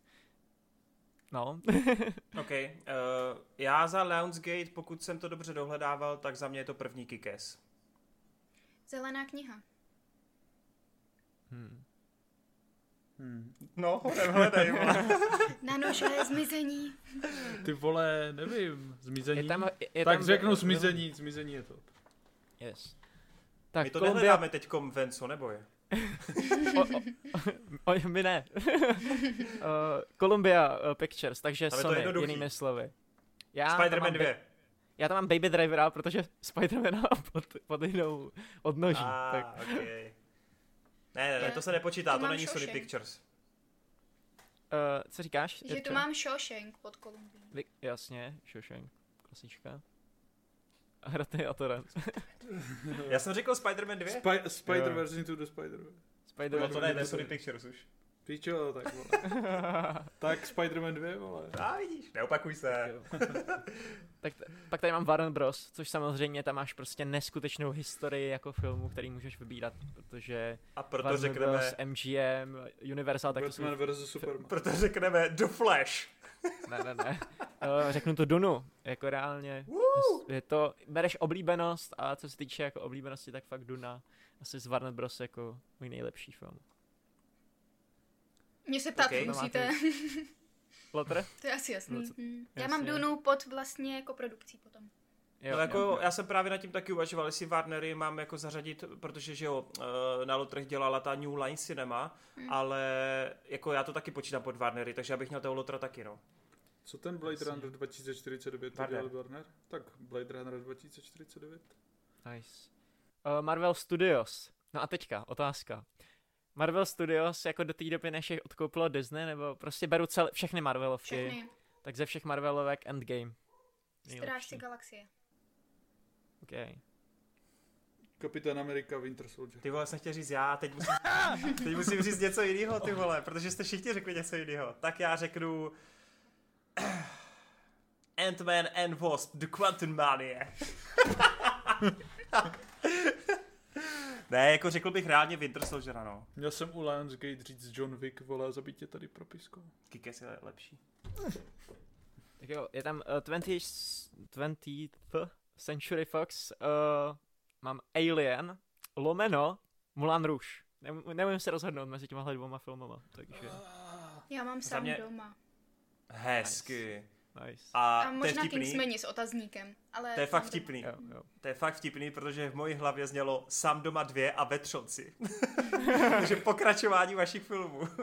OK, a já řeknu Simpsonovi ve filmu.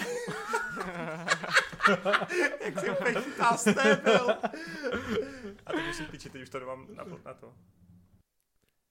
Dobrý, tak můžeme jít dál. Universal Pictures, studio, který začínalo na hororových eh, Bčkových věcech a pak se vyšplhali a navázali spolupráci se Spielbergem. Nikdo se tě neptal na historii, vejde. A hlavně A pokud tudíž to, tam mám návrat do budoucnosti. Tam mám. pokud to neukončíš Jurský se slovy, že se dostali až do bodu Jurského světu 3, Přesně, který jsme tady probírali. je to tak, je to tak. Až tam se dostali. A Irčo, Ale mám návrat do budoucnosti. Ty jsi Jurský řekla. Irčo? Nice, nice.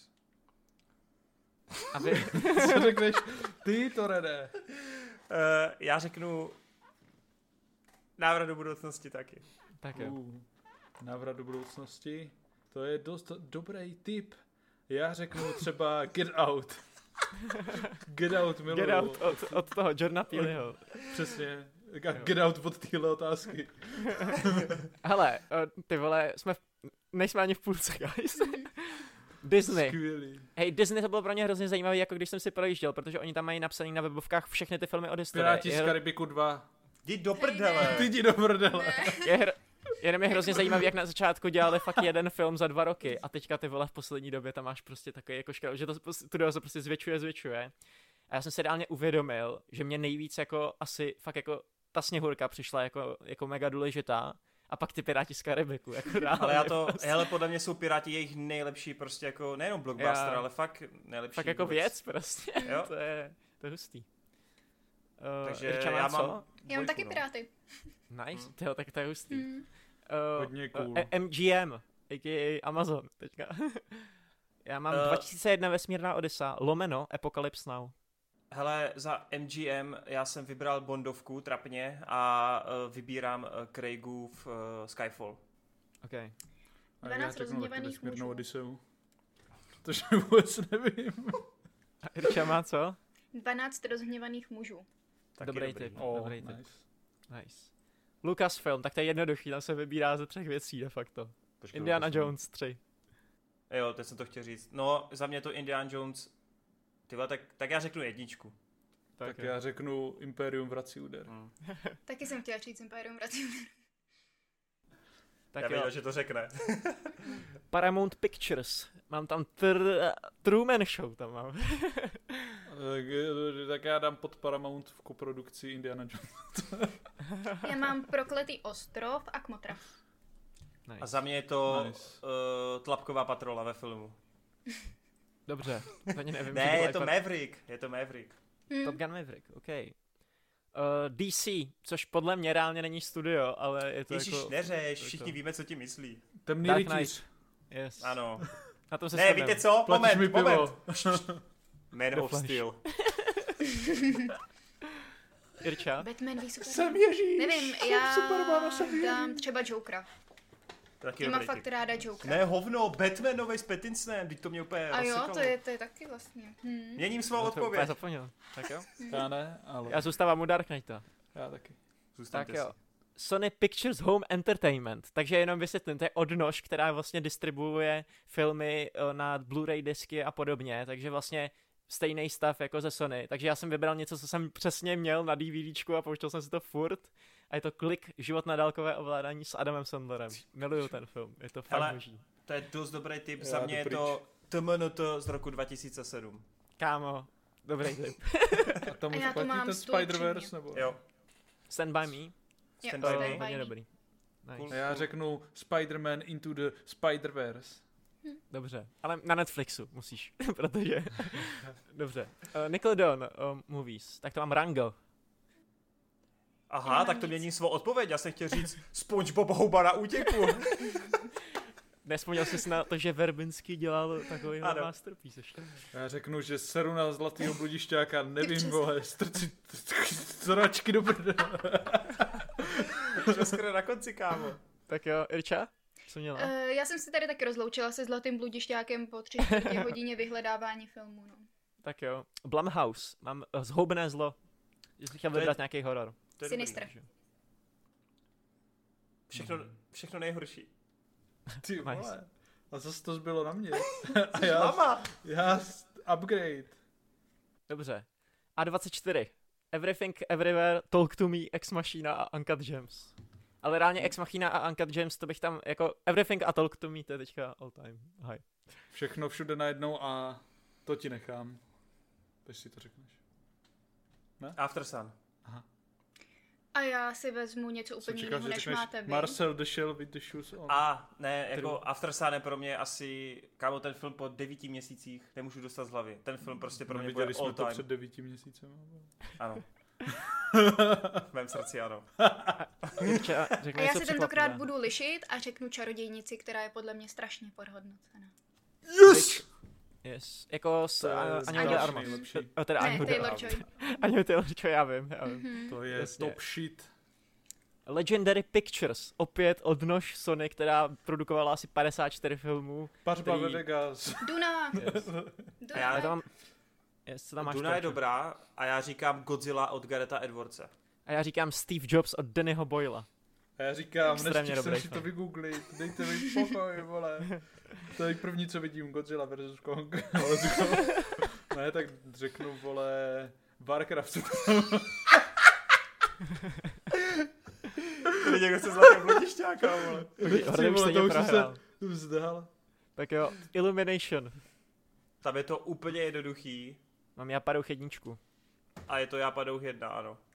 Já jsem Pohodě žádný film. ty jejich hovna neviděl. A musím říct, že mě vlastně jako s odstupem času mě asi nejmíň ze všech těch jejich animáků sral ten Grinch novej. Já mám teda jako, samozřejmě to hranýho to nemá u mě, ale přišlo mi to vlastně docela sympaticky. Mario. Ne, Mario by se tam nedostal.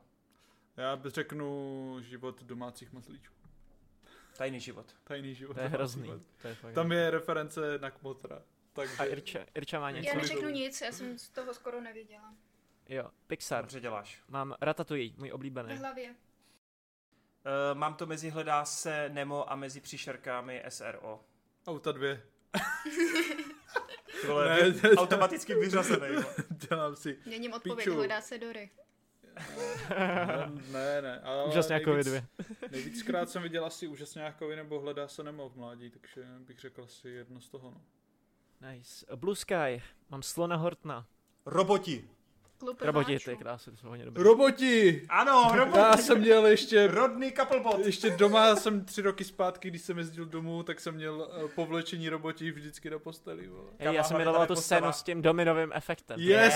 Satisfy. A hlavně Big. Big Well, Yes. vole, to byl největší trollmaster, ty Yes, vole. yes, yes. A hlavně tam je postava jménem Ratchet, ty vole. Takže Ratchet Yes. Clank, let's go. Ale pičo, já jsem to tak miloval. Roboti jsou top a by the way, Počkej. kdo nesledoval novinkový mix poslední, tak ten režisér, co dělal roboty, tak na příští rok bude chystat nový animák, jmenuje se to Fu a je to o rybě, která v pravěku vylezla z vody na souš a strašně neví, jak tam přežívat, takže to bude mega funny. Nice. Yes. Ale roboti jsou top, to si dožeňte.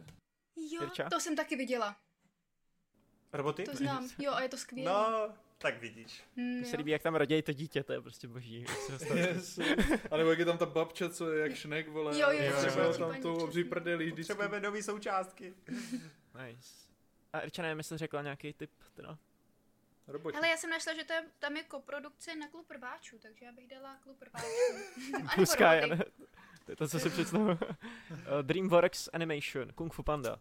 Jednička. No, jako Kung fu. tohle je pro mě paradoxně jako hodně, hodně těžký, p- protože jako mám tam jak vycvičit draka jedna, mám tam Shreka dvě a mám tam teda Kung Fu Pandu jedna, no. Takže se to Tak věc, že draka jsem zapomněl, to by hodně se mlátilo, no. No právě. A já tam teda mám i toho druhého Shreka, no. Tak eh, nevím, upřímně, fakt nevím. Auta dvě.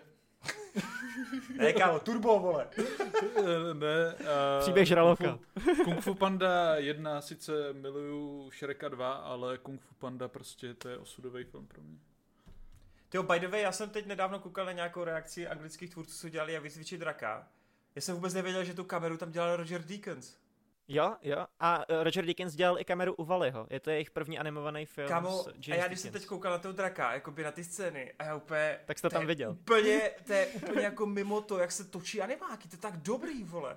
Yes, oni právě třeba, já jsem, eh, já sleduju podcast Rogera Dickinse a on eh, hodně mluví o tom Volim, často, že vlastně chtěli Mhm. tu animaci udělat tak, jako že by to bude vypadat, jako že to je reálný film natočený. A vlastně Yes, tím yes. hrozně posunuli, jak se záběrujou, jako animáky. Dávám toho draka, ty vole. Yes. Eh, Kdo odpoví na všechny vyhrává za toho bludišťáka, já si dovoluji uh, vzít si od tebe zlatého bludišťáka, ještě někdy potkám. a to je všechno, to je poslední dotaz, to byl úplně vyčerpávající a hrozný dotaz. Moc ti se děkuji. kdo příště, vole, napíše takovou otázku, tak ten dostane pivo od nás. Tak jo. Ne, vole. Dostane ban. Dostane, ten, vole, skončí. Dostane ban, vole, na všechny otázky. Ale Venco, dál dávej ty příspěvky na Hero Hero, jo? Díky. Uh, Jo, ta dnešní otázka byla lepší. Ano, co se polepšil. To jo. Jde vidět, že upgradeuješ uh, své mozkové závity. Hele, bylo to Upgrades, vyčerpávající. people, upgrades.